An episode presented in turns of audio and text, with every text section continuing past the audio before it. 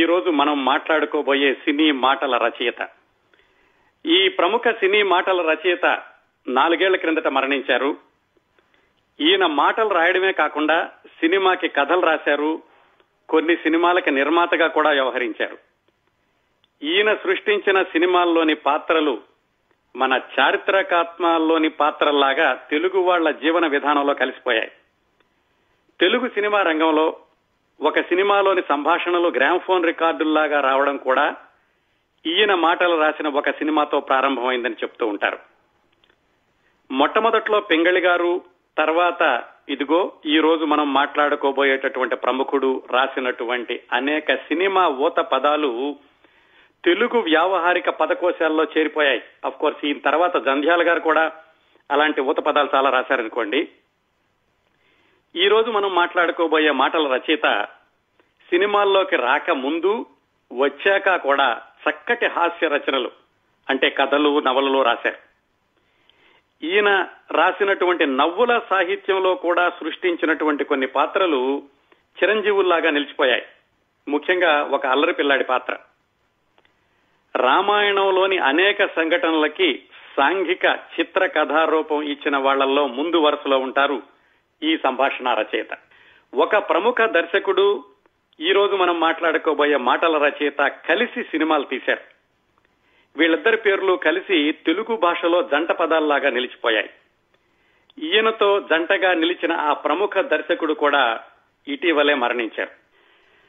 Telugu cinema రంగంలో హాస్యానికి ఒక హుందాని, ఒక స్థాయిని కల్పించిన ప్రముఖ రచయిత.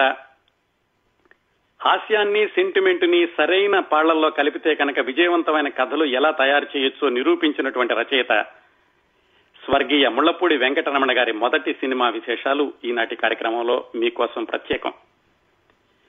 సినిమాల్లోకి రాకముందే ముళ్లపూడి గారు తెలుగు సాహిత్యంలో సృష్టించిన ఒక బుడుగు ఇప్పటికే అల్లరి పిల్లాడే. ఆయన సృష్టించిన అప్పుల అప్పారావు ఇప్పటికి కూడా మనకి ఎక్కడో చోట కనిపిస్తూనే ఉంటాడు. బాపు గారితో కలిసి రమణ గారు తెలుగు వారి లోగిళ్లలో వేసిన ముత్యాల ముగ్గులు అప్పటికీ ఇప్పటికీ ఎప్పటికీ శోభలు వెదజల్లుతూనే ఉంటాయి. తెలుగు సినిమా రంగంలో ఒక ప్రత్యేకమైన అధ్యాయాన్ని, ఒకటి కాదండి కొన్ని అధ్యాయాలు అనుకోవచ్చు, కొన్ని అధ్యాయాలను వ్రాసుకున్న బాపు రమణల ద్వయంలోని రమణ గారి మొదటి సినిమా విశేషాలు ఈరోజు మనం మాట్లాడుకోబోతున్నాం. రమణ గారి బాల్యం అడుగడుగునా పోరాటం. జీవిత ఘర్షణలో, నిత్య సంఘర్షణలో పెరిగిన ముళ్లపూడి వెంకటరమణ గారి బాల్యం, చదువుకునే రోజులు, ఆ విశేషాలు తెలుసుకుంటుంటే ఒకవైపు కళ్ళు చెమ్మగిలతాయండి, మరోవైపు మనకు కూడా ధైర్యం వస్తుంది. ఇన్ని కష్టాలు పడి పెరిగిన వ్యక్తి అంత ఎత్తుకి ఎదిగాడంటే మనకెదురయ్యే కష్టాలను కూడా ఎదురించి నిలవడం అనేది మన ప్రయత్నంలోనే ఉంది అనే విషయం స్పష్టమవుతుంది. ముఖ్యంగా ముళ్లపూడి వెంకటరమణ గారి అమ్మగారు, ఆమె మద్రాసు మహానగరంలో 2 పిల్లల్ని పెంచడానికి చేసిన ఒంటరి పోరాటం, ఆ విషయాలు వింటుంటే ఒళ్ళు జలదరిస్తుంది. మనం చూడలేని ఆ మహాతల్లికి చేతులెత్తి నమస్కారం పెట్టాలనిపిస్తుంది. ముళ్లపూడి గారికి వాళ్ళ అమ్మగారు ఆదిలక్ష్మి గారు ఎన్నో విషయాలు బోధించలేదు, ఆచరించి చూపించారు. ముళ్లపూడి గారి చిన్నప్పటి రోజులు అంటే ముళ్ల బాటల్లో నుంచి వాళ్ళ అమ్మగారు చేసిన ప్రయాణమే. రమణ గారి జీవితంలో ఆ రోజుల్లోనూ ఆ తర్వాత కూడా ఎంతో మంది స్నేహితులు, శ్రేయోభిలాషులు ఉన్నారు. అయినప్పటికీ ఆయన్ని ఎక్కువగా ప్రభావితం చేసింది ఆయన కన్నతల్లి ఆదిలక్ష్మి గారు, ఆ తరువాత అతి చిన్నతనంలోనే పరిచయమైన బాపు అనబడే సత్యరాజు లక్ష్మీనారాయణ గారు. ముళ్లపూడి వెంకటరమణ గారి చిన్నప్పటి వివరాలు తెలుసుకోబోయే ముందు ఇంకొక విషయం చెప్తానండి. చాలా మంది చిన్నప్పుడు ఎన్నో కష్టాలు పడి, ఇబ్బందులు ఎదుర్కొని, రాజకీయ రంగంలో అనుకోండి, సినిమా రంగంలో అనుకోండి, వాణిజ్య రంగంలో అనుకోండి, చాలా ఒక ఉన్నత స్థాయికి చేరాక వాళ్ళకి చిన్నప్పటి విషయాలు గుర్తు చేసుకోవడం ఇష్టం ఉండదు. ఒక్కోసారి తమ గతంలోని పేదరికాన్ని గురించి మాట్లాడడం నామోషీగా, అవమానకరంగా భావిస్తూ ఉంటారు. నిజానికి జాగ్రత్తగా గమనిస్తే అలాంటి ఉన్నత స్థాయికి చెందిన వ్యక్తులు జీవితంలో ఎదుర్కొన్న సంఘటనల్ని, వాటిని తాము అధిగమించిన వైనాన్ని అవసరమైన చోటైనా సరే ప్రపంచానికి చెబితే వాళ్ళు మరో తరానికి స్ఫూర్తిచ్చిన వాళ్ళు అవుతారు. అలనాటి చార్లీ చాప్లిన్ నుంచి నిన్నటి అబ్దుల్ కలాం దాకా వాళ్ళు చిన్నప్పటి తమ పేదరికం గురించి చెప్పుకోవడానికి ఇబ్బంది పడలేదు. అలా చెప్పినంత మాత్రాన వాళ్ళ గొప్పతనానికి వచ్చిన ఆటంకం ఏమాత్రం లేదు. ముళ్లపూడి వెంకటరమణ గారు కూడా తన బాల్యం గురించి, వాళ్ళ అమ్మగారు తను కలిసి పడినటువంటి కష్టాల గురించి, కన్నీళ్లు తెప్పించే విషయాలను కూడా నవ్వుల పూత పూసి కోతి కొమ్మచ్చి అనే ఆత్మకథా రూపంలో మనకు అందించారు. అందులోని విశేషాలు ఒక వరుసలో ఉండవు. ఆ పుస్తకం పేరున్నట్టుగానే కోతి కొమ్మచ్చి అన్నట్టుగానే ఆయన కొన్ని విషయాలు వర్తమానంలోవి, కొన్ని గతంలోవి, కొన్ని ముందుకి వెనక్కి అలా రాశారు. మనం మరి ఒక వరుసలో చెప్పుకోవాలంటే ఆయన మొదటి సినిమా వరకు జరిగినటువంటి సంఘటనలు, సన్నివేశాలు, వాటన్నిటినీ ఒక క్రమంలో కూర్చే పద్ధతిలో చాలా సందేహాలు వచ్చినాయి. ఆ సందేహాలను నివృత్తి చేసుకోవడానికి ఆయన కుటుంబ సభ్యులతో మాట్లాడి, ముఖ్యంగా ఆయన శ్రీమతి గారు శ్రీదేవి గారు చాలా క్లారిఫికేషన్స్ ఇచ్చారు. వీటిల్లోనూ ఆ రమణ గారు రాసినటువంటి ఆత్మకథ, దానిలో లేనటువంటి కొన్ని విషయాలు, ఆయన శ్రీమతి గారు శ్రీదేవి గారు చెప్పినటువంటి విషయాలు, అలాగే ఆయన మిత్రుడు బివిఎస్ రామారావు గారని ఆయన వ్రాసినటువంటి కొన్ని వ్యాసాలు, వీటన్నిటినీ కలిపి ఒక కథారూపంలో ఒక కాలానుక్రమంగా ఒక వరుసగా పెట్టి ఈ కార్యక్రమాన్ని మీ ముందుకు తీసుకొస్తున్నానండి. కార్యక్రమంలోకి వెళ్లబోయే ముందు ఫోన్ చేసి అడగగానే రమణ గారి ఆత్మకథలో చోటు చేసుకోలేనటువంటి అదనపు వివరాలని చాలా వివరంగా చెప్పినటువంటి ఆయన శ్రీమతి శ్రీదేవి గారికి ముందుగా మనందరి తరఫున కృతజ్ఞతలు తెలియచేద్దాం. ఇంకా మనం కార్యక్రమంలోకి వెళదాం. ముళ్లపూడి వెంకటరమణ గారి నాన్నగారి పేరు సింహాచలం, అమ్మగారి పేరు ఆదిలక్ష్మి.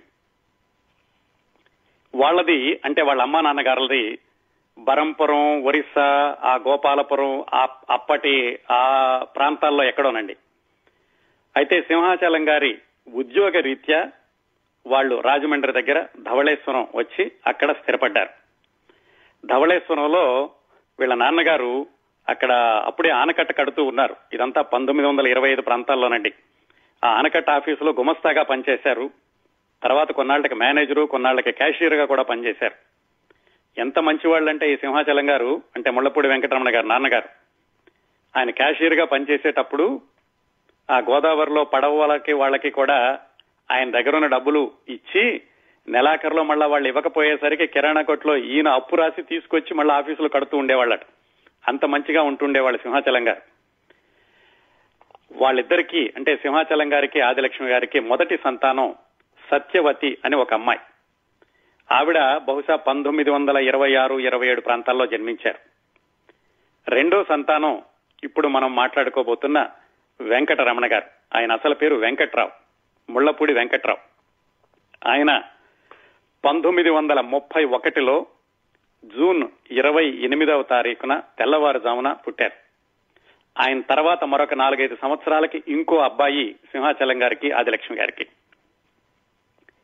ముళ్లపూడి వెంకటరమణ గారు చిన్నప్పుడు ఆయన బాల్యం చాలా హుందాగా గడిచింది. కాలు కింద పెడితే 4 నౌకర్లు, ఆడించడానికి 2 నౌకర్లు, బయటకెళ్తే ఈయన ఒంటి మీద ఉన్నటువంటి నగలు సరిగ్గా ఉన్నాయోలో చూడడానికి మరొక 2 నౌకర్లు. ఆయన ఒక చక్రవర్తిలాగా పెరిగాడు చిన్నతనంలో. వాళ్ళ నాన్నగారు ఈ ఆనకట్ట ఆఫీసులో పనిచేస్తూ ఉండేవాళ్ళు కదా, పనిచేస్తూ అక్కడ ఒక పెద్ద మేడలో అద్దెకుండేవాళ్ళు. ఎంత పెద్ద మేడ అంటే పైన కొన్ని రూములు, కింద కొన్ని రూములు ఉండే. దాని ఎదురుగుండా ఎప్పుడూ ఒక పందిరు ఉండేది. ఆ పందిట్లో హరికథలు, అవి లేకపోతే కనుక భజనలు, ఇలాంటివన్నీ జరుగుతూ ఉండే. అలాగే ఆయన ఆనకట్టలో ఆఫీసర్ కాబట్టి చుట్టూతా బోల్డంతమంది గుమస్తాలు, ప్యూన్లు, వీళ్ళందరూ ఉండేవాళ్ళు. ముళ్లపూడి వెంకటరావు గారు అంటే ముళ్లపూడి వెంకటరమణ గారు చిన్నప్పుడు ఈ పెద్ద ఆఫీసర్ గారు అబ్బాయి కాబట్టి అందరూ కూడా ఆయన్ని చాలా అతి సున్నితంగా చూస్తూ ఉండేవాళ్ళు. వీళ్ళింటి పక్కనే ధవళేశ్వరం రేవు. ఆ రేవులో నుంచి బొబ్బర్లంక వెళ్లి వెనక్కి రావడానికి ఒక ఫెర్రీ లాంటిది ఉండేది. ఈ చిన్నపిల్లడిగా ఉన్నప్పుడు ఆ ఫెర్రీ ఎక్కి ఈయన వాళ్లతో పాటుగా బొబ్బర్లంక వెళ్లిపోయి మళ్ళీ వెనక్కి వస్తూ ఉండేవాడు ఇంట్లో చెప్పకుండా. తెలిసినప్పుడేమో వాళ్ళ నాన్నగారు వాళ్ళు ఈయనతో పాటుగా 2-3 నౌకర్లను పంపించేవాళ్ళు, ఈ కుర్రాన్ని జాగ్రత్తగా చూడండి రాని. వాటిని జాగ్రత్తగా రక్షించడానికని నౌకర్లు కూడా ఈయనతో పాటుగా వెళుతూ ఉండేవాళ్ళు. ఒక్కోసారి చెప్పకుండా వెళ్ళిపోతే ఈయన ఫెర్రీ దిగి వచ్చేసరికల్లా బెత్తం పట్టుకుని వీళ్ళ అమ్మమ్మగారు వాళ్ళు అక్కడ నిలబడి నుంచునే వాళ్ళట దండించడానికని. కానీ ఈయన దండించేవాళ్ళు కాదు, ఈయన పక్కనున్న కుర్రాన్ని కొట్టేవాళ్ళు. వాడు ఏడుస్తుంటే వీడికైనా బుద్ధి వస్తుందని అంత అపురూపంగా పెంచుకున్నాడు. వాళ్ళ అమ్మమ్మగారు కూడా ఈయన్ని చక్రవర్తి అని పిలుస్తూ ఉండేవాళ్ళట అంత చిన్నప్పుడు.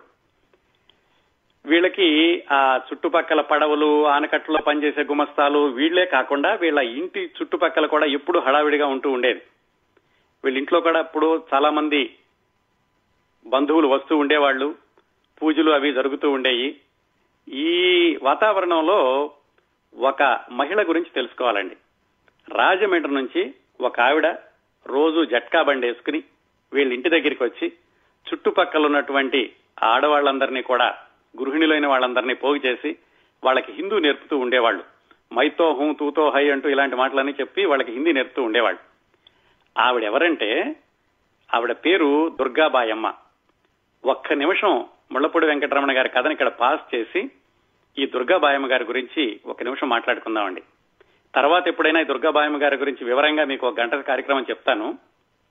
ఈ దుర్గాబాయమ్మ గారు ఎవరంటే, దుర్గాబాయి దేశముఖ్ అని మీకు హైదరాబాద్ తో బాగా పరిచయం ఉన్న వాళ్ళకి ఆంధ్ర మహిళా సభ, ఆ పక్కనే ఉస్మానియా యూనివర్సిటీ దగ్గర డీడీ కాలనీ అవన్నీ గుర్తుండుంటాయి కదా. ఆ దుర్గాబాయి దేశముఖే ఇప్పుడు మనం మాట్లాడుకుంటున్నట్టు దుర్గాబాయమ్మ గారు.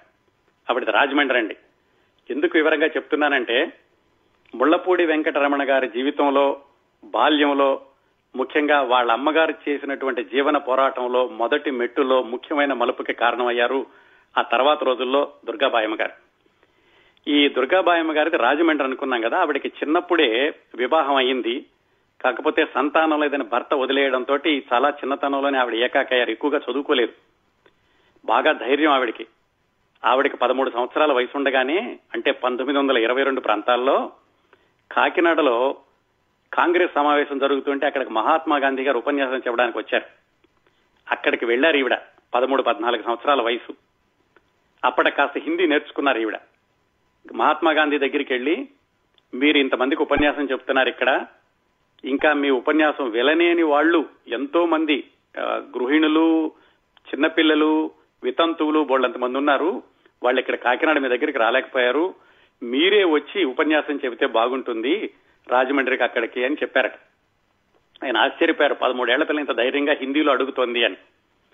ఆయన చెప్పారట, ఓ పని చేయమ్మా, నువ్వు చెప్తున్నటువంటి ఆ వందలాది మందికి నువ్వు హిందీ నేర్పు, వాళ్ళందరికీ హిందీ నేర్పాను అని నువ్వు నాకు చెప్తే నేను వచ్చి వాళ్ళందరికీ ఉపన్యాసం చెప్తాను అని మహాత్మా గాంధీ గారు మామూలుగా అన్నా కానీ దాన్ని చాలా గంభీరంగా తీసుకుని ఈ రాజమండ్రిలో దుర్గాబాయమ్మ అనేటువంటి చిన్నపిల్ల, అప్పటికింకా 14-15 సంవత్సరాలు ఉన్న ఆవిడ, ఆ చుట్టుపక్కల ఉన్న ఆడవాళ్ళందరికీ హిందీ నేర్పడం మొదలు పెట్టారు ఉచితంగా.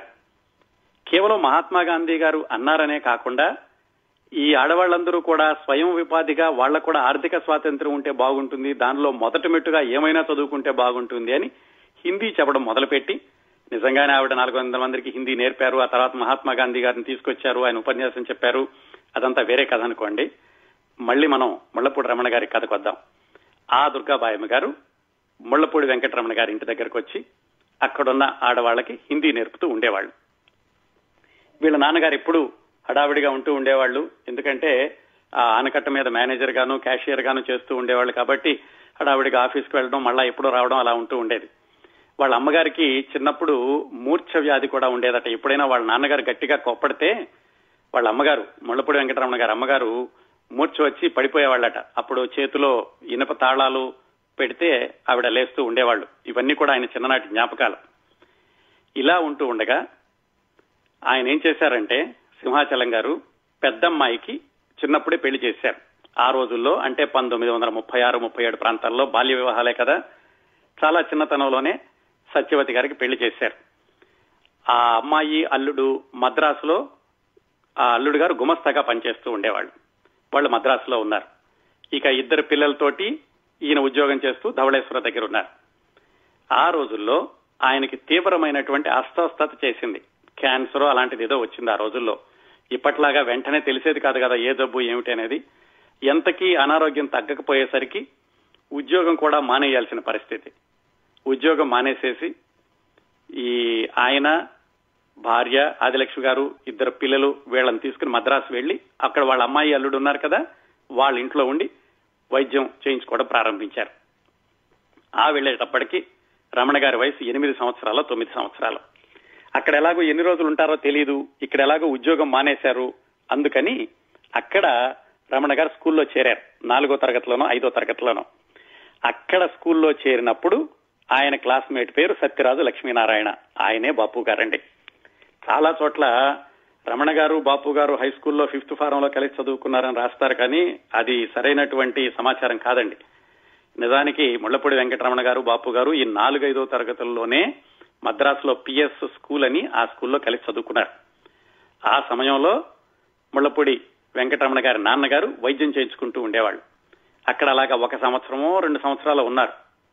ఇంకప్పటికీ కూడా ఆయన వ్యాధి ఒక కొలిక్కి రాపోయేసరికి వెనక్కి వచ్చేశారు, మళ్లీ ధవళేశ్వరం వచ్చేసి. ధవళేశ్వరం వచ్చిన కొద్ది రోజులకే ఆయన మరణించారు. అది చాలా పెద్ద దెబ్బ వాళ్ళకి. ఎందుకంటే వాళ్ళ అమ్మగారు ఇంకా 2 చిన్నపిల్లలు, రమణ గారి వయసు అప్పటికి 9 సంవత్సరాలు 10 సంవత్సరాలు, వాళ్ళ తమ్ముడు వయసు 4-5 సంవత్సరాలు. ఆ వయసులో భర్త మరణించాక అల్లుడి గారే వీళ్ళని ఆదుకున్నారు. వీళ్ళకేవో ఆర్థిక వ్యవహారాలు అవి చక్కబెట్టారు. కాకపోతే ఈవిడికంటూ మరి 2 పిల్లల్ని పెంచి పెద్ద చేయాలి కదా.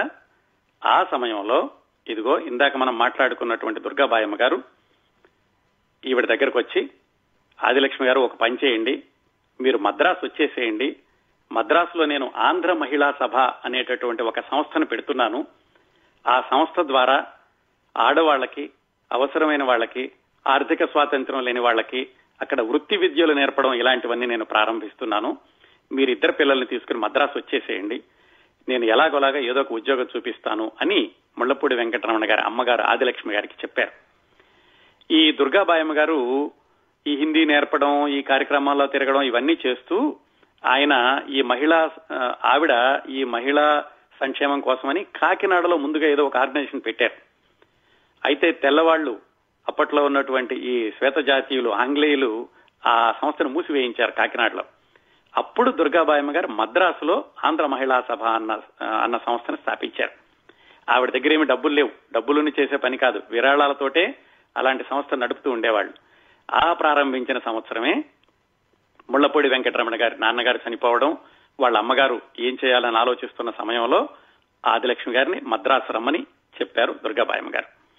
సరే, ఏం చదువుకున్నా నేనేం చదువుకోలేదు కదా, ఏం ఉద్యోగం వస్తుంది ఏమిటి అంటే దుర్గాబాయమ్మ గారు చెప్పారు, నువ్వేం అవసరం లేదు, నా దగ్గర హిందీ నేర్చుకున్నావు కదా, ఇదే హిందీ నువ్వు మద్రాసులో ఆ ఆంధ్ర మహిళా సభకు వచ్చేటటువంటి ఆడవాళ్ళకి నేర్పు, ఆ ఉద్యోగం ఇస్తాను నీకు, నెలకి 20 రూపాయలు నేను వచ్చేలాగా చూస్తాను, ఇంకొక 10 రూపాయలు సంపాదించుకున్నావంటే మొత్తం 30 రూపాయలతోటి నువ్వు 2 పిల్లల్ని కాపురాన్ని నువ్వు నడుపుకోవచ్చు మద్రాసులోను అని దుర్గాబాయమ్మ గారు సలహా చెప్పి ఆదిలక్ష్మి గారిని, ముళ్లపూడి వెంకటరావు గారిని, ఆయన తమ్ముడిని, ముగ్గురిని మద్రాసు తీసుకెళ్లారు. అదండి, అందుకే ఇందాక చెప్పాను దుర్గాబాయమ్మ గారు ఈయన జీవితంలో ముఖ్యమైన మలుపుకే కారణమయ్యారని. ఇది ముఖ్యమైన మలుపు, వాళ్ళ అమ్మగారిని మద్రాసు తీసుకెళ్లడం. ఆ విధంగా అంత చిన్న వయసులో వాళ్ళ అమ్మగారు 2 పిల్లలను తీసుకుని మద్రాసు వెళ్లారు. అప్పటికి వాళ్ళ అమ్మాయి అల్లుడు మద్రాసు నుంచి వైజాగ్ వెళ్ళిపోయారు. అందుకని ఇప్పుడు ఆమెకి మద్రాసులో ఎక్కడైనా ఉండాల్సినటువంటి పరిస్థితి. ఎక్కడ ఉండాలి? ఒక ఇల్లు అద్దెకి తీసుకున్నారు. ఇల్లు అంటే ఇల్లు కూడా కాదు, ఇల్లు అద్దెకు తీసుకునేటటువంటి ఆర్థిక స్థోమత కూడా లేదు. ఒక ఇంట్లో మెట్లుంటే మెట్లు కింద ఏదో ఒక చిన్న రూమ్ లాంటిది ఉంటే ఆ రూమ్ అద్దెకి తీసుకున్నారు. ఆ రూమ్ లో 2 పిల్లలతో ఆవిడ జీవించడం ప్రారంభించి దుర్గాబాయమ్మ గారు ఇచ్చినటువంటి ఆ ఉద్యోగానికి వెళుతూ ఉన్న క్రమంలో ఆవిడ యొక్క పిన్ని గారు, అంటే ముళ్లపూడి వెంకటరమణ గారి చిన్నమ్మమ్మ గారు, ఆవిడ బాల వితంతువు, ఎక్కడో ఉంటూ ఉండేవాళ్ళు. ఆవిడ మొత్తానికి వీళ్ళ దగ్గరికి చేరారు, మీతో నేను ఉంటాను అని. ఆ విధంగా 4 అయ్యారు.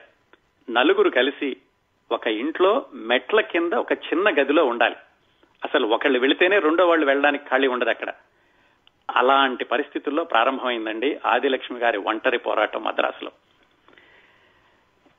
దుర్గాబాయమ్మ గారు చెప్పినట్టుగానే ఆదిలక్ష్మి గారికి ఆంధ్ర మహిళా సభలో వచ్చేటటువంటి ఆడవాళ్లకి హిందీ చెప్పినందుకు కాను నెలకి 20 రూపాయలు ఇచ్చేవాళ్ళు.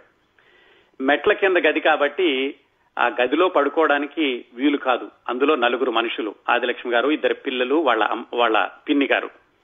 అందుకని ఏం చేసేవాళ్ళంటేనట ఆ సామాన్లన్నీ ఆ మెట్ల కింద గదిలోనూ మెట్ల మీద సర్ది ఆ మెట్ల మీదే 4 పడుకునేవాళ్ళట రాత్రిపూట. అలాగే పొద్దున్నే అయితే లేచాక ఆ మెట్ల మీదే వంట చేస్తూ ఉండేవాళ్ళు. అలా చేస్తూ 20 రూపాయలు ఆవిడ జీతం తీసుకొస్తూ 2 పిల్లల్ని చదివించాలి కదా. ఆ సమయంలోనే ముళ్లపూడి వెంకటరమణ గారిని 8వ తరగతిలోనో 9వ తరగతిలోనో చేర్పించారు. ముళ్లపూడి వెంకటరమణ గారు చదువు విషయాలు ఒక ట్రాక్ అండి, వాళ్ళ అమ్మగారు ఈ జీవితాన్ని కొనసాగించడానికి, పిల్లల్ని చదివించడానికి, నలుగురిని పోషించడానికి ఆవిడ పడినటువంటి కష్టాలు ఒక ట్రాక్.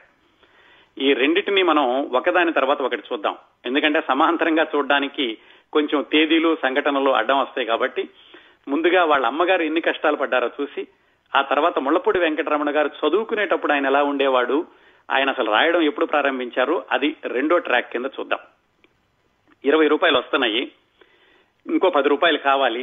అది ముందే చెప్పారు దుర్గాబాయమ్మ గారు, 10 రూపాయలు నువ్వు అదనంగా సంపాదించుకోవాలమ్మా అని. దానికోసమని ఎన్ని పనులు చేశారంటే, ఆ దగ్గరలో ఒక కిరాణా కొట్టుంటే ఆ కిరాణా కొట్టుకి వెళ్లి ఏదో బియ్యము, చింతపండు, ఉప్పు ఇలాంటివి కొనుక్కోవడానికి వెళ్లారు. అక్కడ విస్తరాకులు కొనుక్కోవాలి తినడానికి. అతన్ని ఇస్తరాకులు అడిగితే ఆ కొట్టతను ఖాణీకి 3 ఇస్తరాకులు ఇచ్చాడు. ఖాణీ అంటే మరి ఈ తరం వాళ్ళకి చాలా మందికి తెలిసి ఉండకపోవచ్చు, అప్పట్లో ఖాణీ, అణ, బేడ, పావల ఇలా ఉండేవండి. ఖాణీకి 3 ఇస్తరాకులు ఇస్తానన్నాడు అతను. కానీ ఇంట్లో 4 ఉన్నారు.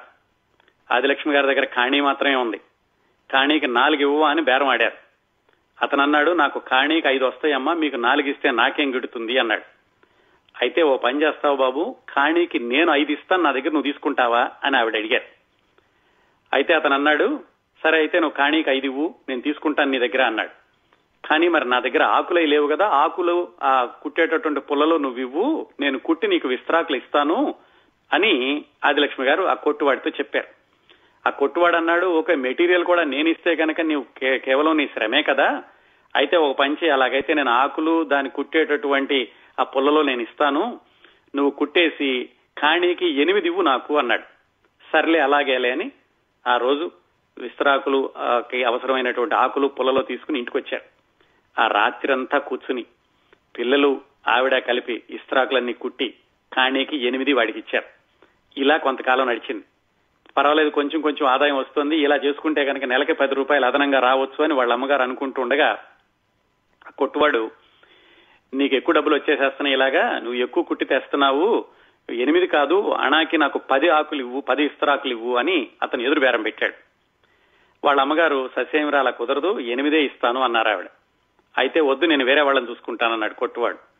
వాళ్ళ అమ్మగారు సరే అయితే ఇస్తే ఇచ్చేసుకో, నేను ఇంకో పని చూసుకుంటా అన్నారు. నువ్వు ఇలా వదిలేస్తే కష్టమమ్మా, జాగ్రత్తగా ఆలోచించుకో, నీకు చక్కటి ఆదాయం వస్తుంది అని కొట్టువాడు మళ్ళా బెదిరించిపోయాడు. వాళ్ళ అమ్మగారు మాత్రం భయపడలేదు, ఇది కాకపోతే ఇంకో పని చేసుకుంటానన్నారట. అక్కడ ముళ్లపూడి వెంకటరమణ గారు ఒక విషయం రాసుకున్నారు ఆత్మకథలో. ఇలా ఒకళ్ళకి భయపడకపోవడం, లొంగకపోవడం అనేది అమ్మ దగ్గర నుంచి నాకు రక్తంలో వచ్చిందేమో. ఆ తర్వాత రోజుల్లో కూడా నేను పత్రికా ఉద్యోగం వదిలేసిన సందర్భాలున్నాయి. అలాగే నిర్మాతలతో తగాదాలు వచ్చి పెద్ద పెద్ద నిర్మాతలతోటి 5-6 సినిమాలు ఒకేసారి వదిలేసుకున్న సందర్భాలు కూడా ఉన్నాయి. ఈ తెగింపు, ఈ ధైర్యం చిన్నప్పటి నువ్వు అమ్మను చూసి వచ్చిందో, అమ్మ దగ్గర నుంచి నాకు వచ్చిందేమో అని రాసుకున్నారు ఆయన. మొత్తానికి ఆ ఇస్త్రాకులు కుట్టేటటువంటి అదనపు ఆదాయం వచ్చే మార్గం మూసుకుపోయింది. అలాగా మళ్ళా ఏం చేశారు ఆవిడ, వీళ్ళింటి దగ్గర ఒక సినిమా థియేటర్ ఉండేది. వీళ్ళ ఇల్లు అంటే ఆ మెట్ల కింద ఉన్నటువంటి గది. ఆ సినిమా థియేటర్ పేరు స్టార్ టాకీస్. దాని పక్కన మిలిటరీ వాళ్ళు, అది 2వ ప్రపంచ యుద్ధం జరిగేటటువంటి సమయం అండి, మిలిటరీ వాళ్ళ కోసమని వాళ్ళ బట్టలు కుట్టడానికని ఒక మిల్లు లాంటిది ఏదో పెట్టారు. అక్కడికి వెళ్లి ఈవిడికి హిందీ వచ్చు కదా, ఆదిలక్ష్మి గారు హిందీలో మాట్లాడి మొత్తానికి వాళ్ళతో ఎలాగో బేరమాడి, ఏమని ఆ మిలిటరీ వాళ్ళకు కుట్టేటటువంటి ప్యాంట్లు, కోట్లు, వాటికి కాజాలు, గుండీలు, కాజాలు కుట్టి గుండీలు పెట్టడం, ఆ పని వాళ్ళ దగ్గర నుంచి సబ్ కాంట్రాక్ట్ అన్నట్టుగా మాట్లాడుకున్నారు. వాళ్ళు కూడా ఈ కాజాలు కుట్టి గుండీలు కుడితే కనుక వాళ్ళకేవో కొంత డబ్బులు ఇస్తామన్నారు. మొత్తానికి వాళ్ళ దగ్గర ఆ మాట్లాడుకుని ఆ బట్టలు, సూది, దారం, గుండీలు ఇవన్నీ తీసుకుని ఇంటికి వచ్చారు. వచ్చి మళ్ళీ పిల్లలు ఆవిడ ఇద్దరు కలిసి ఈ కాజాలు, గుండీలు కుట్టడం ప్రారంభించి అవి ఇస్తే కొంత అదనపు ఆదాయం వచ్చేది. ఇదంతా కూడా దేనికి, కేవలం నెలకి 10 రూపాయల అదనపు ఆదాయం కోసం ఆవిడ పగలు ట్యూషన్లు చెప్పి, ఇదిగో రాత్రిపూట ఈ ఇస్త్రాకులు కుట్టడం, ఇప్పుడేమో గుండీలు కుట్టడం, ఇలాంటి పనులన్నీ ఒప్పుకున్నారు. ఈ విషయం తెలిసి దుర్గాబాయమ్మ గారు ఏమన్నారంటే, ఓ పని చెయ్యి ఆదిలక్ష్మి, నీకు ఇంకొక నేర్పు కూడా ఉండేలాగా చెప్తాను.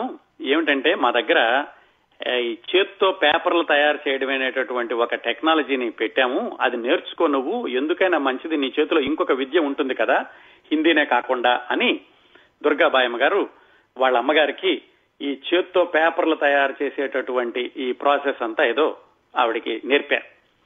అది నేర్పాక ఆవిడ ఏం చెప్పారంటే, సరే వేసంకాలం సెలవులు వచ్చినాయి. వేసంకాలం సెలవుల్లో హిందీ చదువుకునే వాళ్ళు ఉండరు, ఎందుకంటే ఈ ఆడవాళ్ళందరూ కూడా పిల్లలతో కలిసి ఎక్కడికో వెళ్ళడం లేకపోతే వేరే ఊళ్ళు వెళ్ళడం ఇలాంటి జరుగుతుంది. అందుకని నువ్వు వేసవ సెలవుల్లో కానీ లేకపోతే ఇక్కడికంటే అక్కడ బాగుంటుందేమో చూడు, ఏలూరులో వెంకట్రామ అండ్ కో అని ఉంది, వాళ్ళు ఇలాగా చేత్తో తయారు చేసిన పేపర్ల మీద పుస్తకాలు ప్రత్యేకంగా వేస్తున్నారు, వెళ్లి వాళ్ళని అడిగి అక్కడ బాగుంటుందేమో చూద్దు కానీ అని దుర్గాబాయమ్మ గారే ఆదిలక్ష్మి గారికి చెప్పారు. అప్పుడు ఆదిలక్ష్మి గారు మళ్ళా ఇద్దరు పిల్లల్ని వాళ్ళ పిన్నిని తీసుకుని నలుగురు కలిసి ఏలూరు వెళ్లారు. ఏలూరు వెళ్లి ఆ వెంకట్రామ అండ్ కో యజమాని, ఆయన పేరు ఈదర వెంకట్రావు పంతులు, ఆయన అడిగారు, ఇలా దుర్గాబాయమ్మ గారు పంపించారు, మీరు చేత్తో తయారు చేసిన పేపర్ల మీద పుస్తకాలు వేస్తారట కదా, నాకు చేత్తో పేపర్లు తయారు చేయడం వచ్చు అని. ఆయన సరే అమ్మా అలాగే నువ్వు తయారు చేసి ఇస్తే కనుక నేను నీ దగ్గర కొనుక్కుంటానని చెప్పారు.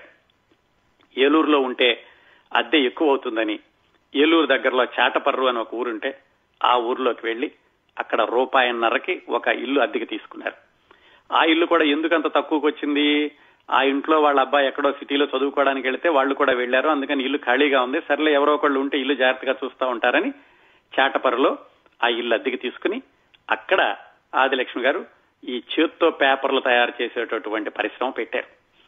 అది చేయడం అంటే అంత తేలిక కాదు, ఒక పెద్ద గుడ్డిగ లాంటిది తీసుకుని దాంట్లో వెదురు వేసి దాన్ని బాగా కాసి దాన్ని పాకంలాగా తీసి ఆరపెట్టి దాన్ని రుద్ది గ్లేజింగ్ పెట్టి ఇవన్నీ చేస్తే కానీ పేపర్ తయారవదు.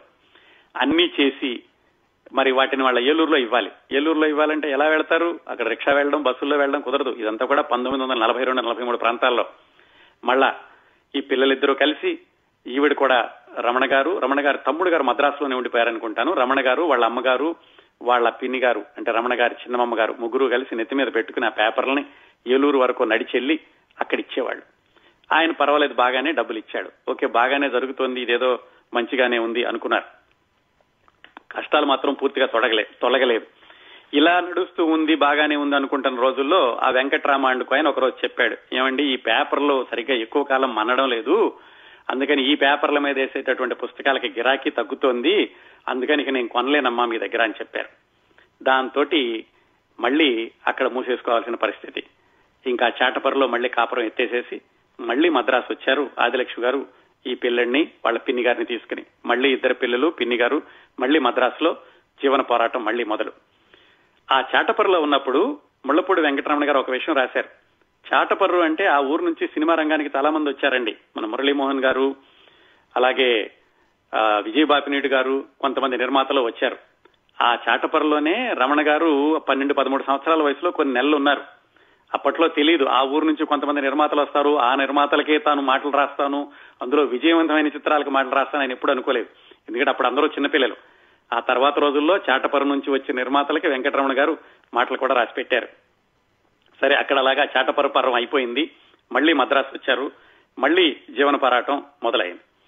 ఇక్కడికి వచ్చాక ఏమైంది, ఒక్కొక్కసారి ఈ ఆదిలక్ష్మి గారు వెంకటరమణ గారిని తీసుకుని అక్కడికి వెళ్లేవాళ్ళు ఆంధ్ర మహాసభకి, ఎందుకంటే ఆంధ్ర మహాసభలో ఉచితంగా సాయంకాలం పూట టిఫిన్ ఉప్మా లాంటిది పెడుతూ ఉండేవాళ్ళు, అందుకని కూడా కుర్రాడికి కూడా ఉంటుంది కదా అని కుర్రాడిని తీసుకెళ్లారు.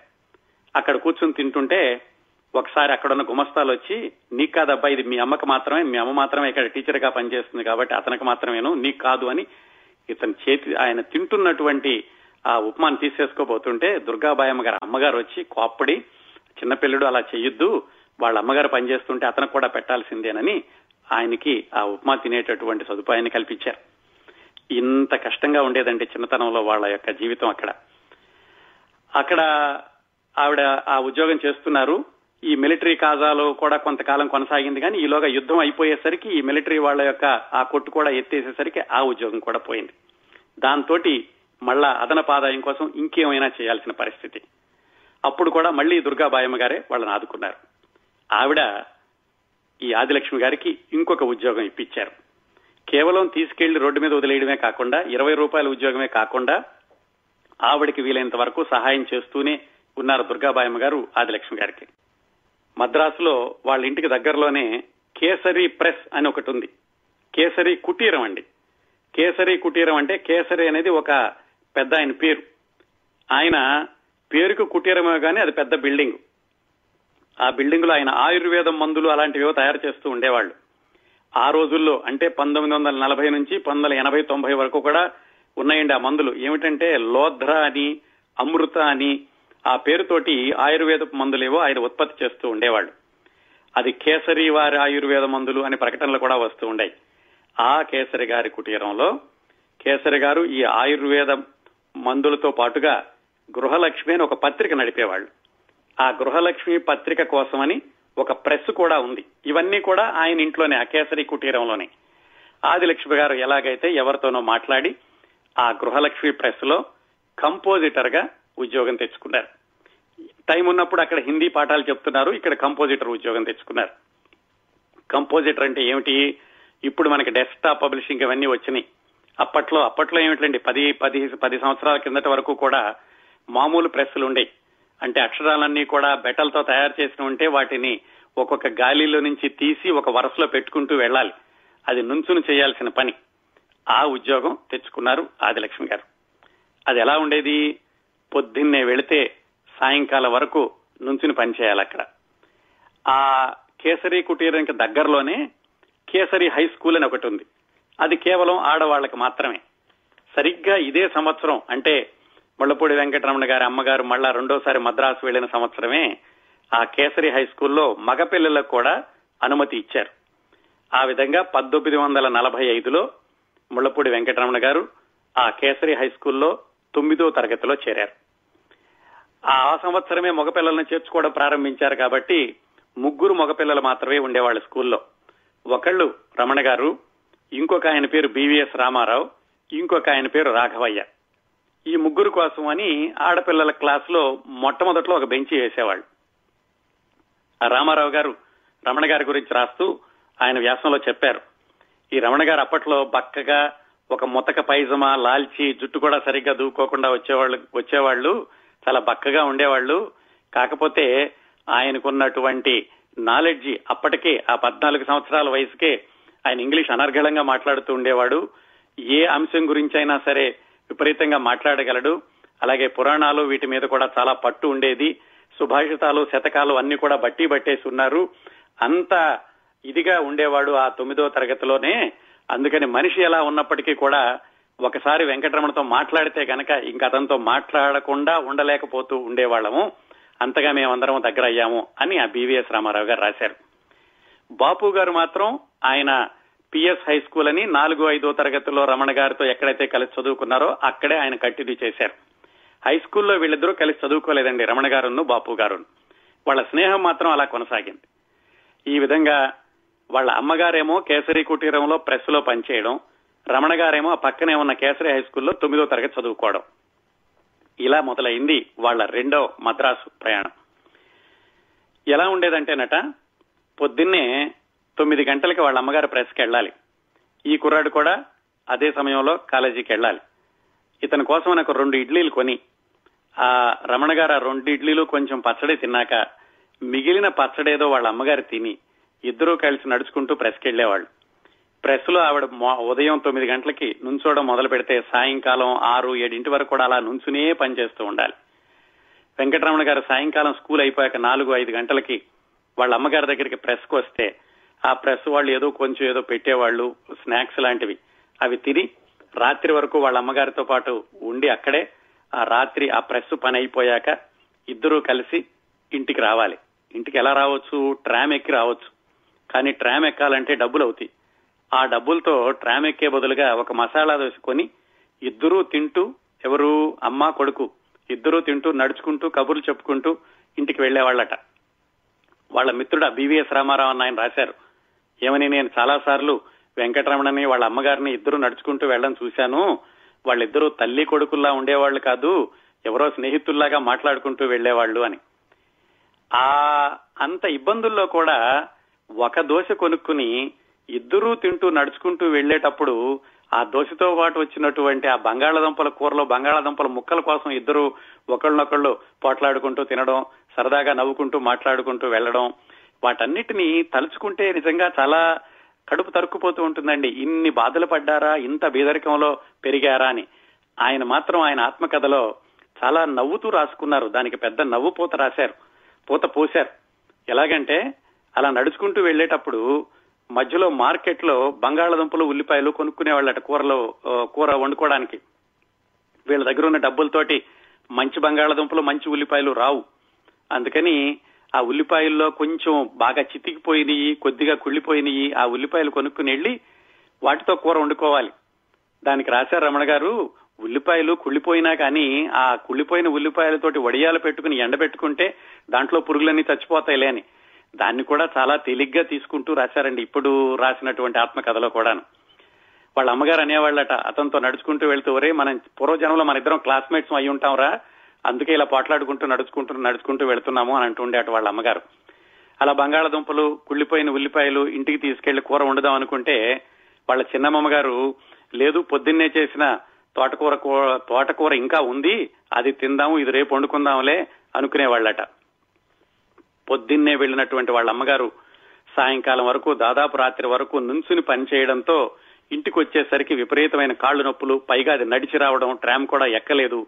దాంతో వెంకటరమణ గారు వాళ్ళ అమ్మగారికి కాళ్లు నొక్కుతూ అర్ధరాత్రి వరకు కాళ్లు నొక్కుతూ ఉండేవాళ్ళట. వాళ్ళ చిన్నమ్మ గారు ఆయన్ని చూసి కళ్ళంట నీళ్లు పెట్టుకునేది. చిన్నప్పుడు నువ్వు చక్రవర్తిలా పెరిగావురా, నువ్వు బయటకెళ్తే 2 ప్యూన్లు, ఇంట్లో ఉంటే 2 ప్యూన్లు నిన్ను వైభవంగా చూసుకునేవాళ్లు, చివరికి ఇంత కష్టం వచ్చిందిరా అబ్బాయి నీకు అని వాళ్ళ చిన్నమ్మ గారు కళ్ళంట నీళ్లు పెట్టుకుంటూ ఉండేవాళ్ళట. ఇలా వాళ్ళ అమ్మగారు ప్రెస్ లో పనిచేయడమే కాకుండా ముళ్లపూడి గారికి ఇంకొక చిన్న సైడ్ ఉద్యోగం దొరికింది. ఏది, ఆయన 9వ తరగతి చదువుతూ ఉండగానే. అదేమిటంటే చిన్న పిల్లలకి పాఠాలు చెప్పడం. 1, 2వ తరగతుల వాళ్ళకి కొంతకాలం పాఠాలు చెప్పారు. ఈయనకున్నటువంటి నాలెడ్జ్ తోటి, ఈయనకున్నటువంటి ఆ విషయ పరిజ్ఞానంతో పిల్లలకు బాగా చెప్పడం తోటి బాగా చెబుతున్నాడని తెలిసి కొంచెం పెద్ద క్లాసుల వాళ్ళు ఉన్నటువంటి తల్లిదండ్రులు కూడా ఈయన్ని పిల్లలకి ట్యూషన్లు చెప్పడానికని పిలిపించుకోవడం ప్రారంభించారు. దాంట్లో భాగంగానే అప్పట్లో నిడమర్తి వారు అని, కాశీనాథుని వారు, టంగుటూరి వారు, వీళ్ళందరూ కూడా పెద్ద పెద్ద ప్రతిష్టాత్మకమైనటువంటి కుటుంబాలు మద్రాసులో. ఆ నిడమర్తి వారు ఒకసారి ఈయన్ని పిలిచి, ఒక బామ్మగారు, ఆ అబ్బాయి మా ఇంట్లో 3rd ఫారం చదివే అమ్మాయి ఉంది, నువ్వు 4th ఫారం చదువుతున్నావు కదా, మా అమ్మాయికి ప్రైవేట్ చెప్తావా అని అడిగారట. ఈయన సరే అలాగే చెప్తానన్నారు. కానీ నువ్వు చదివేది 9వ తరగతే, కానీ బయట అయితే నీకు మంచి పేరుంది, బాగా చెబుతున్నావని, మా అమ్మాయికి చెబుతావో లేదో నిన్ను పరీక్ష చేస్తాను, అందుకని రుక్మిణీ కళ్యాణంలో 4 పద్యాలు ఇస్తున్నాను, వీటికి అర్థం చెప్పు అన్నారు ఆవిడ. ఆయన అలాగే అనర్గళంగా రుక్మిణీ కళ్యాణంలో ఆవిడ ఇచ్చినటువంటి పద్యాలకు అర్థాలు చెప్పాక, సరే అయితే నువ్వు నా పరీక్షలో పాస్ అయ్యావు, రేపటి నుంచి వచ్చి మా అమ్మాయికి ప్రైవేట్ చెప్పు అని ఆ బామ్మగారు అడిగారు. అయితే ఆవిడ కండిషన్ చెప్పారు, చూడు నువ్వు పొట్టిలాగులు వేసుకుని వస్తున్నావు, పైగా నువ్వు ఆడపిల్లకి ట్యూషన్ చెప్పబోతున్నావు, ఈ పొట్టిలాగులు అయితే కనుక నేను నిన్ను అనుమతించను, రేపటి నుంచి నువ్వు పొడుగులాగులు వేసుకురావాలి అని వెంకటరమణ గారికి ఒక కండిషన్ పెట్టారు. ఆయన ఇంటికెళ్లి వాళ్ళ అమ్మగారితో, చిన్నమ్మ గారితో చెప్పారు, అమ్మా ఇలా పెద్దవాళ్ళ ఇళ్లలో ట్యూషన్ చెప్పేటటువంటి అవకాశం వచ్చింది, కాకపోతే వాళ్ళేమో ప్యాంట్ వేసుకు రమ్మంటున్నారు, నాకున్నవన్నీ పొట్టిలాగులే, ఏం చేద్దామంటే వాళ్ళ అమ్మగారు చిన్నమ్మ గారు, ఏం పర్వాలేదురా నీకు రేపు పొద్దుటికల్లా నీకు పొడుగులాగు కుట్టేస్తామని చెప్పి ఏదో ఒక సైన్ గుడ్డ అంటారు, సైన్ అంటే బాగా చాలా తక్కువ ఖరీదండి, అది కొని వెంకటరమణ గారిని నేల మీద పడుకోబెట్టి బొగ్గుతో చుట్టూత గీత గీసి, కొలతలు తీసుకోవాలి కదా, అలాగా వాళ్ళు ఏదో ఊహించుకున్నదేదో ఊహించుకుంటూ అలా కొలతతోటి ఆ సైన్ గుడ్డను కత్తిరించి ఒక పొడుగులాగు కుట్టారు. తీరా మర్నాడు పొద్దున్నే దాన్ని వేసుకుంటే ఆయన కాళ్ల దగ్గర పెద్ద ఆర్చిలాగా వచ్చింది. ఏం చేస్తారు మరి, వాళ్ళకేమో పూర్తిగా సరిగా కుట్టడం వచ్చిన వాళ్ళు కాదు కదా, కానీ అది ఉంటే గానీ మరి ఆవిడ రానివ్వనంది. అది ఆదాయమేమో అత్యంత చాలా అవసరమైనటువంటి ఆదాయం అది. దాంతో మొత్తానికి ఆ కుదరనటువంటి ప్యాంటునే తొడుక్కు నడుస్తుంటేనేమో ఆయన పడిపోతూ ఉండేవాడు. చివరికి వాళ్ళ అమ్మగారు చెప్పారట, సరేరా బాబు ఈ ఒక్కరోజు వెళ్ళిరా, సాయంకాలం ఎలాగో సరైనటువంటి లాగు కుట్టిస్తానులే అని ఆ సరిగా కుదరనటువంటి లాగుతోటి ఆయన వెళ్లి వాళ్ళ ఇంట్లో ట్యూషన్స్ చెప్పడం ప్రారంభించారు. ఒకవైపు వాళ్ళ అమ్మగారు ప్రెస్ లో పనిచేస్తూ డబ్బులు, ఈయన ట్యూషన్ చదువుతూ ఏదో 2 రూపాయలు 3 రూపాయలు ట్యూషన్ చెబుతూ 2 రూపాయలు 3 రూపాయలు ఆయన ఆదాయం, అది కాకుండా ఆయన 9వ తరగతి చదువుకోవడం, ఇన్ని పనులు చేస్తూ ఉండేవాళ్ళండి. ఆ చాలా విచిత్రం ఏమిటంటే ఈయన ట్యూషన్లకి ఎంత పేరు వచ్చిందంటే టంగుటూరి ప్రకాశం పంతులు గారి ఇంట్లోనూ, కాశీనాథు నాగేశ్వరరావు పంతులు గారు అంటే ఆంధ్ర పత్రిక భారతి యజమాని అండి, అమృతాంజనం తయారు చేసిన ఆయన, వాళ్ళ ఇంట్లోనూ కూడా ట్యూషన్లు చెప్పేటటువంటి అవకాశం వచ్చింది ముళ్లపూడి వెంకటరమణ గారికి. ఇది ఆయన ఇంకా 14 సంవత్సరాల వయసు ఉండగానే. ఇంకా చాలా మరపురాని విషయం ఏమిటంటే వాళ్ళ తెలుగు మాస్టారు ముళ్లపూడి వెంకటరమణని పిలిచి, అరే అబ్బాయి మా అమ్మాయికి నువ్వు ట్యూషన్ చెప్పు అని అడిగారు.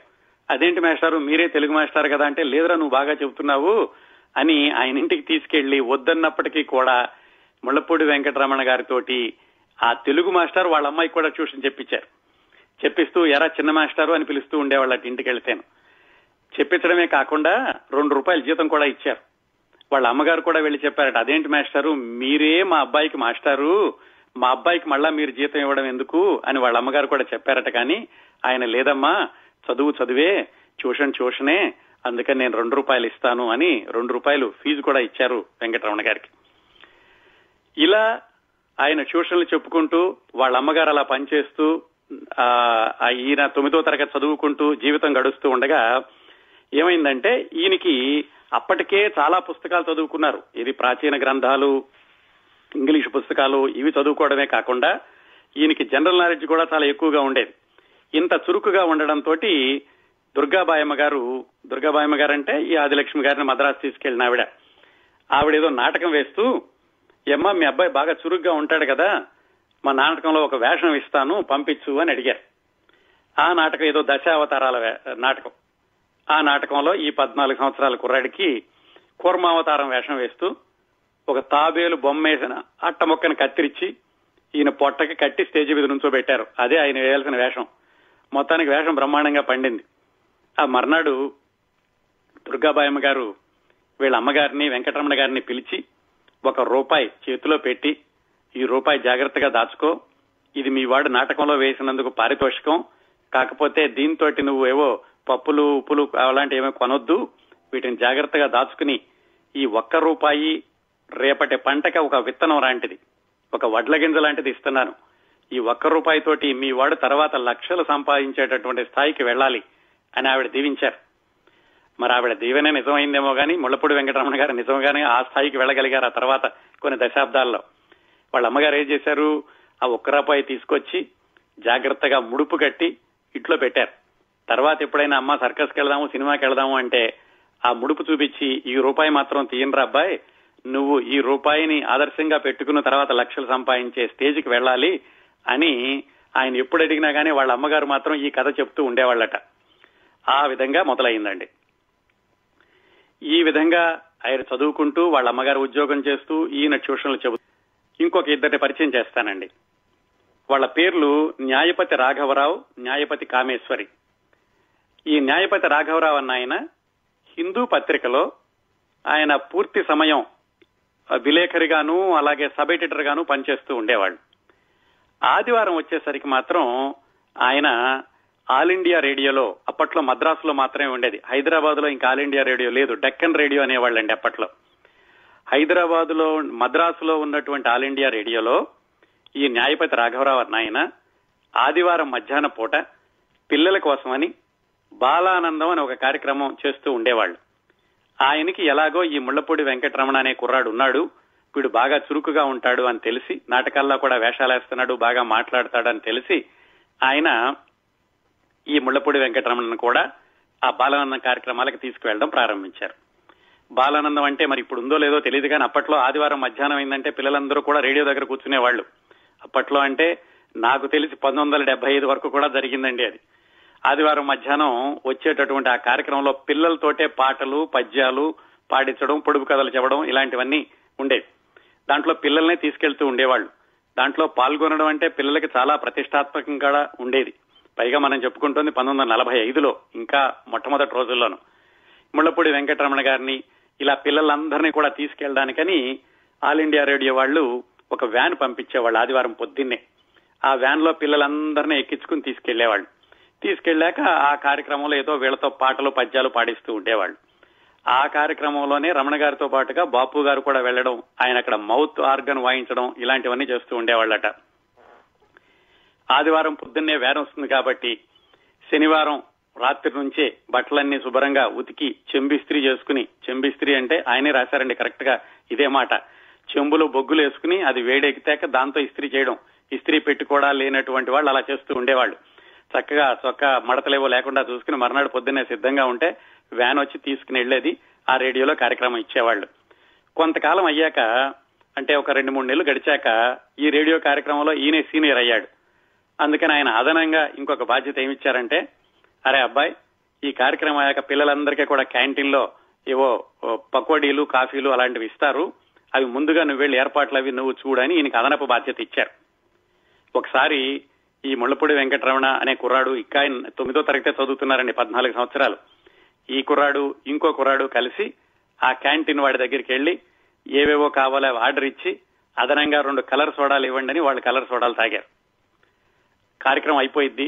పిల్లలందరికీ వాళ్ళకి పెట్టాల్సిన తినుబండారాలు ఏవో క్యాంటీన్లో పెట్టిచ్చేశాక ఈ న్యాయపతి రాఘవరావు గారికి, ఆయన్ని బాలన్నయ్య అనేవాళ్ళండి, ఆవిడనేమో బాలక్కయ్య అనేవాళ్ళు, ఆ బాలన్నయ్యకి తెలిసింది వీళ్ళు అదనంగా తనకి చెప్పకుండా 2 కలర్ సోడాలు తాగారు అని.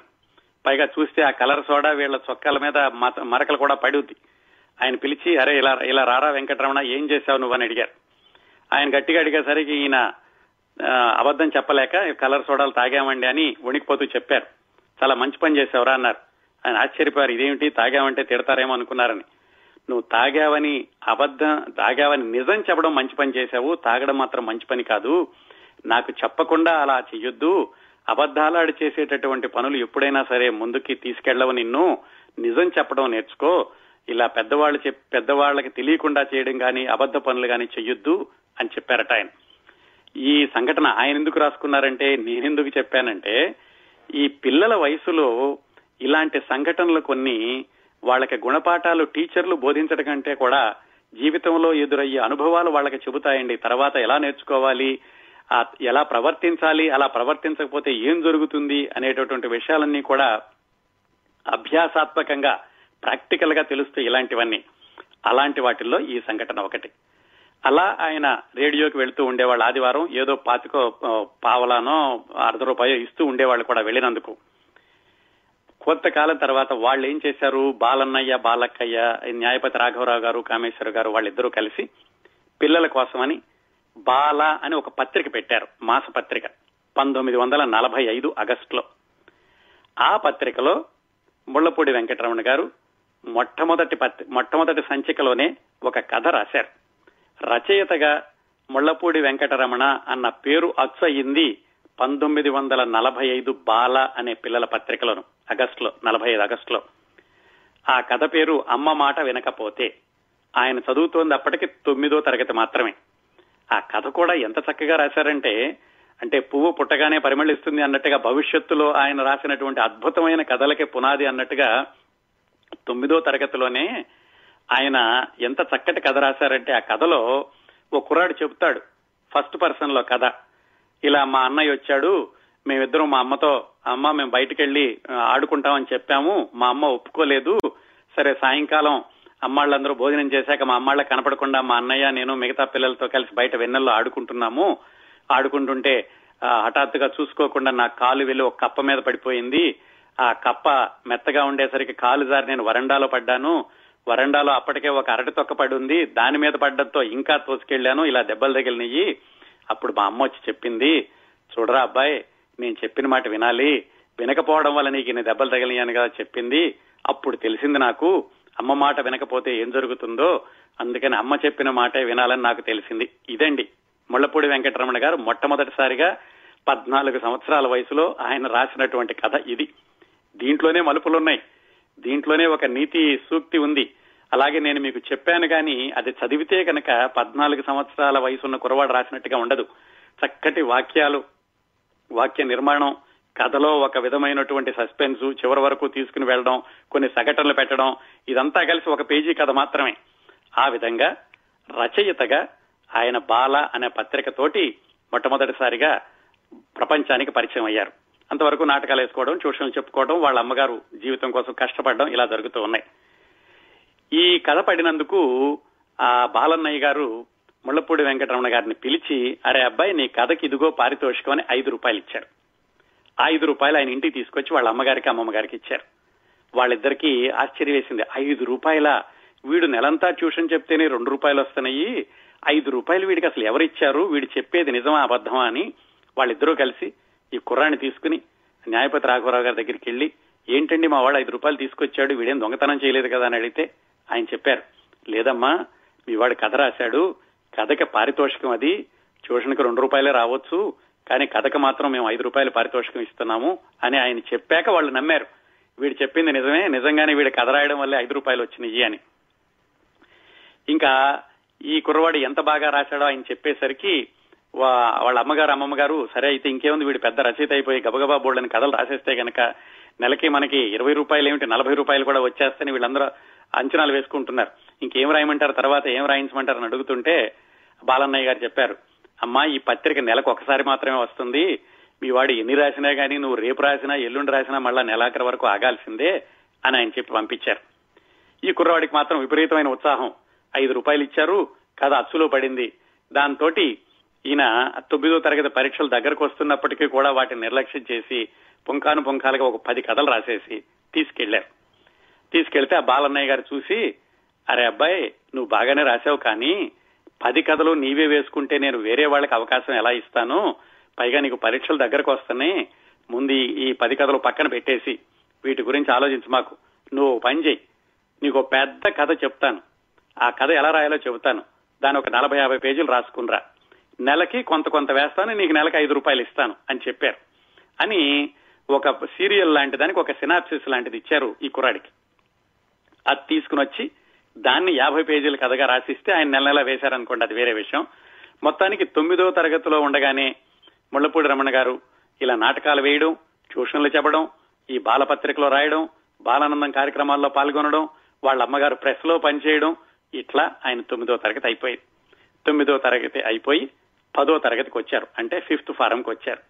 5th ఫారంకి వచ్చాక బాపు గారు రమణ గారి స్నేహం కొనసాగుతోంది. అలాగే బాపు గారు వేసినటువంటి మొదటి బొమ్మ కూడా ఈ బాల అనే పత్రికలోనే అచ్చయింది. వీళ్ళిద్దరూ కలిసి ఈ బాలా పత్రికలో ఇవన్నీ పడడం చూసి వాళ్ళిద్దరూ ఒక సాహసం చేశారు. 9వ తరగతి పూర్తయింది, పాస్ అయ్యారు. పాస్ అయ్యాక ఆ కేసరి స్కూలు పెట్టినటువంటి ఆ కేసరి గారి యొక్క జన్మదినోత్సవం సందర్భంలో ఫౌండర్స్ డే అని ఒక యానివర్సరీ లాంటి కార్యక్రమం ఒకటి పెట్టారు. ఆ కార్యక్రమంలో ఈ 9వ తరగతి చదివినట్టు ముళ్లపూడి వెంకటరమణ అనే కుర్రవాడు కూడా ఒక నాటకం వేశాడు. ఆయనకు ఒక ఆలోచన ఏమొచ్చిందంటే, వాళ్ళ తెలుగు మాస్టర్తో చెప్పాడు, మాస్టారు నేను ఒక 10 కథలు రాశానండి బాల పత్రిక కోసం అని.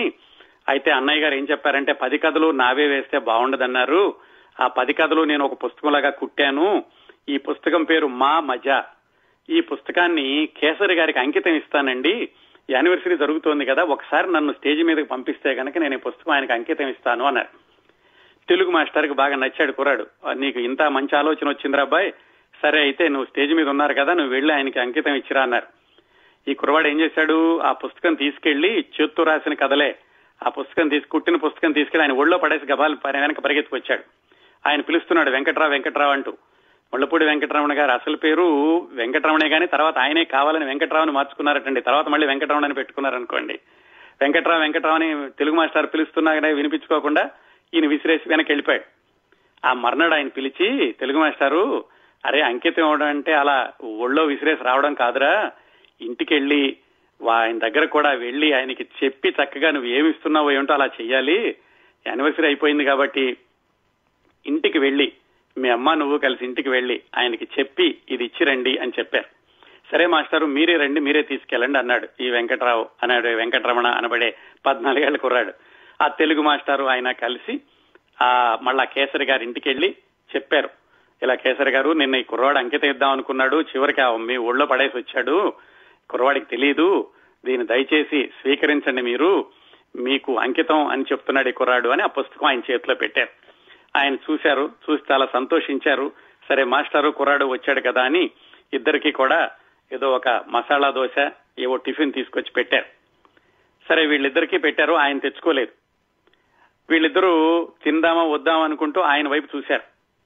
ఆయన అన్నారట, అరే చూడండి రా అబ్బాయి, నేను ఈ టిఫిన్లు కాఫీలు తిందాము అనుకున్నటువంటి రోజుల్లో నా దగ్గర డబ్బులు లేవు, ఆయన కూడా చాలా పేదరికం నుంచి పైకొచ్చి ఆయుర్వేదం పెట్టి స్కూల్ పెట్టి ఇవన్నీ చేశారండి కేసరి గారు అన్న ఆయన, అప్పట్లో నా దగ్గర డబ్బులు లేవు, ఇప్పుడు నా దగ్గర బోల్డ్ అని డబ్బులు ఉన్నాయి, కానీ ఈ దోశ ఇలాంటివి తిరిగితే నాకు అరగదు, జీవితం అంటే ఇలాగే ఉంటుందిరా, నువ్వు రాసిన కథల్లో మా మజా అనే కథలో నువ్వు పెద్ద పెద్ద భాషలో ఏవో పెద్ద పెద్ద వాళ్ళ కథలు రాశావు, అలాంటివి కాదు జీవితంలో నవ్వులు వెనకాల ఎంత విషాదం ఉంటుందో చూడు, ఇదిగో ఇదే ఉదాహరణ, నాకు ఇన్ని డబ్బులున్నా నేను కొంచెం కూడా తినలేను, తిందామనుకున్న రోజుల్లోనేమో నా దగ్గర డబ్బులు లేవు, ఇలాంటి కథలు రాయాలరా నువ్వు.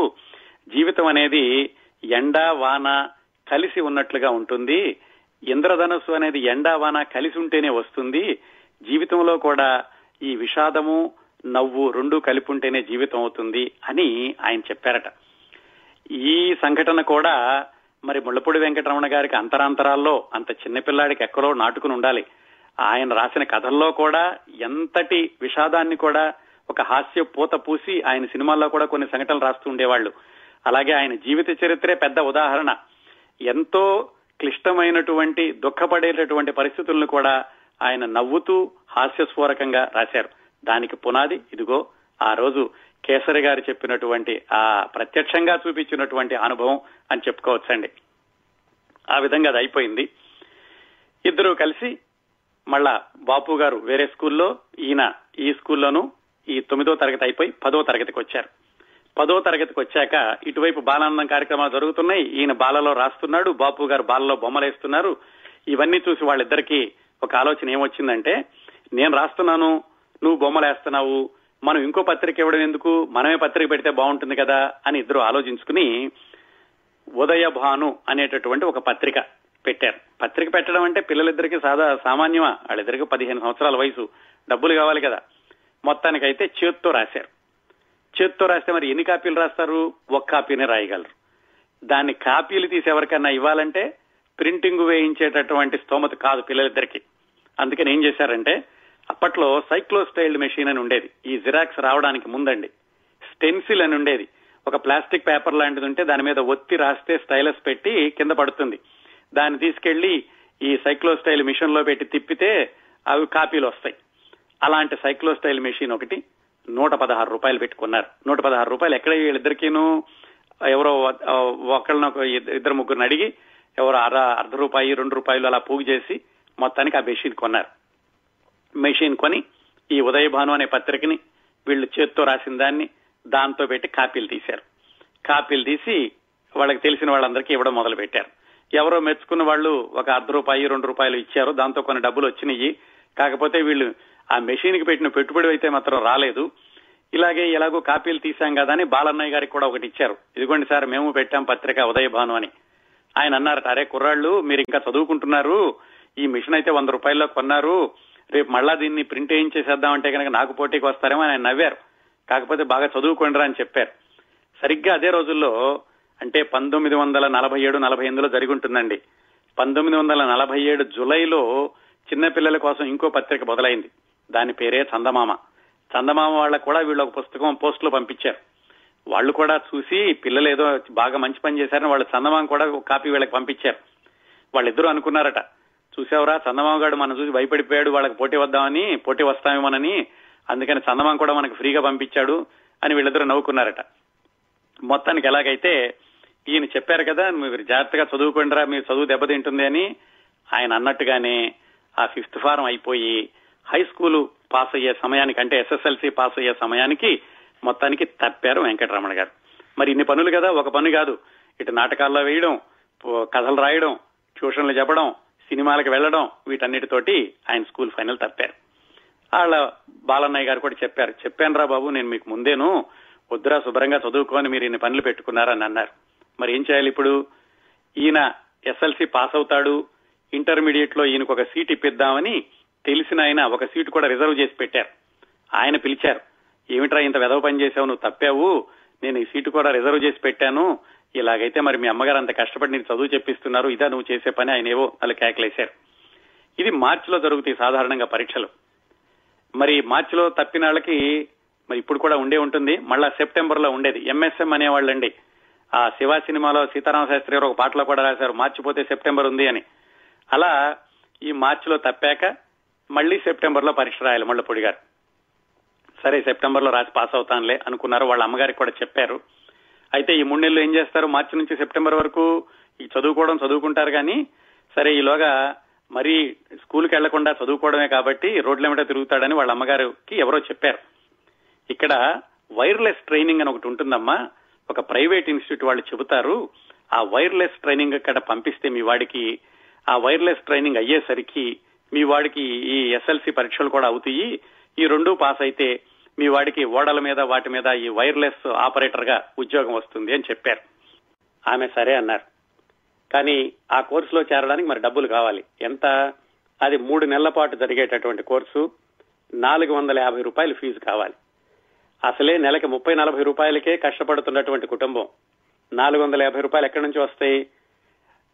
రమణ గారు ట్యూషన్లు చెబుతూ ఉండేవాళ్ళు కదా అందరికీను. ఆయన ట్యూషన్లు చెప్పేటటువంటి కాశీనాథ నాగేశ్వరరావు పంతులు గారింట్లో కామాక్షమ్మ గారని ఉంటే ఆవిడని అడిగి అప్పు తీసుకుని రమణ గారికి 450 రూపాయలు ఫీజు కట్టి ఆ రేడియో టెలిగ్రాఫ్ కోర్సులో చేర్పించారు. ఎప్పటి వరకు? మళ్ళా సెప్టెంబర్ లో పరీక్షలు రాసే వరకు. అప్పటికి ఈ కోర్సు కూడా అయిపోతే సెప్టెంబర్ లో SSLC పాస్ అయితే తర్వాత ఉద్యోగం వస్తుంది కదా అని వాళ్ళ అంచనా. ఆ కోర్సులో చేరి ఈయన అది ఎంత గంట 2 గంటలో ఉండేది రోజుకి, మిగతా సమయం అంతా బలాదూరుగా తిరగడం, సినిమాలు చూడడం. ఆ కోర్సు నేర్చుకున్నప్పుడు దాన్ని అభ్యాసం చేయడానికి ఒక చిన్న మెషిన్ లాంటిది ఉండేది. దాంట్లో ఈ మోర్స్ కోడ్ అంతా ఇంటి దగ్గర ప్రాక్టీస్ చేయడానికని 12 రూపాయలు పెట్టి ఆ చిన్న యంత్రం కూడా కొనుక్కున్నారు. అది తెచ్చుకుని ఇంటి దగ్గర ఈయన ప్రాక్టీస్ చేస్తుంటే చుట్టుపక్కల వాళ్ళందరూ ఈ కుర్రాడు ఏదో కొత్త కొత్త చదువులు చదువుతున్నాడు, ఏమిటమ్మా మీ అబ్బాయి చదివేది అని వాళ్ళ అమ్మగారిని అడిగారు. వాళ్ళ అమ్మగారు చెప్పారు, ఇలాగా దీన్ని వైర్లెస్ టెలిగ్రఫీ అంటారు, ఇది చదువుతుంటే కనుక తర్వాత మిలిటరీలోనూ అక్కడ ఉద్యోగం వస్తుందని. ఇక అందరూ విపరీతంగా ఊహించేసుకున్నారు, ఇంకేముంది ఈ కుర్రవాడి చదివేస్తాడు, తర్వాత ఓడల్లో తిరుగుతాడు, విమానాల్లో విహరిస్తాడు, మిలిటరీకి వెళ్ళిపోతాడు అని చుట్టుపక్కల అందరూ కూడా విపరీతంగా అంచనాలు వేసుకున్నారు. ఈయన కూడా అది నేర్చుకుంటున్నాడు, మళ్ళీ సెప్టెంబర్కి రాయడానికి SSLC లెక్కలు కూడా ప్రాక్టీస్ చేస్తున్నారు. ఇలా జరుగుతూ ఉండగా 1 నెల రోజులు అయిపోగానే ఆ ట్రైనింగ్ కోర్స్ ఇచ్చేటటువంటి వాడు విచారణ ఎత్తేశాడు. ఎందుకంటే వాడు ఆ ఇన్స్టిట్యూట్ పెట్టినటువంటి గదికి అద్దె కట్టలేక అతను ఎత్తేశాడు. దాంతో ఆ కోర్సు అక్కడ ఆగిపోయింది. వాళ్ళు కట్టిన డబ్బులు వృధా అయిపోయినాయి, ఆ కోర్సు అక్కడ ఆగిపోయింది. ఈలోగా SSLC సెప్టెంబర్ పరీక్షలు దగ్గరకు రానే వచ్చినాయి.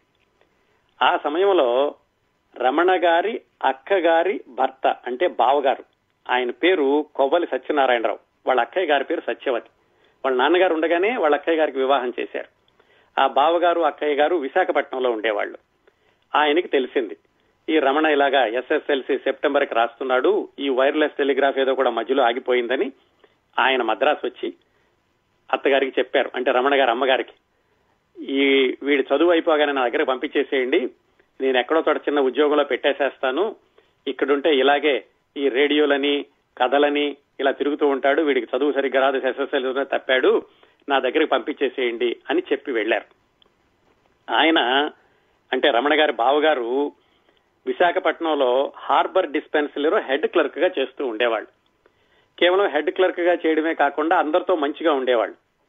రమణ గారి నాన్నగారు కూడా ఆయన బ్రతుకున్న రోజుల్లో క్యాషియర్ గా పనిచేసేటప్పుడు ఆ కూలీలకి వాళ్ళకి ఆ క్యాష్ డబ్బులన్నా ఇచ్చేసేసి నెలాఖరులో మళ్లీ ఆఫీసు కట్టాలంటే ఆయన అప్పు చేసి అంత మంచితనంగా ఉండేవాళ్ళు.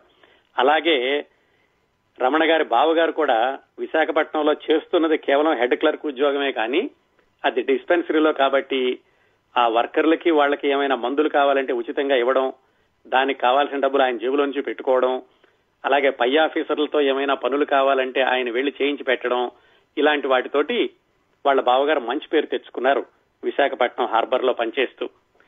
ఆయన రమణ గారికి SSLC అయిపోగానే రమ్మని చెప్పారు. SSLC సెప్టెంబర్ పరీక్షలు రాశారు. ఆయన లెక్కల్లో మంచి మార్కులు వచ్చి పాస్ అయ్యారు. చాలా విచిత్రం ఏమిటంటే ఆయన SSLCలో తప్పింది లెక్కల సబ్జెక్టులోనే.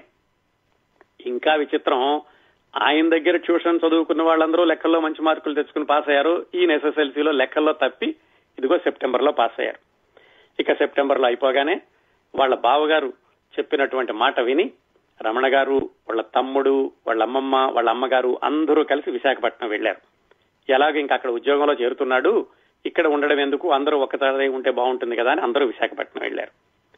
వెళ్ళగానే వాళ్ళ బావగారు హార్బర్ లో అయితే ఉద్యోగం దొరకలేదు, కానీ ఆ హార్బర్ కు అనుబంధంగా రైల్వే శాఖ కూడా ఒకటి ఉంటుంది. ఎందుకంటే ఆ ఓడల దగ్గరికి సరుకులు వాటిని తీసుకురావడానికి రైలు పెట్టెలు వేయడం, రైలు రావడం, దానికి అనుబంధంగా ఒక చిన్న రైల్వే శాఖ ఉంటుంది. ఆ రైల్వే శాఖలో రమణ గారిని కూలీగా పెట్టారు. కూలీగా ఎందుకు పెట్టారు? ఎస్ఎస్ఎల్సీ చదివితే నిజంగా గుమస్తా ఉద్యోగం వస్తుంది. ఇవన్నీ కూడా మనం 1948-49 ప్రాంతాలండి. కాకపోతే గుమస్తా ఉద్యోగానికైతే పెద్ద క్యూ ఉంటుంది, సమయం పడుతుంది. ముందు కూలీగా చేరితే గనక తొందరలోనే ముఠా మేస్త్రి అయిపోవచ్చు, ఆ తర్వాత గుమస్తా దానికి రావచ్చు, ఖాళీగా ఉండడం ఎందుకు అని ఆ హార్బర్ కి అనుబంధంగా ఉన్న రైల్వే శాఖలో కూలీగా చేర్పించారు. కూలీగా అయితే చేరారు కానీ ఈయన ఎంత ఆయన వయసు అప్పటికి 18 సంవత్సరాలు 19 సంవత్సరాలు. అంత చిన్న వయసులో చదువుకున్న కుర్రాడు కూలీగా చేరేసరికి ఆ కూలీలకి గుమస్తాగా ఉన్నతను, బాబు నేను చూస్తుంటే జాలేస్తోంది, ఇంత చిన్న వయసులో కూలీగా చేరావు, నువ్వు కూలీ పని చేయలేవు, సరే ముందు ఈ కుర్చీలో కూర్చో, ఏదో చిన్న చిన్న లెక్కలు అలాంటివి చేసి పెడదువు గాని నాకు అన్నాడు. చేరడం అయితే కూలీగా చేరారు కానీ కూలీ పని కాకుండా ఒక నీడ పట్టున కూర్చునేటటువంటి ఒక చిన్న పని చెప్పాడు ఆ గుమస్తా. అలా ఆయన చేరినటువంటి ఒక వారం అయ్యింది. రోజుకి రూపాయి పావలా, వారానికి ఒకసారి జీతం ఇస్తారు. ఆయన చేరాక 4-5 రోజులకే వారం అయిపోయింది, అంటే వారాంతం వచ్చింది. దాంట్లో ఆయన జీతం తీసుకోవాలి. ఆ క్యూలో నుంచున్నప్పుడు ఆ క్యూలో నుంచున్నటువంటి ఇంకో కూలీ ఎవరో దగ్గరగా వేరే వాళ్ళతో అన్నాడట, ఈ చదువుకున్న నా కొడుకులంతా కూలీలాగా వచ్చి మన పట్ట కొడుతున్నారు, పేరుకేమో కూలీ, చేసే పనేమో అక్కడ లోపల నీడ పట్టును కూర్చుంటున్నాడు అని అన్నాడు. అది తన గురించే అన్నాడని రమణ గారికి తెలుసు, ఎందుకంటే ఆయనే కదా కూలీగా చేరి ఆ నీడ పట్టును కూర్చుంటోంది. ఆయనకి చాలా పౌరుషం పొడుచుకొచ్చి ఆ గుమస్తాతో చెప్పి, ఏమండి ఇలా వేరే వాళ్ళు అలా అనుకోవడం నాకు ఇష్టం లేదు, నిజానికి నేను కూలీగా చేరాను కాబట్టి కూలీగానే పనిచేస్తాను అని వెళ్ళి ఆ మర్నాటి నుంచి ఆ హెడ్ క్లర్క్ చెబుతున్నా కానీ వినకుండా కూలీ చేయడానికి వెళ్ళారు. కూలీ అంటే ఏమిటి? ఆ రైలు పట్టాల అడుగున చెక్క దొంగలుంటాయి, ఆ చెక్క దొంగలన్నీ లేపడం, ఒకచోట నుంచి ఒకచోటకి మోసుకెళ్ళడం. వయసు చూస్తే 17-18 సంవత్సరాలు. దాంతో ఒళ్ళంతా కందిపోయేది ఎండలో అవన్నీ మోయడంతో, అలాగే చేతులన్నీ కూడా వాచిపోతూ ఉండేవి. అలా 4-5 రోజులు చేశాక వాళ్ళ బావగారికి తెలిసింది. ఆయన చూసి, పాపం ఇంత చిన్న వయసులో వీడు ఇంత కష్టమైన పని చేస్తున్నాడు అని, ఇలా దీని బదులు ఇంకా వేరే ఉద్యోగం ఏదైనా చూస్తే బాగుంటుంది అని ఆయన్ని అక్కడి నుంచి తీసుకొచ్చి వేరే ఉద్యోగానికి ప్రయత్నించారు. అదండి తర్వాత రోజుల్లో అద్భుతమైనటువంటి సినిమాలు తీసి లక్షల రూపాయల పెట్టుబడితో సినీ నిర్మాతగా కూడా అయ్యి లక్షలు పోగొట్టుకుని మళ్లీ లక్షలు సంపాదించుకుని ఇలా తెలుగువారి సంస్కృతిలో భాగంగా మిగిలిపోయినటువంటి సాహిత్యాన్ని సృష్టించిన అత్యద్భుత సృజనాత్మక శీలి ముళ్లపూడి వెంకటరమణ గారి మొట్టమొదటి ఉద్యోగం కూలీ, రోజుకు రూపాయి పావలా జీతంతో అలా మొదలయ్యారు. అది అయిపోయాక మళ్ళా ఉద్యోగం ఏం చేయాలి? వీళ్ళ బావగారు హార్బర్ లో పనిచేస్తారు కాబట్టి హార్బర్ లోనే ఇంకో చిన్న గుమస్తా లాంటి ఉద్యోగం చూశారు. అది ఎలా ఉంటుందంటే, హార్బర్ కి ఓడలు వచ్చేటప్పుడు వాటిని కొంత దూరంలో ఇంజిన్ ఆపేస్తారు, ఎందుకంటే ఒడ్డు వరకు కూడా ఆ ఇంజిన్ నడుస్తూ వస్తే అలలు, పెద్ద పెద్ద అలలు వచ్చి ఆ ఒడ్డు కోసుకుపోతుంది, సరిగ్గా ఉండదని ఆ నౌకల్ని కొంత దూరంలో ఆపేసి అక్కడి నుంచి చిన్న చిన్న పడవలు పెట్టి దాంతో ఒడ్డుకు లాక్కొస్తారు. వాటిని టగ్ బోట్లు అంటారు. సరిగ్గా ఈ సమయంలో, అంటే ఓడను అక్కడ ఆపి ఆ పడవలను వాటికి కట్టి పడవలతో లాగే సమయంలో చాలా గందరగోళం జరుగుతుంది అక్కడ. ఏంటంటే ఈ స్మగ్లర్స్ వాళ్ళందరూ కూడా దొంగతనంగా ఓడలో వచ్చిన సరుకులన్నింటినీ పెద్ద పెద్ద బస్తాల్లో కట్టి, దాంట్లో పక్కన ఉప్పు బస్తాలు కట్టి, ఆ రెండింటినీ కలిపి ఆ సముద్రంలో ఆ దగ్గరలో వదిలేస్తారు. ఈ ఓడ మీద తనిఖీ చేయడానికి వచ్చినటువంటి కస్టమ్స్ వాళ్ళు వీళ్ళందరూ వెళ్లిపోయాక ఆ ఉప్పు అంతా కరిగిపోయి ఆ బస్తా పైకి రాగానే వాటిని తీసుకెళ్తారు. ఆ స్మగుల్డ్ గోల్డ్స్ అన్ని అమ్ముకుంటారు. ఇదంతా రమణ గారు 48-49లో ఆయన వెళ్ళినప్పటి అనుభవాల్లో రాశారు. ఆ తర్వాత 30 సంవత్సరాల తర్వాత నేను చదువుకునే రోజుల్లో కూడా ఇవి కొనసాగుతూ ఉండేది. అలా వచ్చినటువంటి ఆ స్మగ్లింగ్ సరుకులన్నీ కూడా యూనివర్సిటీలో అవుట్ గేట్ లోను, అలాగే సముద్రం పక్కన జాలరపేట అని ఉండేది, అక్కడ పూర్ణ మార్కెట్ లోను అక్కడ అమ్ముతూ ఉండేవాళ్ళు విశాఖపట్నంలో. ఇప్పటి సంగతి తెలియదు కానీ రమణ గారు రాశాక 30-40 సంవత్సరాల వరకు కూడా అది కొనసాగింది. సరే, మళ్ళీ రమణ గారి విషయానికి వస్తే, ఆ టగ్ బోట్ల దగ్గర ఏదో లెక్కలు రాయడానికి ఎంతమంది వెళ్లారు, ఎన్ని బోట్లు పంపించారు, ఏమి సరుకులు వచ్చినాయి, ఈ లెక్కలు రాసే గుమస్తాగా వేశారు. ఈయన కొన్నాళ్ళు చూశారు. ఈయనకి ఏదో జరుగుతోందని అర్థమైంది. అలా మూటలు సముద్రంలో వేసేయడం ఏమిటి, తర్వాత తీసుకోవడం ఏమిటి, ఇదేదో అనుమానం వచ్చి వాళ్ళని అడిగారు, ఏమిటి మీరు చేస్తున్నారు ఇలాంటి పని అని. దానికి ఒక ఆయన, ఆ చేసేటటువంటి వాళ్ళల్లో ఒక ముఠా మేస్త్రి లాంటి వాడు అనుకోండి, ఆయన పిలిచి, పంతులు టీ తాగి సిగరెట్లు కాల్చి కూర్చో, నిద్ర వస్తే తొంగో, కానీ అదేంటి ఇదేంటి అని నువ్వు అడగమాకు, అడిగితే కనుక కరుసైపోతావు. ఆ బస్తాల్లాగే నిన్ను కూడా లోపలికి దించుతాం, ఉప్పు కరిగిపోయే మిగతా బస్తాలు పైకి లేస్తే నువ్వు పైకి లేవో అని ఒక విధమైనటువంటి సాఫ్ట్ గా బెదిరించాడు. అది మళ్ళీ వీళ్ళ బావగారికి తెలిసింది. వీడు ఇక్కడున్నా కానీ ఇంత నిజాయితీగా ఉంటుంటే కనుక వీడికి కష్టం, అక్కడ కాదని చెప్పి మళ్ళీ ఇంకో ఉద్యోగంలోకి మార్పించారు. ఈ ఉద్యోగం ఏమిటి? ఈ ఓడలు వచ్చేటటువంటి ఆ తీరంలో ఉండే ఆ వాటి దగ్గర పెద్ద పెద్ద నిలువుగా గోడలు కడతారు. ఆ గోడలు కట్టేటప్పుడు ఎలా ఉంటాయంటే ముందు లోపల ఇనుప జాలీలు వేసి ఆ జాలీలో సిమెంట్ వేసి ఆ గోడ కడతారు. ఈ గోడ ఎలా ఉంటుందో చూడాలంటే మీరు బంగారు కోడిపెట్ట ఆ పాట చూడండి ఒకసారి, దాంట్లో ఇలాంటి గోడలు కనిపిస్తాయి హార్బర్లోని, విశాఖపట్నం హార్బర్లోని. ఆ గోడలు కట్టేటప్పుడు ఇనప జాలీలు వాటిని వెల్డింగ్ చేయడానికి పట్టుకోవారు ఎవరో ఒకళ్ళు. ఆ ఇనప జాలీలు వెల్డింగ్ చేసేటప్పుడు పట్టుకునే పనికి పెట్టారు రమణ గారిని వాళ్ళ బావగారు, ఆయన మూడో ఉద్యోగంగా. అది ఎలా ఉండేది? ఎర్రగా ఎండ మాడిపోతూ ఉండేది. ఈయన వయసు చూస్తేనేమో 18 సంవత్సరాలు, పెద్ద దేహదారుఢ్యం ఉన్న మనిషి కూడా కాదు. వాటిని పట్టుకుంటే వాళ్ళు వెల్డింగ్ చేసేవాళ్ళ ఇనప ఓత్సల్ని. వెల్డింగ్ చేసేటప్పుడు అసలే బయట ఎండ, ఆ వెల్డింగ్ తో మరింత వేడి వచ్చేది. అది కొంత ఎర్తింగ్ లో పోను ఈయన శరీరంలో నుంచి కూడా కొంత కరెంటు పాస్ అవుతూ ఉండేది. అంత భయంకరంగా ఉండేది. కాసేపు ఆ వెల్డింగ్ అయిపోగానే కాసేపు ఈయన కిందకి దిగమని మళ్ళీ దాంట్లో సిమెంట్ పోసేవాళ్ళు. ఆ దొరికిన కొద్ది సమయంలో కూడా ఈయన వెంట తెచ్చుకున్నటువంటి ఇంగ్లీష్ పుస్తకాలు చదువుకుంటూ ఉండేవాడు. అప్పటికే ఇంగ్లీష్ పుస్తకాలు బాగా చదివేవాళ్ళు ఆయన. 9వ తరగతికే ఇంగ్లీష్ పుస్తకాలన్నీ ఆయన అవపోసన పట్టేశారు. ఇక్కడ విశాఖపట్నంలో కూడా రాత్రిపూట ఇంట్లో మంచం కింద పడుకుని వాళ్ళ బావగారికి కనపడకుండా ఇంగ్లీష్ నవల్స్, ఇదిగో ఈ వెల్డింగ్ పనిలో ఆ ఇనప చొవ్వలు పట్టుకుని ఆ మధ్యలో దొరికినటువంటి ఖాళీ సమయంలో కూడా ఇంగ్లీష్ నవల్ చదువుకుంటూ ఉండేవాళ్ళు. ఇంత కష్టపడుతూ ఆయన ఏదో రోజుకి రూపాయిన్నర రూపాయి పావలా వచ్చే ఉద్యోగం కోసమని అలా చేస్తూ ఈ నవలు చదువుకుంటుంటే అక్కడ ఉన్నటువంటి ఒక ఇంజనీర్ బెంగాలీ ఆయన పేరు మిత్ర, ఆయన చూసి ఏంటి కుర్రాడు ఇలా చదువుతున్నాడు మధ్య మధ్యలోనని చెప్పి వెళ్లి చూశారు. చూస్తే అద్భుతమైన ఇంగ్లీష్ పుస్తకాలు, పెద్ద పెద్ద వాళ్లే పెద్ద పెద్ద వాళ్ళు కానీ చదవరా పుస్తకాలు. ఆయన చూసి కుర్రాడిని పిలిచాడు, ఏంట్రా ఈ పుస్తకాలు చదువుతున్నావు అంటే, అవునండి నాకు ఇలాంటివన్నీ అలవాటు అని చెప్పారు. అప్పుడు ఆయన చాలా ఆశ్చర్యపడి ఆనందపడి కొంత బాధపడి, అరే అబ్బాయి నువ్వు ఇంత పుస్తకాలు చదివేటటువంటి నాలెడ్జ్ నీ దగ్గర ఉందంటే నువ్వు ఇలాగా ఈ వెల్డింగ్ కోసం ఈ ఇనప చొవ్వలు పట్టుకుని నీ టైం అంతా వేస్ట్ చేస్తున్నావు, నువ్వు ఉండాల్సింది ఇక్కడ కాదు, నువ్వు శుభ్రంగా మద్రాసు కలకత్తాన వెళ్ళిపో అని చెప్పి రమణ గారి జేబులో 10 రూపాయలు పెట్టాడు. ఆయన 10 రూపాయలు తీసుకుని ఇంటికి వెళ్ళారు.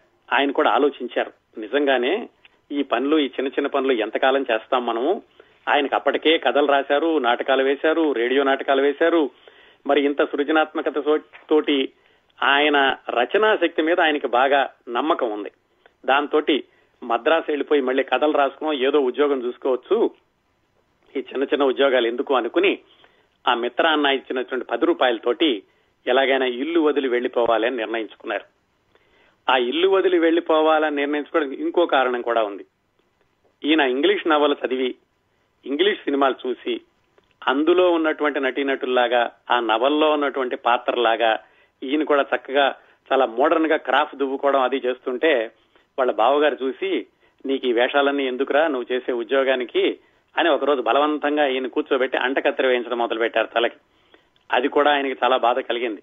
మధ్యలో లేచి వెళ్లిపోయారు, చాలా గొడవ చేశారనుకోండి, అది కూడా ఒక కారణం. బావగారు అంటకత్తెర వేయడం, ఇక్కడ మిత్ర గారు 10 రూపాయలు ఇవ్వడం, దాంతో ఎలాగైనా సరే మద్రాసు వెళ్లిపోదాము అనుకున్నారు. ఆయన ఇచ్చిన 10 రూపాయలు తీసుకొచ్చి ఇంట్లో 1000 పడగల పుస్తకం ఉంటే విశ్వనాథ సత్యనారాయణ గారిది ఆ పుస్తకంలో దాచారు. రాత్రి ఆయన ఆత్మకథలో రాసుకున్నారు, ఆ పుస్తకానికి దండం పెట్టుకున్నాను, 1000 పడగల నా ఫ్రెండు, గురువు, దేవుడు, నా తెలుగు రాతకి రక్షరేకు. చాలా గ్రాంధికంలో ఉంటుంది, కొన్ని నాకు అర్థం కాలేదు, అర్థమైనవి నాకు నచ్చలేదు, అది వేరే విషయం. కానీ ఆ పుస్తకం చూసే నా రచనా శైలిని అలవరుచుకున్నాను, నాదైనటువంటి శైలిని అని ఆయన ఆత్మకథలో రాసుకున్నారు, ఆ పుస్తకంలో పెట్టారు. సరే మర్నాడు తెల్లవారేది, మధ్యాహ్నం 2 హార్బర్కి వెళ్ళాలి. 2 హార్బర్కి వెళ్లాలంటే ఈయన ఇంకా ఆలోచిస్తున్నారు, ఈ 10 రూపాయలు పట్టుకుని వెళ్లిపోవాలి, 1:30కి మద్రాసు వెళ్లే మెయిల్ ఉంటుంది, మెయిల్కి వెళ్లాలా హార్బర్కి వెళ్లాలా. మధ్యాహ్నం 12కి వాళ్ళ అమ్మగారు భోజనం పెట్టారు. ఇంకేమైనా సరే మద్రాసు వెళ్లిపోదాం నిర్ణయించుకుని 10 రూపాయలు ఒక సంచి తీసుకుని సంచిలో ఒక జత బట్టలేవో ఉంటే పెట్టుకుని, అలాగే దాంతో పాటుగా బాపు గారు అప్పటి వరకు రాసినటువంటి ఉత్తరాలు, అలాగే ఒక బ్రష్, అలాగే టంగ్ క్లీనరు. బ్రష్ అంటేనేమో వేప పుల్ల, అలాగే టంగ్ క్లీనర్ అంటేనేమో తాటాకు. అవన్నీ కూడా సంచిలో పెట్టుకుని మొత్తానికి ఆయన టాస్ వేసుకుని ఎలాగైతే ఆయన మద్రాసు వెళ్ళడానికి నిర్ణయించుకుని ఇంట్లో మాత్రం హార్బర్కి వెళ్తున్నాను అని చెప్పి రైల్వే స్టేషన్కి వెళ్ళిపోయారు. రైల్వే స్టేషన్ లో టికెట్ అడిగారు.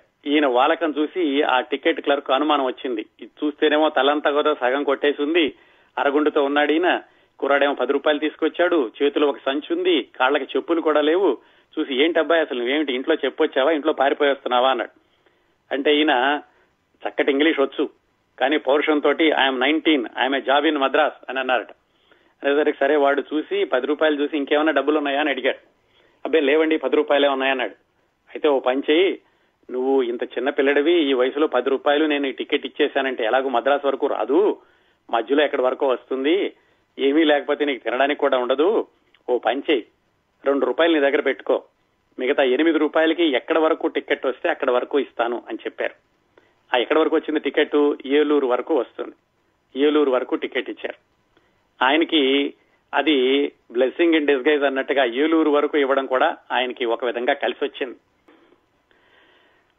సరే, ఏలూరులో దిగారు రమణ గారు. సాయంకాలం అయ్యింది. రమణ గారు అంటే అప్పటికి ఆయన వయసు 19 సంవత్సరాలు. ఆ చిన్న సంచి, కాళ్ళకి చెప్పులు కూడా లేవు. ఏలూరులో దిగి ఎక్కడికి వెళ్ళాలి? ఆయనకి తెలుసు ఒక పెద్ద ఆయన, ఆయన పేరు ఈదర వెంకట్రావు పంతులు.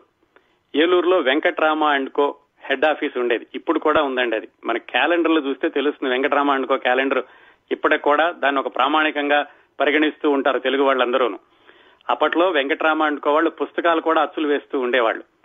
వాళ్ళు వేసే పుస్తకాలకి ఈ అట్టలు తయారు చేసేటటువంటి, పేపర్ తయారు చేసేటటువంటి కుటీర పరిశ్రమని రమణ గారు అమ్మగారు ఈ మనం చెప్పుకునేటువంటి సందర్భానికి కొన్ని సంవత్సరాల ముందు చాటపర్రులో పెట్టి అది కొనసాగగా ఆవిడ వెళ్ళిపోయారు.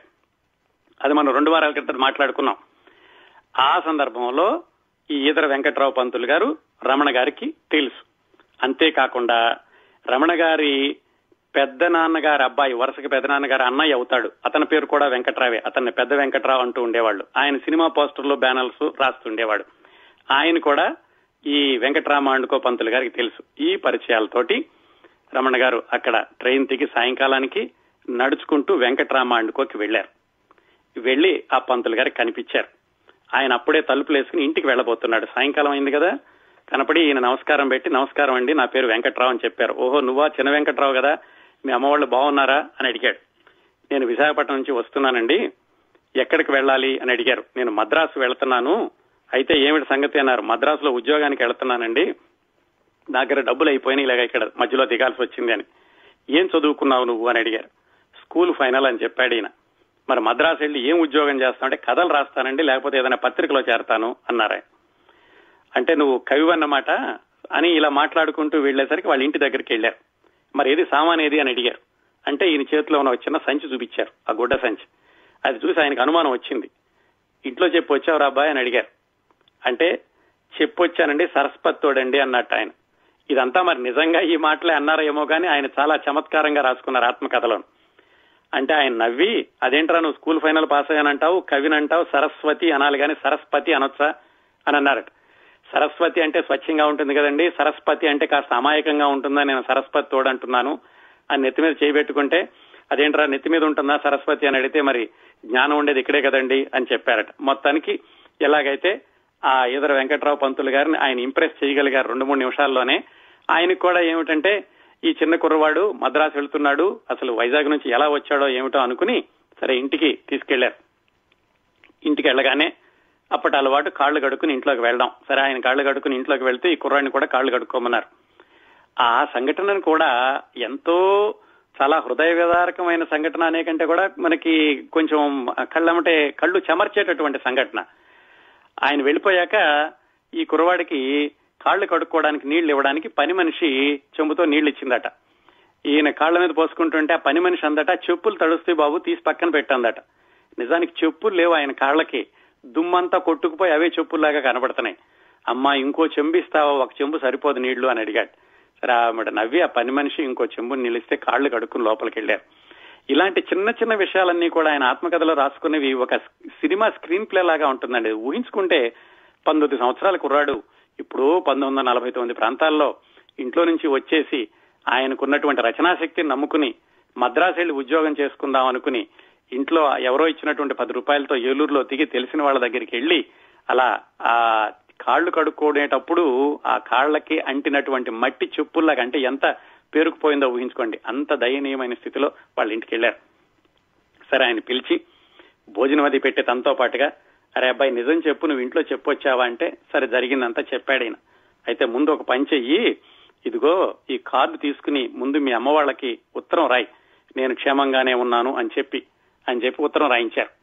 ఉత్తరం రాయించి, సరే అబ్బాయి నువ్వు మద్రాసు వెళ్తానంటున్నావు కదా, నువ్వు కథలు రాస్తానంటున్నావు, మరి నువ్వు అక్కడ క్షేమంగా ఉండగలవా లేదా, అసలు నిజంగా నీ కథలు రాయడం వచ్చా అంటే లేదండి నేను రాస్తా అన్నారు. అయితే ఓ పని చేయి, 4 రోజులు మా ఇంట్లో ఉండు, కాస్త నువ్వు కుదురుకున్నట్టుంటుంది, శుభ్రంగా భోజనం చేసి 4 రోజుల తర్వాత నువ్వు మద్రాసు వెళ్దు గానీ ఈ 4 రోజుల్లో నువ్వు ఎన్ని కథలు రాస్తావో అన్ని కథలు నాకు రాసి చూపించు అని అడిగారు.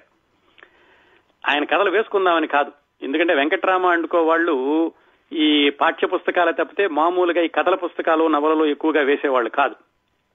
అది కూడా చెప్పారు ఆయన, నేను ఇలాగ నీ కథలు కాకరకాయలు వేసేవాడిని కాదు కాబట్టి ఊరికే నేను పరీక్ష చేయడం కోసం అని మాత్రమే అడుగుతున్నాను అని చెప్పారు.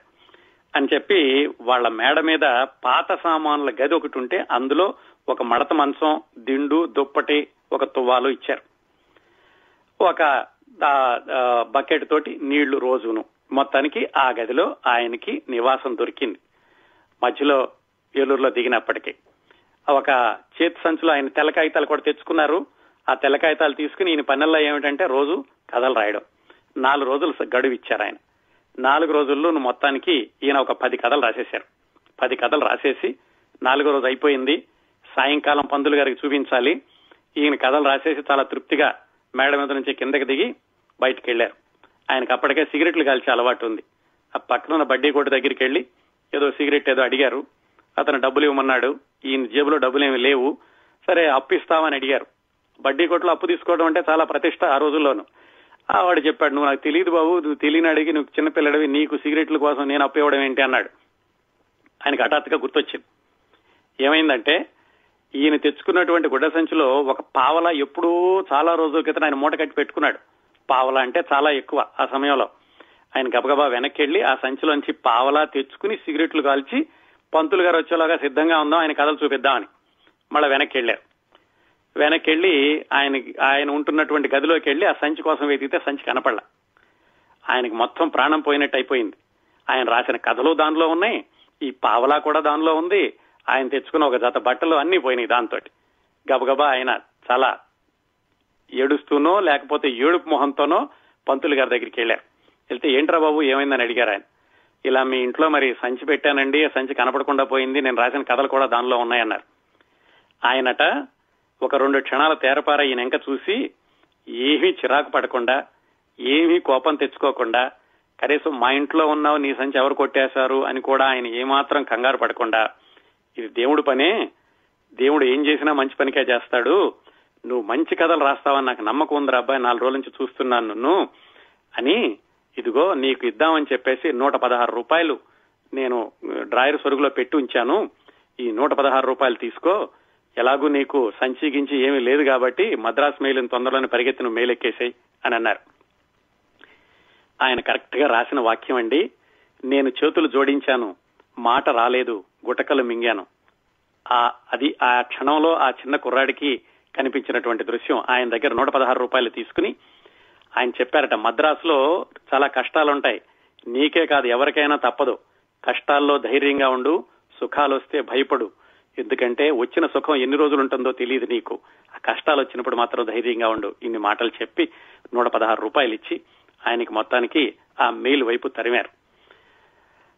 ఆ రోజు ఆ పంతులు గారు ఇచ్చినటువంటి 116 రూపాయలు అవి ఇచ్చినటువంటి ధైర్యమే మద్రాసులో నన్ను ముందుకు నడిపాయి. నాకు వచ్చిన విజయాలు, జరిగిన మంచి, ప్రాప్తించిన సౌభాగ్యం వారి చలవే అని ఎన్నటికీ మర్చిపోను అన్న వాక్యాన్ని యథాతథంగా రాసుకున్నారండి రమణ గారు ఆయన ఆత్మకథలోను. ఎంతమంది గుర్తుపెట్టుకుంటారండి ఆయన రాసింది. ఈ ఈ కథ రాసింది దాదాపుగా ఈ సంఘటన జరిగిన 60-70 సంవత్సరాలకి 60 సంవత్సరాలు కూడా ఆయన జాగ్రత్తగా ఆయన చేసినటువంటి మంచిని సహాయాన్ని గుర్తుపెట్టుకున్నారు. ఇవన్నీ కూడా మనం మామూలుగా పుస్తకం లాగా చదివేస్తే బాగానే ఉంటుందండి, కానీ ఈ వెనకాల ఉన్నటువంటి మనం నేర్చుకోవాల్సిన పాఠాలు ఆ సంఘటనలు ఇచ్చేటటువంటి స్ఫూర్తి ఆ కోణంలో చూస్తే ముళ్లపూడి వెంకటరమణ గారి జీవిత చరిత్ర ఒక పాఠ్య గ్రంథం లాగా కనిపిస్తూ ఉంటుందండి. మొత్తానికి ఆ 116 రూపాయలు తీసుకుని మద్రాసు వెళ్లారు. ఆయన సంవత్సరాలు తారీఖులు సరిగ్గా రాయలేదు, కానీ సుమారుగా ఇది 1950 ప్రాంతాల్లో జరిగి ఉంటుంది. ఆ 1950 నుంచి ఒక 4 సంవత్సరాల పాటు మద్రాసులో ఆయన పడని కష్టం లేదు. నిరుద్యోగం, భయంకరమైన నిరుద్యోగం, ఆకలి, మిత్రులైతే ఉన్నారు, ఇప్పుడు ఒకసారి 2 సార్లు వాళ్ళ ఇంట్లో కూడా భోజనం చేస్తూ ఉండేవాళ్ళు, కానీ రోజు ఎవరు పోషిస్తారు? మరి ఆ 4 సంవత్సరాలు నిరుద్యోగ పర్వంలో ఆకలి రాజ్యంలో ఒంటరి పోరాటం అన్నట్టుగా సాగింది ఆయన జీవితం. ఆ సమయంలో 1-2 కథలు రాస్తూ ఉండేవాళ్ళు, పత్రికలకు పంపిస్తూ ఉండేవాళ్ళు. పత్రికలు ఏవో డబ్బులు వచ్చిన రోజున శుభ్రంగా తినడం, లేదంటే అప్పులు అంతకుముందు పెట్టినటువంటి అప్పులు తీర్చడం, ఇంట్లో పుస్తకాలుంటే ఆ పుస్తకాలు కూడా అప్పు పెట్టి డబ్బులు తీసుకుని తిని మళ్ళా తర్వాత వాటిని వదిలించుకోవడం, ఇలా భయంకరమైనటువంటి బాధలు కష్టాలు అనుభవించారు ఆయన. భయంకరమైన మనం అంటున్నాం, కానీ ఆయన ఆత్మకథలో వాటిని కూడా ఎంతో హాస్యాస్పదంగా చాలా తేలికగా లైటర్ వెయిన్ లో రాసుకున్నారు ఆయన. ఆ 4 సంవత్సరాల్లో జరిగినటువంటి కొన్ని సంఘటనలు ఏమిటంటే, ఆయనకి అక్కడ ఉన్నటువంటి మిత్రుల్లో చెప్పుకోదగిన వాళ్ళు బాపు గారు, అలాగే వీళ్ళ వరుసగా అన్నయ్య అవుతాడు పెద్ద వెంకట్రావు అంటూ ఉండేవాళ్ళు. సినిమా పోస్టల్స్ రాస్తాం అనుకున్నారు అని చెప్పుకున్నాం కదా ఇందాక ఏలూరు సందర్భం వచ్చినప్పుడు. ఆయన కుటుంబం అంతా రాజమండ్రిలో ఉండేది, కానీ ఈ సినిమా పోస్టర్లో రాయడానికి ఆయన మద్రాసులో ఉండేవాళ్ళు. ఆయన ఇంకొక ఆయన, అలాగే అజంత అని తర్వాత రోజుల్లో ప్రఖ్యాత రచయిత అండి, ఆయన కూడా నిరుద్యోగిగా ఉండేవాళ్ళు, ఏదో ఒక రూములో ఉండేవాడు ఆయన. ఆయన వీళ్ళ ముగ్గురు దగ్గర అక్కడక్కడ ఉంటూ ఉండేవాడు రమణ గారు. ఇది ఉద్యోగం కోసం వెతుక్కుంటూ, ఏముంది క్వాలిఫికేషన్ SSLC, 1-2 కథలు రాస్తూ ఆ కథలకు వచ్చిన డబ్బులతోటి ఈ ముగ్గురిళ్లలో ఒక్కొక్కళ్ళింట్లో కొన్ని రోజులు ఉండడం అలా జరుగుతూ ఉండేది. ఆ క్రమంలో జరిగినటువంటి కొన్ని సంఘటనలు నిజంగా మనసు కలచివేస్తుంది ఆ సంఘటనలు వింటుంటే గనక. ఇప్పుడు 19 సంవత్సరాల కుర్రవాడిని ఆ దృశ్యంలో ఊహించుకుంటే చాలా బాధగా ఉంటుంది. ఏమిటంటే, అజంతా అన్న ఆయన గదిలో ఉన్నప్పుడు చాప లేదు, న్యూస్ పేపర్లు ఉండేవి. రాత్రిళ్ళు హిందూ న్యూస్ పేపర్ వేసుకుని ఎక్స్ప్రెస్ బొత్తిగా తల కింద పెట్టుకునేవాళ్ళట ఆయన. స్నానం చేస్తే తుడుచుకోవడానికి టవల్ లేదు, ఆ న్యూస్ పేపర్లతోటి తుడుచుకుంటేనేమో ఒంటికి అంటుతుంది ఆ ఇంక్ అంతా, అందుకని ఆ న్యూస్ పేపర్లతో ఒంటిని అద్దుకుని ఆ అద్దుకోగా మిగిలినటువంటి ఆ పేపర్లని ఎండబెట్టి మళ్ళా మర్నాటికి వాటినే టవల్గా వాడుకుంటూ ఉండేవాళ్ళు. ఆ అవే ఇటుకరాయి పెట్టుకుని దాని మీద పేపర్ వేసుకుని దాన్నే దిండులాగా పెట్టుకోవడం, ఇంకో పేపర్ కప్పుకోవడం, ఇంత భయంకరమైన ఆయన ఆ నిరుద్యోగ పరిస్థితిని అనుభవించారండి. అది అజంతా గారి గదిలో ఉండగా. వీళ్ళ అన్నయ్య గారు వెంకట్రావు గారని ఆయన ఉన్నాడని చెప్పుకున్నాం కదా, ఆయన ఇంట్లో ఉండగా ఇంకొక ఇదేంటంటే, ఆయన ఈ సినిమా పోస్టర్లకి బొమ్మలు అవి వేస్తూ ఉండేవాళ్ళు. అవి వేసేటప్పుడు ఆ వార్నిష్ అవి ఆరడానికని ఈయనేవో వాటిని నీళ్లతో కడగడం అలాంటి పనులన్నీ ఆయనకి సహాయం చేస్తూ ఉండేవాడు, సోడా వేసి కడగడం అలాంటి అవి చేస్తే వాళ్ళ అన్నయ్య 2 సాల్ట్ బిస్కెట్లు టీ కొని పెట్టేవాడు, ఎందుకంటే ఆయనకి కూడా తినడానికి అంతగా బ్రహ్మాండంగా జరిగేటటువంటి పరిస్థితి కాదు. సరే, ఈయన రమణ గారు తిన్నా తినకపోయినా కానీ మధ్యాహ్నం కాస్త ఎండగా ఉంటుందని 1 గంట సేపు వాళ్ళ అన్నయ్య గారి ఆయన అద్దెకుంటున్నటువంటి గది వరండాలో నిద్రపోతూ ఉండేవాళ్ళు. మధ్యాహ్నం పూట చిన్న కురుకు తీస్తూ ఉండేవాళ్ళు. ఒకరోజు వాళ్ళ అన్నయ్య అన్నట్ట, అరే తమ్ముడు, నేను నీకు అన్నం పెట్టలేను, నీకు పెట్టకుండా నేను తినలేను, నువ్వు పస్తులుంటూ అరుగు మీద పట్టుకుంటే నాకు బాధగా ఉందరా, అందుచేత పస్తులు ఉన్నప్పుడు ఇక్కడ రావద్దురా అని చెప్పారట. ఎంత హృదయ విదారకమైన సంఘటన చూడండి. అంటే సరే, తినడానికి తిండి ఎలాగూ లేదు, ఏదో 4-5 రోజులకు ఒకసారి భోజనం చేస్తున్నాను, అలాంటిది కనీసం మధ్యాహ్నం పూట కాసేపు కునుకు తీద్దామని వీడు వరండాలో ఉందనుకుంటే ఇతను కూడా ఇలా అంటున్నాడు, ఏం చేయాలని ఆలోచించి ఆయన మధ్యాహ్నం పూట వరండాలో కూర్చుని తనలో తాను అనుకున్నట్టుగా అబద్ధాలు అనుకుంటూ ఉండేవాళ్ళట. ఏమని? దొంగ వెదవలు 10 అణాలు తీసుకుని పాడు తిండి పెట్టాడు, బెండకాయ జిగురు, సాంబార్లో ఉప్పు తక్కువ, అన్నం తక్కువ తినాలని ఇలా చేస్తారు అని ఆయనలో ఆయన అనుకుంటూ ఉండేవాడు. ఎందుకు? భోజనం చేసి వచ్చాడు అని వాళ్ళ అన్నయ్య అనుకోవాలని. లేకపోతే రావద్దని చెప్పాడు కదా వాళ్ళ అన్నయ్య, నువ్వు పస్తులతో ఉంటే మా ఇంటికి రావద్దు, నేను నీకు పెట్టలేను, నువ్వు తినకుండా ఉంటే నేను చూడలేను అని వాళ్ళ అన్నయ్య చెప్పాడు కదా, అందుకని కనీసం ఆ గూడైనా ఆశ్రయమైనా దొరుకుతుందని ఆయన అలా తనలో తను భోజనం చేయకపోయినా కానీ చేశాను అని అనుకుంటూ ఉండేవాడట. అవి రెండు సంఘటనలు. అది జరిగాక ఇలా ఒకళ్ళ ఇంట్లో ఒక 2-3 రోజులు, బాపు గారు వరండాలో 2-3 రోజులు, వీళ్ళ వరండాలో 2-3 రోజులు అలా తిరుగుతూ ఉండేవాళ్ళు. ఇలా పత్రికలకి కథలు రాసి పంపిస్తూ ఉండేవారు అని చెప్పుకున్నాం కదా, అదేదో 4 రూపాయలు 5 రూపాయలు మనీ ఆర్డర్ వస్తూ ఉండేది ఆ రోజుల్లోనే. తర్వాత చాలా సంవత్సరాల వరకు కూడా మద్రాసు నుంచి జగతి అనే ఒక పత్రిక వచ్చేది. మీకు ఎవరికైనా మాలతీ చందూర్ గారి పేరు తెలుసుంటే గనక, మాలతీ చందూర్ గారి భర్త ఎన్ఆర్ చందూర్ అని ఆయన నడుపుతూ ఉండేవాళ్ళు, చిన్న పత్రిక అది. ఆ పత్రికలో రమణ గారి కథ పడింది ఒక నెల. ఎవరో మిత్రుడు చూసి, అరే వెంకట్రావు నీ కథ పడింది జగత్తులో, వాళ్ళు నీకు ఎక్కువ డబ్బులు ఇస్తారు, 5 రూపాయలు ఇంత ఇస్తారు, మామూలుగా వాళ్ళైతే 5 రూపాయలు ఇస్తారు, వీళ్ళు 10 రూపాయలు 20 రూపాయలు ఇస్తారు, ఆ డబ్బులు వచ్చాక నాకు పార్టీ ఇస్తావా అని అడిగాడు. అప్పటి వరకు ఈయన చూసుకోవాలి జగత్తులో కథ పడింది అని. ఈయనకేమిటంటే అప్పటికే అప్పులు ఉన్నాయి, అప్పటికే కాదు ఆ అప్పులు ఎలాగూ కొనసాగుతూ ఉండే నిరుద్యోగ పర్వంలోనూ. సరే ఈ 10 రూపాయలు 20 రూపాయలు వస్తే కనుక వీడికి భోజనం పెట్టించడం ఏమిటి, నాకే సరిపోదు, మన అప్పులు తీర్చుకోవాలి, పైగా తన మిత్రులున్న అజంత అన్న ఆయన గదిలో ఉంటున్నాడు, ఆయన కూడా ఈయనతో పాటే నిరుద్యోగంలో బాధపడుతూ ఉండేవాడు అని అనుకుంటూ మరి డబ్బుల కోసం వేచి చూడాలి, వేచి చూసేటటువంటి సమయం లేదు. అందుకని ఆయన ఎలాగైనా సరే ఆ ఎన్ఆర్ చందూర్ గారి ఇంటికి నడుచుకుంటూ వెళ్లి ఆయన్ని అడుగుదాం పారితోషికం ఇవ్వమని అని అనుకున్నారు. మరి నడుచుకుంటూ వెళ్లాల్సింది, ఎందుకంటే జేబులో డబ్బులు లేవు. అక్కడికి మొత్తానికి 6 మైళ్ళు నడుస్తూ వెళితే ఆయన ఏం రాశారంటే, ఆ నడుస్తూ వెళ్లేటప్పుడు ఇంగ్లీష్ నవల్ చదువుకుంటూ వెళితే కనుక శ్రమ తెలియకుండా ఉంటుందని 56 పేజీలు నడిచారట. అంటే నడిచేలోగా 56 పేజీలు చదువుకుంటూ ఆ మధ్యాహ్న పూట చెమటలు కక్కుకుంటూ ఎన్ఆర్ చందూర్ గారి ఇంటికి వెళ్ళారు. ఇల్లు తలుపు కొట్టారు, ఆయన తలుపు తీశారు. అసలు ఈ కుర్రవాణ్ణి చూడగానే ఎవర్రా నువ్వు అని అడిగారు. అంటే ఆయన చెప్పారు, ఏమండి నా స్టోరీ పడింది మీ పత్రికలోను, ఆ పత్రిక ఆఫీసు ఇల్లు ఒకటే ఆయనకి, అందుకని మీరు దాని పారితోషికం ఏదో ఇస్తారు కదా, అది మీ దగ్గర సరాసరి తీసుకుందామని వచ్చాను అని అన్నారు. ఈ కుర్రాడు వాలకం చూసేసరికి ఆయనకు అనుమానం వచ్చింది, అసలు వీడి తిండి తిని ఎన్ని రోజులైంది, ఈ మొహం ఏమిటి, బట్టలు ఏమిటి, చెమటలు ఏమిటి, ఎండలో నడుచుకుంటూ రావడం ఏంటి అని చెప్పి ఆయన ఇంటికి లోపలికి పిలిచి వేరే మాట మాట్లాడకుండా మాలతీ చందూర్ గారు కూడా ఈ కుర్రవాణ్ణి లోపలికి పిలిచి ముందు కాళ్ళు కడుక్కోరా అబ్బాయి అని చెప్పేసి పీట వేసి ముందు భోజనం పెట్టారు. భోజనం చేయడం అంటే చాలా పండగ లాంటిది ఆ రోజుల్లో రమణ గారికి, ఆ మిత్రుడు అజంతా గారికి కూడాను. మొత్తానికి భోజనం చేశాక అప్పుడు అడిగారు, ఏమిట్రా అబ్బాయి విషయం అంటే, ఇలాగా నా స్టోరీ నుండి డబ్బులు ఇస్తారు కదా అని వచ్చానంటే ఆయన చెప్పారు, చూడరా అబ్బాయి మాకు కావాల్సిన వాళ్ళని అడిగి రాయించుకుంటాం, అడగకుండా పంపిస్తే పత్రికలో వేసుకోం, కానీ నీ కథ చాలా బాగుంది అని చెప్పి పత్రికలో వేసుకున్నాం, అందుచేత నీ డబ్బులు కూడా నీకు మనీ ఆర్డర్ చేసేసాం, అందుకని ఇప్పుడు మళ్ళా ఇవ్వడం కంటే కూడా నువ్వు మనీ ఆర్డర్ కోసం వేచి చూడు అన్నారు. ఇదంతా ఇప్పుడు భోజనం పెట్టాక ఈ విషయం చెప్పారు. సరే ఈయన మరి ఎన్ని రోజుల్లో వస్తుందండి మనీ ఆర్డర్ అని అడిగారు. నువ్వు రేపు పొద్దున కల్లా వచ్చేసేస్తున్నాలే అని చెప్పారు. అని చెప్పి వెళ్లేటప్పుడు సరే నీ దగ్గర డబ్బులు లేవు కదా నాకు తెలుసు అని ఒక 1/2 రూపాయి పెట్టారు, చేతిలో పెట్టారు. 1/2 రూపాయి అంటే ఎంతండి అప్పట్లో, 8 అణాలు. ఆ 8 అణాలు తీసుకుని ఆయన సరే ఒక అణా పెట్టి ట్రైన్ ఏదో ఎక్కి అక్కడ నుంచి దిగి దగ్గరలో ఒక 6 అణాలు పెట్టి ఒక దోశ తీసుకుని, మసాలా దోశ ఏదో తీసుకుని, ఇంట్లో అజంతా ఉంటారు ఇద్దరూ కలిసి తిందామని చెప్పి ఆ దోశతోటి ఇంటికి వెళ్ళారు. అజంతా ఆయన కూడా వెయిట్ చేస్తున్నాడు.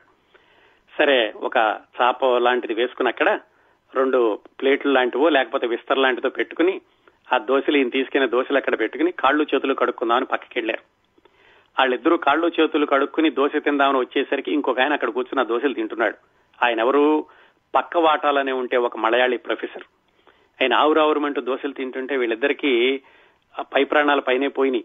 ఎందుకంటే వీళ్ళు ఆకలితో ఉన్నారు, ఈయన నడిచి వచ్చాడు. ఇదేంటండి మా దోశలు మీరు తింటున్నారు అంటే, దోశలు మీ అయితే ఓట్సయా, so what, hunger here, food here అని అన్నట్టు ఆయన. ఏం చేస్తారు ఇంకా పిల్లలిద్దరూను నవ్వేసి ఊరుకున్నారు. ఆ విధంగా ఆయన అంత దూరం వెళ్లి ఆయన భోజనం చేసి దోశలు తెచ్చేసరికి ఆ తెచ్చుకున్న దోశలు కూడా తినడానికి లేకుండా అయిపోయింది. ఇలాంటి సంఘటనలు ఎన్నో ఉన్నాయండి ఆయన ఆకలి రాజ్యంలో ఒంటరి పోరాటం చేసినటువంటి ఆ 4 సంవత్సరాల్లో. ఇంతకీ ఇంతవరకు కూడా ఆయనకి స్థిరమైన ఆదాయం దొరికే ఉద్యోగం ఏమీ కూడా లేదు. ముళ్లపూడి వెంకటరమణ గారి గురించి ఇంత వివరంగా చెప్పడానికి కారణం ఏమిటంటే, 12వ ఏట తండ్రిని పోగొట్టుకున్న ఒక కుర్రాడు కేవలం ఎస్ఎస్ఎల్సి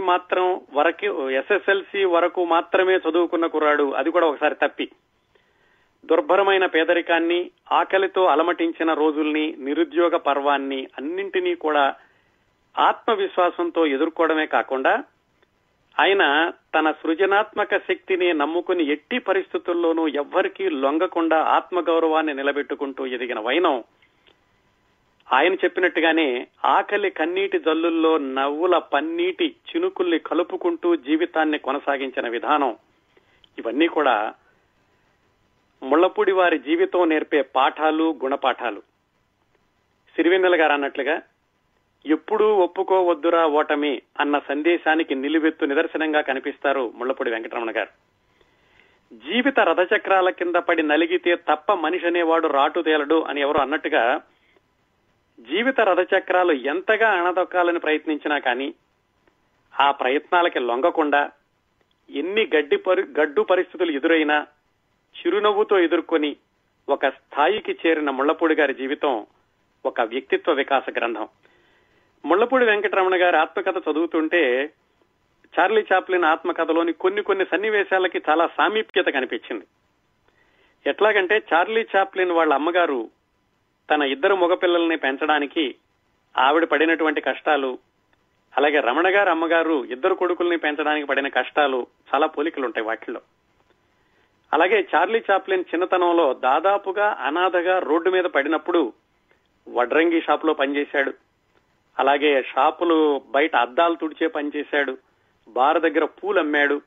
ఇలా చిన్న చిన్న పనులు ఎన్నో చేసి కష్టాలు పడ్డాడు. వెంకటరమణ గారు కూడా క్రిందటి వారం మనం చూస్తే ఆయన విశాఖపట్నంలో చేసినటువంటి రైలు పట్టాల మీద ఆ రైలు దొంగలు ఎత్తడం, అలాగే వెల్డింగ్ చేసేటప్పుడు అవి పట్టుకుని ఉండడం, ఇలాంటి చిన్న చిన్న పనులని చూస్తుంటే సరిగ్గా ఆ చార్లీ చాప్లిన్ చిన్నప్పుడు అలా చిన్న చిన్న పనులతో ఎలా కష్టాలు పడ్డాడో రమణ గారి జీవితంలోని ఆ చిన్న చిన్న ఉద్యోగాలకు కూడా చాలా సామీప్యత కనిపించింది. చార్లీ చాప్లిన్, ముళ్లపూడి గారు ఇద్దరూ కూడా ఈ బాల్యంలో పడినటువంటి వాళ్ళ కష్టాలని తర్వాత జీవితం మీద ప్రభావం కలగ చేయకుండా ప్రొఫెషనల్ జీవితాన్ని కొనసాగించారు, ఆయా రంగాల్లో పేరు తెచ్చుకున్నారు. చార్లీ చాప్లిన్ ప్రపంచవ్యాప్తంగా, ముళ్లపూడి వెంకటరమణ గారు తెలుగు వారి జీవితాల్లోకి చొచ్చుకుని వెళ్లిపోయారు అదనుకోండి. ఒక్క తేడా ఏమిటంటే, వీళ్ళిద్దరికీ చార్లీ చాప్లిన్ కష్టాలన్నీ కూడా ఆయనకి 6వ సంవత్సరం వయసు నుంచి 12 సంవత్సరాల వయసు వచ్చే వరకు, 12 సంవత్సరాల నుంచి తర్వాత ఆయన నాటకాలు వేసుకోవడం, 21వ సంవత్సరానికి అమెరికా రావడం, ఇంకా అక్కడి నుంచి ఆయన స్టార్ అయిపోవడం, అలా జరిగిందనుకోండి. ముళ్లపూడి వెంకటరమణ గారి కష్టాలు మాత్రం 12వ సంవత్సరం నుంచి 24వ సంవత్సరం వరకు అతి తీవ్ర స్థాయిలోను, ఆ తర్వాత 30-31 సంవత్సరాలు వచ్చే వరకు, అంటే మొట్టమొదటి సినిమాకి వెళ్లే వరకు కొంచెం అటు ఇటుగా కొన్ని రోజులు కష్టాలు, కొన్ని రోజులు కాస్త సుఖంగా జరగడం, మళ్లీ కష్టాలు, మళ్లీ సుఖాలు, అలా ఇంకొక 5-6 సంవత్సరాలు అలా గడిచింది ముళ్లపూడి గారి జీవితం. ఇంకో విషయం ఏమిటంటే, రమణ గారి జీవితంలో కొట్టొచ్చినట్టుగా కనిపించే ఇంకో అంశం, ఆయన చదువుకునే రోజుల దగ్గర నుంచి కూడా పరిచయమైనటువంటి ఎంతో మంది వ్యక్తులు, వాళ్ళందరూ ఆయన జీవితంలోని ముఖ్యమైన మలుపులకి కారణమైన సందర్భాలు చాలా ఉంటాయి. అవన్నీ చాలా ఆసక్తికరంగా ఉంటాయి. వాళ్ళెవ్వరినీ కూడా ఆయన మర్చిపోలేదండి. ఆయన ఆత్మకథలో ప్రతి ఒక్కరిని గుర్తుపెట్టుకున్నారు. ఎవరెవరు ఎలా సహాయం చేశారు, సహాయం చేసినప్పుడు ఆయన మానసిక స్థితి ఎలా ఉంది, అవన్నీ కూడా వివరంగా రాసుకున్నారు. నిజంగా ఏ మనిషి జీవితంలోనైనా కానీ జీవిత ప్రయాణంలో కలిగే పరిచయాలని స్నేహాలుగా మార్చుకోవడం, స్నేహాలని అనుబంధాలుగా నిలుపుకోవడం ఒక కళ. అది లేని రోజున మనిషి జీవితం ఒంటరి శిల. రమణ గారి జీవితం చెప్పేటటువంటి సత్యాల్లో ఇది కూడా ఒకటి. దీనికి ఉదాహరణగా రమణ గారి జీవితంలో తర్వాత మలుపుకి కారణమైనటువంటి ఒక కొత్త వ్యక్తిని పరిచయం చేస్తాను. ఆమె పేరు రేడియో భానుమతి. రేడియో భానుమతి అని ఎందుకనేవాళ్ళంటే, అప్పట్లో, అంటే ఇప్పుడు మనం మాట్లాడుకుంటోంది 1951-52 ప్రాంతాలు కదా, ఆ రోజుల్లో సినిమాల్లో భానుమతి ఉన్నారు కాబట్టి ఈవిడ్ని రేడియో భానుమతి అనేవాళ్ళు. ఈ రేడియో భానుమతి గారు పసుమర్తి కృష్ణమూర్తి గారిని, అప్పట్లో ప్రఖ్యాత సంగీత విద్వాంసుడు, వాళ్ళ అమ్మాయి. ఆయన వయలిన్, వేణువు, వీణ వీటన్నిటిలో కూడా చాలా ప్రసిద్ధమైనటువంటి వాద్యకారుడు. ఈ రేడియో భానుమతిగా పేరు తెచ్చుకున్న భానుమతి గారు వయలిన్, ఫ్లూటు వాయిస్తూ రేడియో నాటకాల్లో టాప్ గ్రేడ్ ఆర్టిస్ట్ గా వేస్తూ ఉండేవాళ్లు. అంతేకాకుండా ఆవిడ మల్లేశ్వర్ లాంటి సినిమాల్లో చిన్న చిన్న వేషాలు వేశారు. అలాగే నటీనటులకి డబ్బింగ్ కూడా, నటీమణులకి డబ్బింగ్ కూడా చెప్తూ ఉండేవాళ్ళు ఆవిడ. ఆవిడ ముళ్లపూడి వెంకటరమణ గారికి రేడియోలో ఈయన చిన్నపిల్లడిగా నాటకాలు వేసే దగ్గర నుంచి పరిచయం. ఒకరోజు ఆవిడ దగ్గరికి వెళ్లారు ఆయన. వెళ్లి, అక్కయ్య నాకు అర్జెంటుగా ఉద్యోగం కావాలి అని అడిగేవారు. ఆయన రేడియో భానుమతి గారిని అక్కయ్య అని పిలుస్తూ ఉండేవాళ్ళు. ఈయన చాలా చిన్నపిల్లడు, ఆవిడ చాలా పెద్ద ఆవిడ. ఏమిట్రా ఇంత అర్జెంటుగా ఉద్యోగం ఏమిటి, ఏదో చేసుకుంటున్నావు కదా చిన్న చిన్న పనులు అంటే, లేదక్క నా మిత్రుడు అజంత అని వాడు నేను కలిసి ఒక రూమ్ లో ఉంటున్నాము, ఒక తడికల గదిలోను. నిన్న వెళ్లేసరికి ఆ తడికల గదికి తాళం వేశాడు. పక్క వాళ్ళు చెప్పారు అతనికి ఉద్యోగం వచ్చింది, ఓ పరుపు దిండు కొరుక్కున్నాడు, అందుకని ఆ తడికల గదికి కూడా తాళం వేసుకున్నాడు అని. అతనికి ఉద్యోగం వచ్చింది, నాకు ఇంకా ఉద్యోగం లేదు, 2 ఏళ్లుగా తిరుగుతున్నాను, ఏదో ఒకటి చూపించాల్సిందే నువ్వు. మా మిత్రుడికి సబ్ ఎడిటర్ గా ఉద్యోగం వచ్చింది, నువ్వు ఎట్లాగైనా నీకున్నటువంటి పలుకుబడి ఉపయోగించి ఏదైనా పత్రికలో నాకు సబ్ ఎడిటర్ ఉద్యోగం ఇప్పించు అని అడిగారు. ఒరే అబ్బాయి, నువ్వు చదివిందేమో SSLC, అది కూడా ఒకసారి తప్పి 2వ సారి పాస్ అయ్యావు.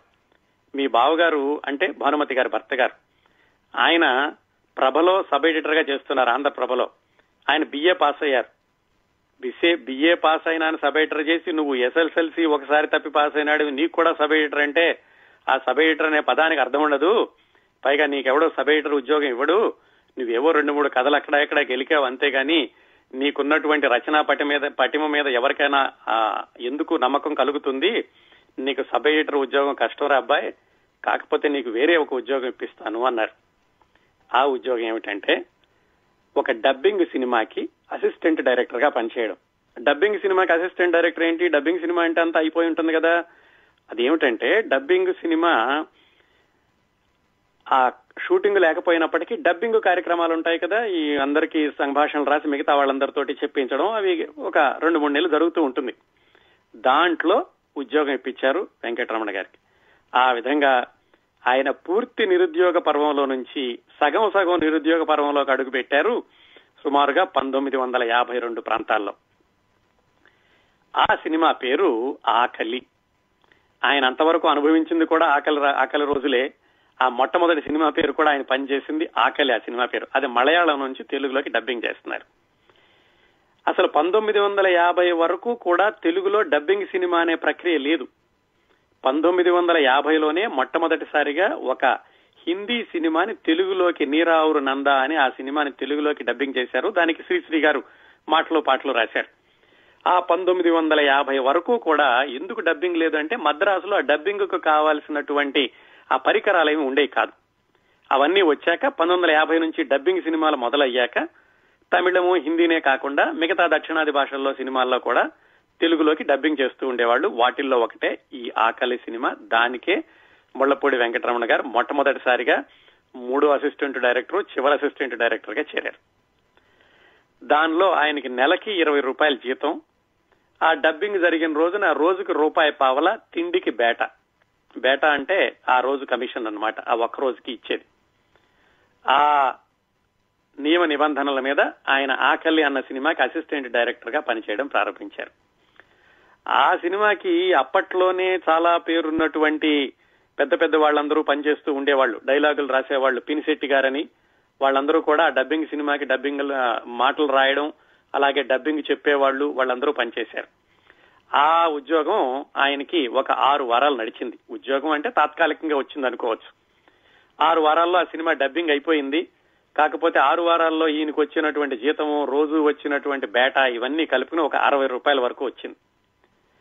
ఆ పరిస్థితుల్లో 60 రూపాయలంటే చాలా ఎక్కువ డబ్బులు రమణ గారికి. కాకపోతే 60 రూపాయలు వచ్చినటువంటి 60 రూపాయల్లో ఉన్న అప్పులు పోగా మళ్ళా 4-5 రోజుల్లో మళ్ళా రోడ్డు మీద పడినట్టు అయింది. మళ్ళా ఆకలి రోజులు మొదలైనవి. అలా ఉంటూ ఉండగా భానుమతి గారే మళ్ళీ ఈ కుర్రాడి పరిస్థితి తెలుసుకుని, ఎరా తమ్ముడు ఏమిటి అది అయిపోయింది కదా మళ్ళా ఏం చేస్తున్నావు అంటే, ఏమీ లేదక్కయ్య మరి మళ్ళా రోడ్డును పడే పరిస్థితి అంటే ఆవిడే ఇంకో ఉద్యోగం ఇప్పించారు. అది ఆయనకి దొరికినటువంటి 2వ ఉద్యోగం. అదేమిటంటే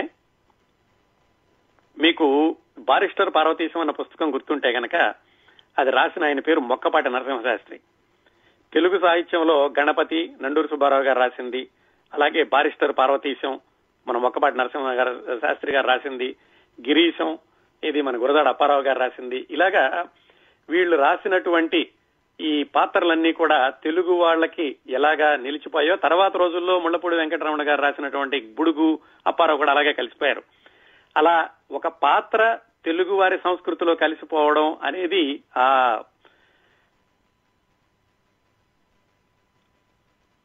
మన కన్యాశుల్కం రోజుల నుంచి ఉంది కదా, వాటిల్లో ఒక పాత్రే మొక్కపాటి నరసింహశాస్త్రి గారు బారిస్టర్ పార్వతీశం. ఈ మొక్కపాటి నరసింహశాస్త్రి గారు రాసినటువంటి పుస్తకాలన్నిటినీ కూడా మళ్ళా ప్రింట్ వేయడానికని చెప్పి పిఠాపురం సంస్థానం వాళ్ళు మద్రాసులో ఒక ఇల్లు తీసుకున్నారు. తీసుకుని వాళ్ళు ఒక ప్రణాళిక చేపట్టారు. ఆ ప్రణాళికలో భాగం మొక్కపాటి నరసింహశాస్త్రి గారి పుస్తకాలన్నీ మళ్లీ ముద్ర వేయడం. దాంట్లో మరి ముళ్లపూడి గారికి ఉద్యోగం ఏమిటి? ఆ పుస్తకాలన్నీ ప్రింట్ అయ్యాక దానికి ప్రూఫ్ రీడింగ్ చేసేటటువంటి ఉద్యోగం ముళ్లపూడి గారికి దొరికింది.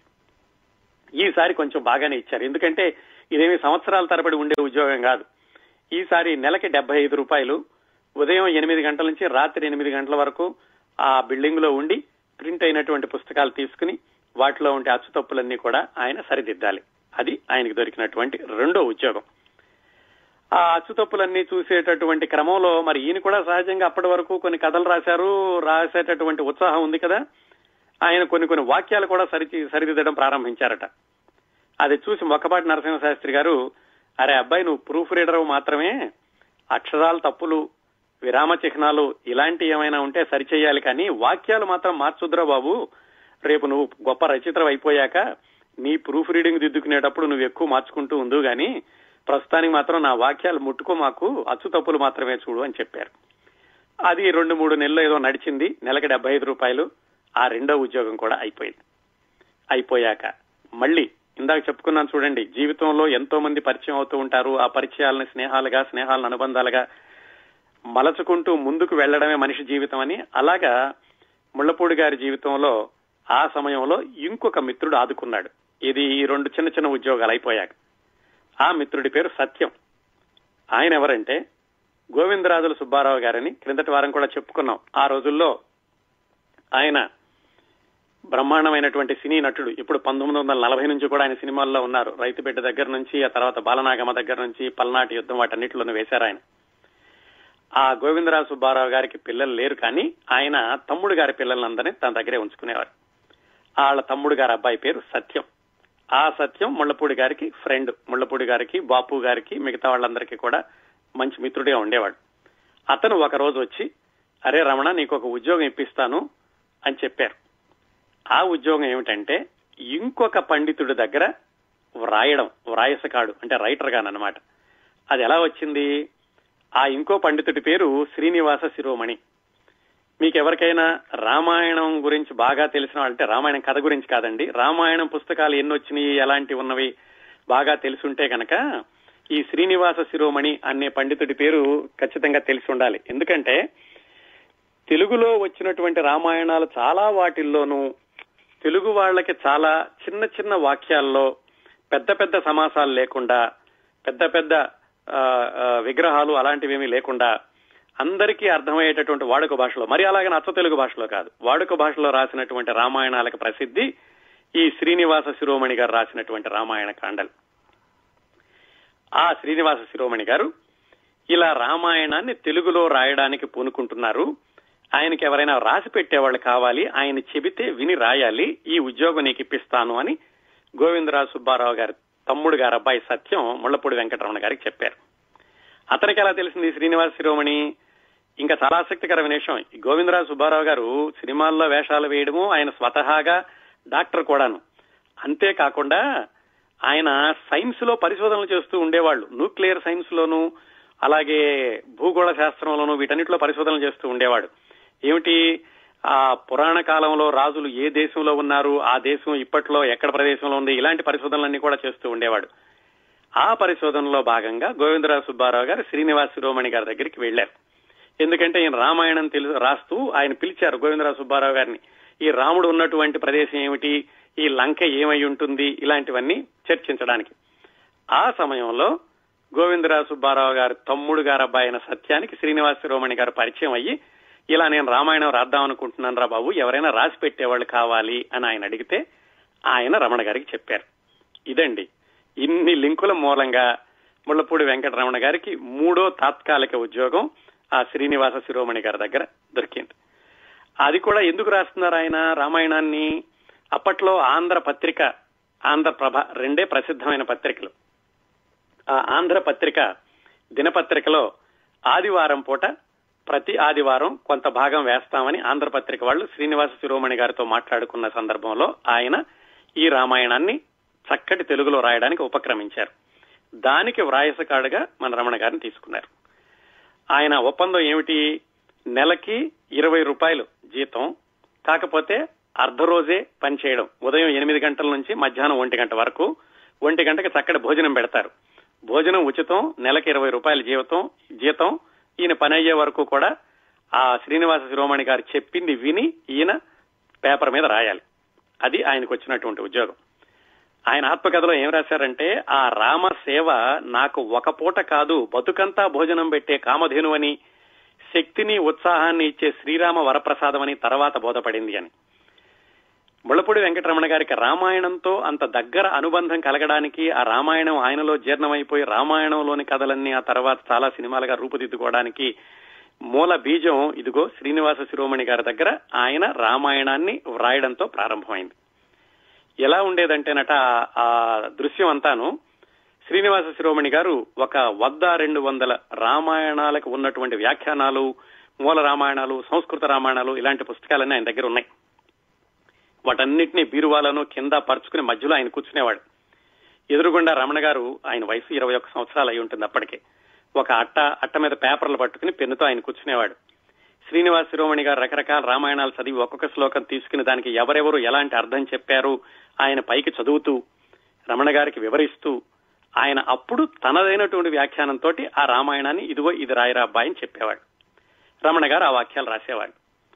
అలా కొంత దూరం అయ్యాక ఆపేసేసి, నువ్వు చదవరా అబ్బాయి ఏం రాశావోనని ఈయన మళ్ళీ శ్రీనివాస శిరోమణి గారు అట్టా పేపర్లు తీసుకుని రమణ గారు పైకి చదువుతుంటే దాంట్లో మళ్ళా ఏమైనా తప్పులున్నాయేమో చూసుకుని ఆయన మళ్ళీ రాసుకునేవాడు సొంతంగా శ్రీనివాస శిరోమణి గారు. ఆయన పూర్తిగా రాశాక ఆ పేపర్ని రమణ గారికి ఇచ్చి దాన్ని మళ్ళీ తిరగరాయమనేవాళ్ళు. ఇలాగా ఆ రామాయణాన్ని రాసి వడపోసి మేసి నెమరేసి అలా తయారైంది శ్రీనివాస శిరోమణి గారు రాసిన రామాయణం. ఇప్పటికి కూడా తెలుగు వాళ్ళందరూ చక్కటి తెలుగులో చిన్న వాక్యాల్లో చదువుకోవాలి అంటే ఆ రామాయణానికి ప్రాధాన్యత ఇస్తూ ఉంటారు. ఒక్క నిమిషం ఇక్కడ ఆపి నా వ్యక్తిగత అనుభవం ఒకటి చెప్తానండి. నేను హై స్కూల్లో చదువుకునే రోజుల్లో ఈ శ్రీనివాస శిరోమణి గారి రామాయణం భాగాలన్నింటినీ కూడా నాకు బహుమతిగా ఇచ్చారు, ఏదో క్లాసులో ప్రైజ్ వచ్చినందుకు. మా పల్లెటూళ్ళలో అందరూ కూడా ఆ శ్రీనివాస శిరోమణి గారి రామాయణాన్ని తీసుకెళ్లి ఒక్కొక్కళ్ళే చదువుతూ ఉండేవాళ్ళు. అది చూసిన మా ఊళ్ళో మాస్టర్ ఒక ఆయన, మీరు అందరూ చదవడం ఎందుకు, నేను చదివి వినిపిస్తాను అని నా దగ్గర ఉన్న పుస్తకాలు తీసుకుని ఆయన రాత్రి 8 గంటలకి వాళ్ళ ఇంట్లో కూర్చునేవాడు. ఊళ్ళో వాళ్ళందరూ ఆయన చుట్టూతా చేరేవాళ్ళు. ఆ శ్రీనివాస శిరోమణి గారి రామాయణం అంతటినీ ఆయన తూచా తప్పకుండా చదివి వాళ్ళకి వినిపిస్తూ ఉండేవాడు. అంతకుముందు రామాయణం చదవడం ఏంటంటే ఏదైనా పుస్తకం చదివి వాళ్ళ అర్థం చెప్పాలి. అలా కాకుండా ఈ శ్రీనివాస శిరోమణి గారి రామాయణం అలా చదివేస్తే చాలు, ఎవరో చెబుతున్నట్టే ఉంటుందన్నమాట. నాకు అప్పట్లో ఆ పుస్తకం అంత చక్కగా రావడానికి వెనకాల ఇంత శ్రమ ఉందని ఇదిగో ఇప్పుడు వెంకటరమణ గారి ఆత్మకథ చదివాక తెలిసింది. అన్నిసార్లు తిరగరాశారు కాబట్టి అంత చక్కగా వచ్చింది ఆ పుస్తకం. మళ్ళీ రమణ గారి జీవితంలోకి వద్దాం. ఈ విధంగా ఆయన రోజు 8ంటికి వెళ్ళడం, 1 గంట వరకు రాయడం, 1 గంటకి బ్రహ్మాండమైనటువంటి భోజనం వచ్చేది. అప్పటి వరకు భోజనం కూడా ఇబ్బంది పడుతున్నటువంటి రోజులు కదా రమణ గారు. చక్కగా భోజనం చేసి మొట్టమొదట్లోనట మర్నాడు ఏం భోజనం పెడతారా అనేటటువంటి ఆలోచన ఉండేది. కొన్ని రోజులకి అది పోయి రేపు రామాయణంలో ఏ ఘట్టాలు వస్తాయి, ఏ శ్లోకాలు, ఏ పద్యాలు, అవి ఎలాంటి వాక్యాలు రాస్తారు శ్రీనివాస శిరోమణి గారని అలాంటి ఆతృత మొదలైంది నాకు. అప్పటి వరకు కూడా కుర్రతనపు పొగర్లో దేవుడు ఉన్నాడా లేదా అని, ఆకలేసినప్పుడు అన్నం దొరకనప్పుడు ఆ లేడులే అనుకుని, అన్నం దొరకగానే ఉన్నాడు అనుకుని ఇలా ఊగిసలాడుతున్న నాకు దేవుడు ఉన్నాడు అని నాకు ఇదిగో ఈ రామాయణం రాస్తున్నటువంటి రోజుల్లో తెలిసింది. నా జీవితాన్ని చాలా అందంగా ఆక్రమించేశాడు రాముడు. ఆ రోజుల్లోనూ విష్ణువై అంతటా వ్యాపించాడు, నా దేహాన్ని దేవాలయం చేశాడు రాముడు అని రాసుకున్నారు. అప్పట్లో జరిగినటువంటి ఈ సంఘటనల్ని, ఈ అనుభవాలని గుర్తు చేసుకుంటూ ఆ విధంగా ఆయనకి అది 3వ ఉద్యోగం శ్రీనివాస శిరోమణి గారి దగ్గర. కొంతకాలం నడిచింది. ఆ ఆంధ్ర పత్రికలో అది అయిపోయే వరకు కూడా వచ్చింది. బ్రహ్మాండంగా పాఠకులందరూ ఆదరించారు. ఆంధ్ర పత్రిక వాళ్ళు ఏమన్నారంటే, శ్రీనివాస శిరోమణి గారు మీరు ఈ రామాయణం బ్రహ్మాండంగా వచ్చింది కాబట్టి భారతం కూడా మీరే రాయండి ఇలాగా మామూలు తెలుగులోను అని అడిగారు. రమణ గారికి సంతోషం వేసింది. పర్వాలేదు, భారతం కూడా రాస్తున్నారంటే ఇంకా కొన్ని రోజులు నడిచిపోతుంది, మళ్ళా ఉద్యోగం కోసం వెతుక్కునే అవసరం లేదు అనుకుంటూ ఆయన సంతోషపడుతూ ఉన్న రోజుల్లో ఆంధ్ర పత్రిక వాళ్ళు ఒక రోజు ఆ శ్రీనివాస శిరోమణి గారికి కబురు చేశారు, మీరు భారతం రాయాల్సిన అవసరం లేదండి, మా దగ్గరే పిలకా గణపతి శాస్త్రి గారని మా ఉద్యోగి ఒక ఆయన ఉన్నాడు, ఆయనతో రాయించుకుంటాము, ఇంతవరకు కూడా ఆయన్ని ఇంగ్లీషు వార్తల తెలుగులో అనువాదం చేయడానికి పెట్టుకున్నాము, మా దగ్గరే ఒక ఉద్యోగస్తుడు ఉండగా మళ్ళా మీతో రాయించుకోవడం ఎందుకు, అది అదనపు శ్రమ కాబట్టి మీకు కాకుండా మేమే రాయించుకుంటామండి, మీరు రాయాల్సిన అవసరం లేదు అని చెప్పారు. దాంతో మళ్లీ రమణ గారికి నిరుద్యోగ పర్వం మొదలైంది. అందుకే చెప్పాను ఉద్యోగ నిరుద్యోగ పర్వం అని, కొన్నాళ్ళు పనిచేయడం మళ్ళా కొన్నాళ్ళు నిరుద్యోగం రావడం. ఆయన మళ్ళా ఏం చేద్దామా అని వెతుక్కుంటున్న రోజుల్లో ఈ శిరోమణి గారు పాపం ఆయనకి చాలా మానసికంగా చాలా దెబ్బతిని, ఇలా భారతం రాద్దామనుకున్న దానికి నాకు అవకాశం రాకుండా పోయింది అని, ఆయన అప్పటికే షుగర్ వ్యాధి ఉండేది, ఆయన రాయపేట హాస్పిటల్లో చేరారు. చేరినప్పుడు ఈయన రమణ గారు శిష్యుడు కదా అలా పలకరించడానికి వెళుతూ ఉండేవాళ్ళట. కొన్నాళ్ళు అయ్యాక ఆసుపత్రికి వెళ్లి చూస్తే ఏం గురువు గారు ఎలా ఉన్నారు అంటే, తగ్గిపోయిందిరా ఇంటికి వెళ్ళొచ్చు అనేవాళ్ళట. మరికొన్ని రోజులు అయ్యాక తగ్గిపోయింది అన్నారట. మూడోసారి వెళ్ళినా తగ్గిపోయింది అన్నారట. ఈయనకు అనుమానం వచ్చి, ఏంటి గురువు గారు మీరు ఎప్పుడొచ్చినా తగ్గిపోయింది తగ్గిపోయింది అంటున్నారు, మరి ఇంటికి మాత్రం వెళ్ళడం లేదు అంటే, తగ్గిపోయింది జబ్బు కాదురా ఇలా చూడు అని ఆయన పంచిన పైకి తీశారట. కాలు కొంచెం కొంచెం కోసేస్తూ వచ్చారు, మోకాలు పై వరకు కూడా కోసేశారు ఆయన ఆ షుగర్ వ్యాధితోటి. ఎక్కడ వెతుక్కోవాలి, ఏం చేయాలి, ఈసారి ఎలాగైనా సరే పత్రికా రంగంలోకి వెళ్ళాలి అని నిర్ణయించుకుని ఇంకో వ్యక్తి దగ్గరికి వెళ్ళారు. చెప్పాను కదా జీవితంలో ఎంతో మంది వ్యక్తులు ఒకళ్ళ తర్వాత ఒకళ్ళు పరిచయం అవడం, ఆ పరిచయాలు నిలుపుకోవడం, అక్కడి నుంచి ఒక్కొక్క అడిగే ముందుకు వెళ్ళడం, అది రమణ గారి జీవితంలో ఎక్కువగా కనిపించేది. ఈ శ్రీనివాస శిరోమణి గారి దగ్గర ఉద్యోగం కూడా పోయాక ఏం చేద్దామా అని ఆలోచించి ఆయన ఇంకొక ఆయన దగ్గరికి వెళ్ళారు. ఆయన పేరు క్రొవ్విడి లింగరాజు. క్రొవ్విడి లింగరాజు అంటే ఆ రోజుల్లో మంచి రచయిత అండి, చాలా పేరున్నటువంటి రచయిత, హాస్య రచనలు కూడా చేశారు.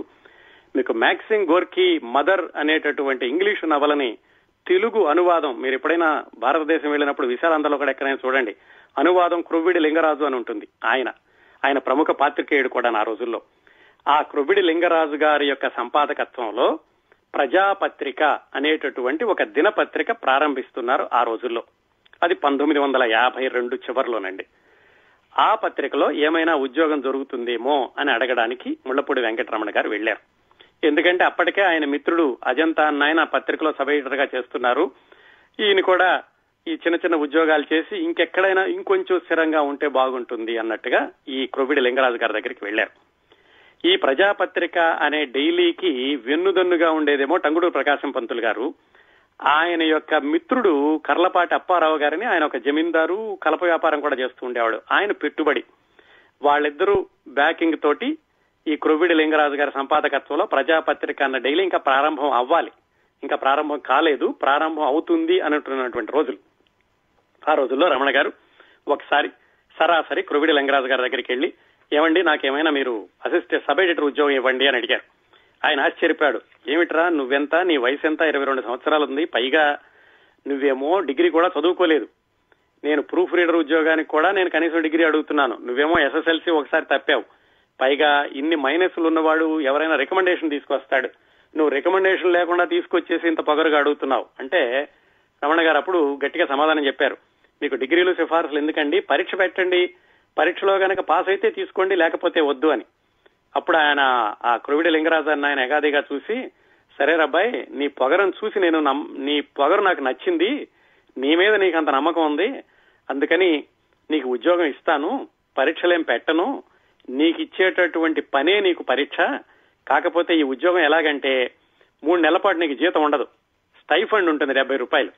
ఆ 3 నెలల తర్వాత ఉంటే అంటే ఎవరు, ముళ్లపూడి గారు ఉంటేనా, పత్రిక ఉంటేనా అని కాదు, మొత్తానికి ఆ 3 నెలల తర్వాత కనుక నిన్ను నీవు రుజువు చేసుకోగలిగితే నిన్ను కొనసాగిస్తాను అని ఆయన చెప్పారు. మొత్తానికి ఆ విధంగా పత్రికా రంగంలో అడుగు పెట్టారు ముళ్లపూడి వెంకటరమణ గారు ఆ ప్రజాపత్రిక అనేటటువంటి దినపత్రికతోటి. అప్పట్లో ఎలా ఉండేది పత్రిక, అప్పట్లో ఏమిటి, 20 సంవత్సరాల కిందటి వరకు కూడా టెలిప్రింటర్లు ఉండేవి. టెలిప్రింటర్ లో ఇంగ్లీష్ లో వచ్చేటటువంటి వార్తలన్నింటినీ కూడా తెలుగులోకి రాయడం ఈ సబ్ ఎడిటర్లు చేసే పని. అవన్నీ కూడా కంపోజింగ్ చేశాక, ప్రూఫ్ రీడింగ్ చేశాక, ఎడిటర్ దగ్గరికి వెళ్ళాక ఆయన దిద్దడం, ఇలాంటివన్నీ ఉండే. మొత్తానికి ఈయన దాంట్లో అనుభవం తెచ్చుకున్నారు. ఆ ఇంగ్లీష్ అన్నింటినీ తెలుగులోకి రాయడం, మామూలు తెలుగులో రాయడం, వాటిని పంపించడం. అలాగే ఆ విధంగా ఒక 1.5 సంవత్సరం వరకు జరిగింది ఆ ప్రజాపత్రికలోనే. బాగానే గడిచింది, కాస్త జీతం కూడా కుదురుగా ఉంది. ఆ వార్తలు రాయడం వాటిల్లో కూడా ఆయన ప్రావీణ్యత సంపాదించుకున్నారు. అయితే ఆ పత్రిక ఎంత ఉధృతంగా మొదలు పెట్టారో అంత తొందరగా డీలా పడిపోవడం మొదలుపెట్టింది, 1.5 సంవత్సరం జరగకుండానే. ఎందుకంటే ఆ పత్రిక పెట్టుబడిని పెట్టినటువంటి ఆ జమీందారు గారికి ఏదో ఆదాయం తగ్గింది, అందుకని ఆయన ఈ పత్రిక మీద పెట్టుబడి పెట్టడం తగ్గించారు. ఒక 2-3 నెలలు జీతాలు కూడా ఇవ్వలేదు. రమణ గారు, ఆయనతో పాటు పనిచేసేటటువంటి 2-3 సబ్ ఎడిటర్లు కూడా వెళ్లి ఆ ఎడిటర్ గారిని అడిగారు, ఏమండి 2 నెలల నుంచి జీతాలు లేవు, మరి ఏం చేస్తాం ఏమిటి అని. లేదురా, రేపు ఎల్లుండో ఆంధ్రప్రదేశ్ వచ్చేస్తుంది, టంగుటూరి ప్రకాశం పంతులు గారు చీఫ్ మినిస్టర్ అయిపోతారు, ఆయనతో ఆయన మిత్రుడు ఈ కర్లపాటి అప్పారావు గారికి కూడా డబ్బులు వస్తాయి, దాంతో మనకి పత్రిక డబ్బులు వస్తాయని ఏవో కబుర్లు చెప్పారు. కానీ ఆ కబుర్లు ఎక్కువ కాలం నడవలేదు. దాంతో ఆ పత్రిక కూడా మూతపడిపోయింది. మళ్లీ ఆయన నిరుద్యోగ పరంలోకి అడుగు పెట్టారు. ఇది దాదాపుగా 1954 రోజులండి, 54 మొదట్లోనే ఎప్పుడై ఉండాలి. అంటే ఈ ప్రజాపత్రిక అనేది 1 సంవత్సరం పాటు నడిచి ఉంటుంది. మళ్ళా నిరుద్యోగం. రమణ గారు ఏమిటంటే ఈ నిరుద్యోగంలో ఉండగా బాపు గారి స్నేహం మాత్రం ఎప్పుడు మానలేదు. బాపు గారు మాత్రం రెగ్యులర్ గా కలుస్తూ ఉండేవాళ్ళు. ఎవరో ముళ్లపూడి వెంకటరమణ గారి ఆత్మకథ రాసేటప్పుడు ఎవరో అడిగారట, ఏమండి మీరు చాలా సార్లు మీ ఆత్మకథలో నాకు భోజనం లేదు, 4-5 రోజులు అన్నం లేకుండా ఉన్నాను అన్నారు, మరి బాపు గారు మీకు చాలా మిత్రుడు అని చెప్పారు, ఆయన మీకేం సహాయం చేయలేదా అని అడిగారట. దానికి కూడా ఆయన సమాధానం రాశారు. బాపు అప్పటికి ఇంకా ఇండిపెండెంట్ గా లేడు, వాళ్ళ నాన్నగారి మీదే ఆధారపడి బతుకుతున్నాడు. ఆయన కూడా ఏవో ఆయన సాదర ఖర్చులకే వాళ్ళ నాన్నగారిని అడగాల్సి వచ్చేది. అలాంటి రోజుల్లో ఆయన నన్ను కూడా భరించేటటువంటి అంత స్థోమత లేదు. అయినప్పటికీ అప్పుడప్పుడు వెళ్లి ఆయన అప్పు ఇవ్వనంటున్నా కానీ ఆయన జేబులో ఉన్నటువంటి అర్ధనా కాణి నేను తెచ్చుకుంటూ ఉండేవాడిని అని చెప్పుకున్నారు రమణ గారు. అలా బాపు గారిని కలవడం అయితే ఎలాగూ రెగ్యులర్ గా కొనసాగుతోంది. అదే పరిస్థితిలో ఒక రోజు బాపు గారింటికి వెళ్లారు ఆయన కలుద్దాము అని. ఇది ఈయన నిరుద్యోగిగా ఉండగా, ప్రజాపత్రికల ఉద్యోగం అయిపోయాక. అక్కడ బాపు గారు నాన్నగారు ఈయన పట్టుకున్నారు.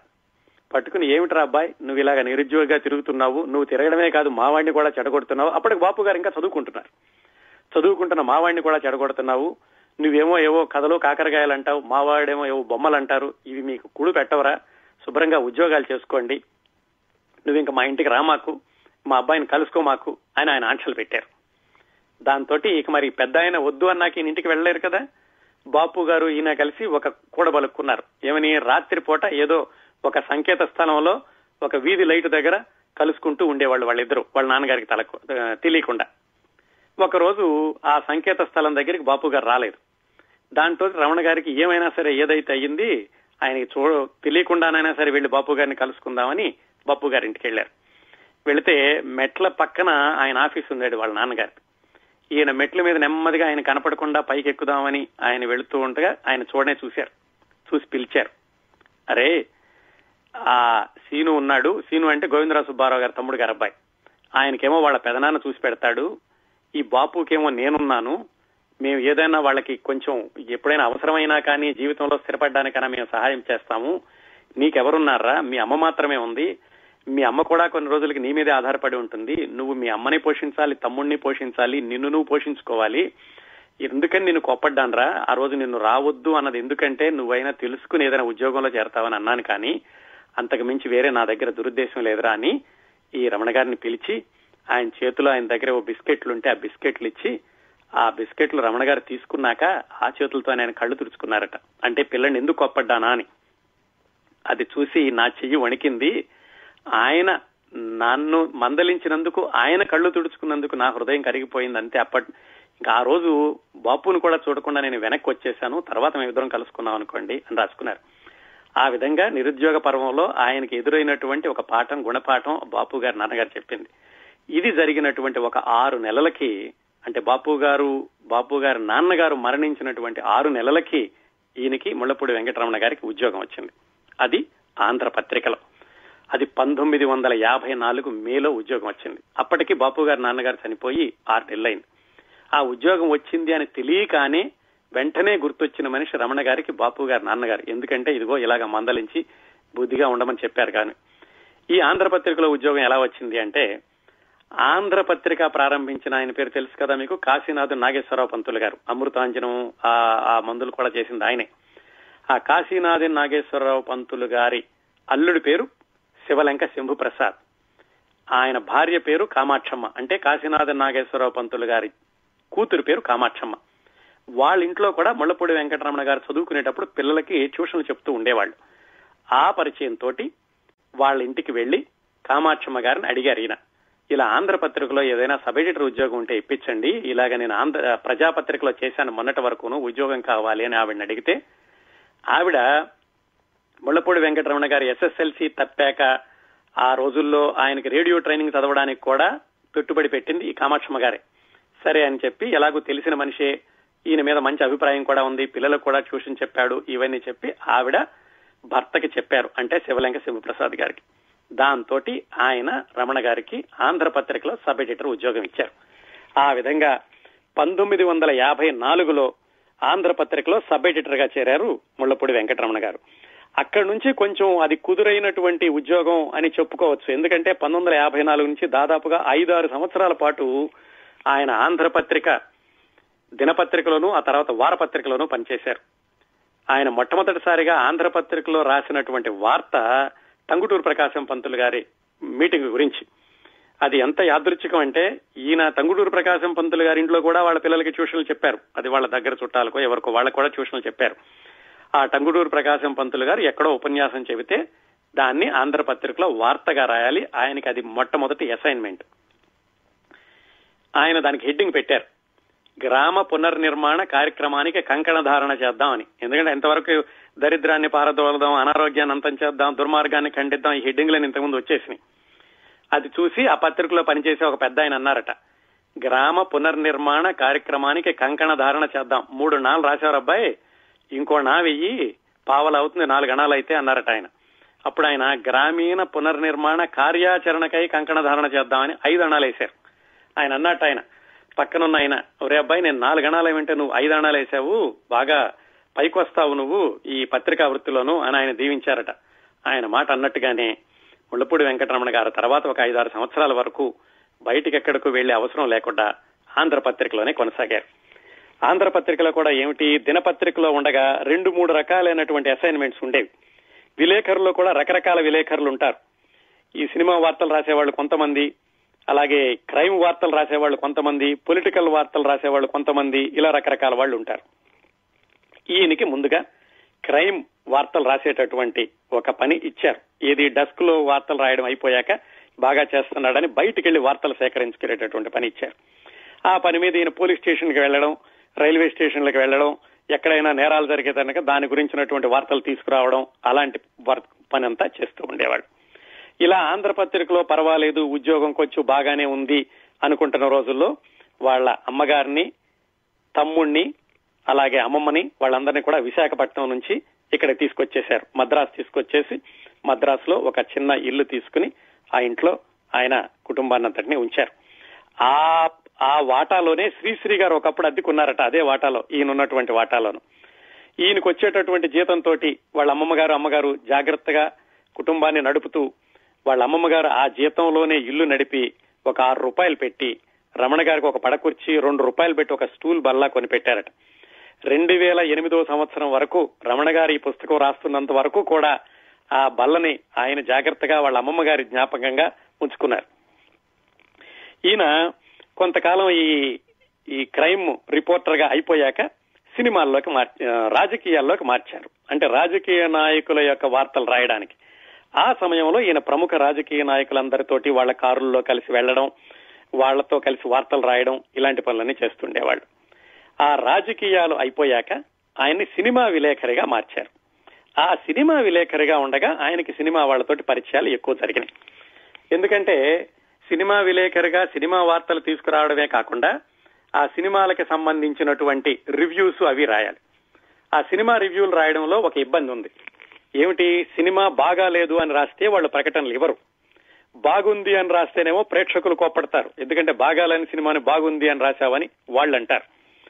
దాంతో ఈయన అటు ఇటు కాకుండా ఎలా రాయాలని ఆలోచిస్తూ, అలాగే నేను రాజీ పడే మనస్తత్వం కాదు, చివరికి ఆ శివలంక శంభుప్రసాద్ గారు ఒకసారి పిలిచి, అరే అబ్బాయి ధైర్యంగా రాయి, నువ్వు సినిమా బాగోలేకపోతే బాగోలేదని రాయి, బాగాలేదని రాసినా ప్రకటనలు రాకపోయినా నేనేం అనుకోను, నువ్వు మాత్రం ధైర్యంగా రాయి, మన పత్రికకి ఆ ప్రామాణికత ప్రణాళిక అనేది ఉండాలి అని ఆయన ఈయనతో చెప్పారు. ఆ విధంగా సినిమా రివ్యూలు రాశారు. ఆ సినిమా రివ్యూలు రాస్తూనే సినిమా వాళ్లతో కూడా పరిచయం అయింది. ముఖ్యంగా అక్కినేని నాగేశ్వరరావు గారితో ఈయనకి చాలా పరిచయం జరిగింది. అక్కినేని నాగేశ్వరరావు గారి గురించిన జీవిత చరిత్ర అది కూడా ఆ రోజుల్లోనే రాశారు ఆయన. అలాగే ఈ ఆంధ్ర పత్రికలో ఉండగానే ఈయన రాసినటువంటి ముఖ్యమైనటువంటి రచనలన్నీ కూడా రాధాగోపాలం కథలు, బుడుగు, రుణానంద లహరి, రాజకీయ పంచవింశతి, ఇలాంటి అద్భుతమైన రచనలన్నీ కూడా ఈయన ఆంధ్ర పత్రికలో ఉన్న రోజుల్లో చేశారు. ఆంధ్ర పత్రిక దినపత్రికలో కొంతకాలం పనిచేశాక ఈయన జనతా ఎక్స్ప్రెస్ అనే ఒక పెద్ద కథ రాస్తే అది ఆంధ్ర పత్రిక వాళ్ళదే అది భారతి అనే పత్రికలో వేశారు. అది చూసి ఈయన్ని దినపత్రిక నుంచి వారపత్రిక మార్చారు. వారపత్రికలో ఉండగా ఇదిగో ఇలాంటి ఈ కథలు, ఈ మంచి మంచి శీర్షికలు ఇలాంటివన్నీ రాశారు. ఆ వారపత్రికలో ఉండగానే ఈయనకి ఏమైందంటే, శివలంక శంభుప్రసాద్ గారి అబ్బాయి శివలంక రాధాకృష్ణ అని, ఆయన ఇంకా ఇన్ఛార్జ్ తీసుకోలేదు కానీ ఆయన ఎక్కువగా పత్రిక ఆఫీస్కి వస్తూ ఉండేవాడు. ఆయనకి కొంచెం రమణ గారు రాసేటటువంటి రాతలంటే పడలేదు. పడకపోవడానికి కారణం ఏమీ లేదు, ఎందుకంటే ఆయన కుర్రవాడు, కొంచెం దుందుడుకు వయస్కుడు కాబట్టి ఈయన ఏది రాసినా కానీ అది బాగాలేదు ఇది బాగాలేదు అంటూ ఉండేవాడు. మొత్తానికి ఆయనతోటి ఈయనకి సంఘర్షణ రోజు రోజుకి పెరగడం మొదలైంది. బాపు గారు, రమణ గారు వాళ్ళ యొక్క సృజనాత్మక శక్తి, రమణ గారు రాసేటటువంటి రకరకాలైనటువంటి కథలు అనుకోండి, శీర్షికలు అనుకోండి, అవి కానీ బాపు గారి బొమ్మలు, వీటన్నింటితోటి వారపత్రిక, ఆంధ్ర సచిత్ర వారపత్రిక, ఆ దాని సర్క్యులేషన్ 30-40 వేలు ఉండేది వీళ్ళు జాయిన్ అవ్వబోయే ముందు. ఆ 30-40 వేల నుంచి 65 వేల వరకు తీసుకెళ్లారు. వారానికి 65 వేల కాపీలు అమ్ముడయ్యేదండి. ఇది ఎప్పుడు 1960లో, 1960 నుంచి దాదాపుగా 88 చివరి వరకు కూడా ఆ తెలుగు సాహిత్యానికి స్వర్ణయుగం లాంటిది. పత్రికల సర్క్యులేషన్ 50 వేలు పైనే ఉండేది, అంటే వారానికి 50 వేల కాపీలు అమ్ముడవుతూ ఉండేవి. ఇప్పుడు బాగా తగ్గిపోయింది, అది వేరే విషయం అనుకోండి. 1960లోనే ముళ్లపూడి వెంకటరమణ గారు సబ్ ఎడిటర్ గా ఉంటూ ఆంధ్ర పత్రిక సర్క్యులేషన్ 65 వేలకు తీసుకెళ్లడమే కాకుండా ఎలాగైనా సరే దాన్ని 1,00,000 సర్క్యులేషన్ కి తీసుకెళ్లాలని పొద్దున్నే 9 గంటలకి వెళ్లిన వాళ్ళు రాత్రి 10 గంటల వరకు పనిచేస్తూ ఉండేవాళ్ళు. వీళ్లు పనిచేయడమే కాకుండా మరి వీళ్ళు ఇచ్చేటటువంటి ఆ మ్యాటర్ అదంతా కంపోజ్ చేయడానికి, దానికి ఆ ప్రెస్ లో వాళ్ళు కూడా పనిచేయాలి కదా, వాళ్ళు కూడా ఓవర్ టైం చేసేవాళ్ళు. దాంతో ఓవర్ టైం కరెంటు ఖర్చు, వాళ్ళకి ఓవర్ టైం చేసినందుకు వాళ్ళకి ఎక్కువ శాలరీ, ఇదంతా ఇవ్వాలి. ఇవేమి ఆలోచించకుండా ఎలాగైనా సరే 1,00,000 సర్క్యులేషన్ తీసుకెళ్లాలని రమణ గారు అందరూ కూడా కృషి చేస్తూ ఉండగా ఆ ఆఫీస్ మేనేజర్ ఒకసారి రమణ గారికి చెప్పాడు, ఏమండి మీకైతే ఓటీ లేదు, కార్మికులందరికీ ఓటీ ఇవ్వాలి, చాలా డబ్బులు పెరిగిపోతున్నాయి, మరి యాజమాన్యం ఏమంటుందో అని చెప్పారు. ఆయనేమో ఎలాగైనా సరే దీన్ని 1,00,000 రూపాయలకి తీసుకెళ్లాలండి, మన దగ్గర అధునాతనమైనటువంటి ప్రింటింగ్ మెషిన్లు ఉన్నాయి, వాటిని మనం సరిగా వాడుకోవడం లేదు, అందుకని ఎలాగైనా సరే ఎక్కువ పనిచేసి ఎక్కువ మ్యాటర్ ఇస్తూ పుస్తకాన్ని పెంచుకుంటూ మనం సర్క్యులేషన్ పెంచుదామని రమణ గారు చెప్పారు. అది ఎలాగో యాజమాన్యానికి తెలిసింది. యాజమాన్యం అంటే ఎవరు, ఆంధ్ర పత్రిక దానికి ఎడిటర్ గా ఉన్నది శివలంక శంభుప్రసాద్ గారు. ఆయన రికమెండేషన్ ద్వారానే రమణ గారు అందులో చేరారు 5 సంవత్సరాల కిందట. ఇది ఇప్పుడు మనం మాట్లాడుకుంటోంది 1959 ప్రాంతాల్లో. అంతకు 4-5 సంవత్సరాల కిందట శివలంక శంభుప్రసాద్ గారి వల్లనే అందులో చేరారు. ఆ శివలంక శంభుప్రసాద్ గారి అబ్బాయి శివలంక రాధాకృష్ణ అని కుర్రవాడు, ఆయన కూడా ఈ పత్రిక వ్యవహారాలు చూస్తూ ఉండేవాడు. రమణ గారు ఇలా ఎక్కువగా పనిచేయడం, ఓవర్ టైం ఇవ్వాల్సి రావడం, ఇవన్నీ తెలిసి ఆయన ఒకసారి రమణ గారిని పిలిపించారు. ఏమండి మీరు చాలా ఎక్కువ పని చేయిస్తున్నారట ప్రెస్ వాళ్లతోటి, ఈ ప్రెస్ లో పనిచేసేటటువంటి ప్రధాన సూపర్వైజర్ లాంటి వాడు మలయాళీ అతనున్నాడు, అతను ఎక్కువ పని చేయలేకపోతున్నాను అంటున్నాడు అని రమణ గారితో చెప్తే ఆయన చెప్పారు, ఏమండి మనం మన కెపాసిటీ బాగా వాడుకొని దీని సర్క్యులేషన్ పెంచాలంటే కొంచెం ఎక్కువసేపు పని చేయాలి అంటే ఆయన చెప్పారు, సర్క్యులేషన్ పెరగవద్దు ఏమొద్దు, మనది కుటీర పరిశ్రమ అనుకోండి, అందువల్ల ఖర్చులు తగ్గించుకోవాలి మనం, అందుకని ఓవర్ టైం చెయ్యొద్దు అని చెప్పారు. రమణ గారికి ఏమో మరి ఎంతో ఉత్సాహంగా రకరకాల ప్రయోగాలు చేస్తూ ఆ పత్రికను పైకి తీసుకెళ్దామని ఆయన ప్రయత్నిస్తుంటే హఠాత్తుగా ఆయన వద్దు అనేసరికి రమణ గారికి బాధ వేసింది. అది మొదటిసారి కాదు, అంతకుముందు కూడా 2-3 సార్లు రమణ గారు రుణానంద లహరి రాస్తుంటే అది తొందరగా ఆపేసేయండి అని, ఎవరో ఏదో అన్నారని రకరకాల ప్రయోగాలు చేయకుండా ఆపడం, ఇలాంటివన్నీ ఆ శివలంక రాధాకృష్ణ గారు చేస్తుండేసరికి ఈయనకి అప్పటి నుంచి కూడా కొంచెం తేడాగా ఉంది శివలంక రాధాకృష్ణ గారితో కలిసి పనిచేయడం. ఈ మాట అనేసరికి రమణ గారికి చాలా బాధ వేసి వెంటనే అక్కడ ఒక వైట్ పేపర్ ఉంటే తీసుకుని దాని మీద to the manager I'm resigning please relieve me immediately MV Ramana అని రాసి ఒక స్లిప్ రాసి ఆయన చేతికి ఇచ్చేశారు. ఆయన ఆశ్చర్యపోయారు. ఇదేమిటండి ఇప్పుడే రిజిగ్నేషన్ ఇస్తున్నారంటే, అంతేనండి నేను డిసైడ్ చేసుకున్నాను, ఇంత కష్టపడుతుంటే కూడా ఎవరు గుర్తించినప్పుడు నేను పనిచేయడం కూడా అనవసరం అని ఆయన చెప్పి వెళ్ళిపోయారు. మర్నాడు ఆ శివలంక రాధాకృష్ణ గారు నాన్నగారు శివలెంక శంభుప్రసాద్ గారు, ఇది రమణ గారిని అసలు ఉద్యోగంలోకి తీసుకున్న ఆయన రమణ గారిని పిలిపించారు.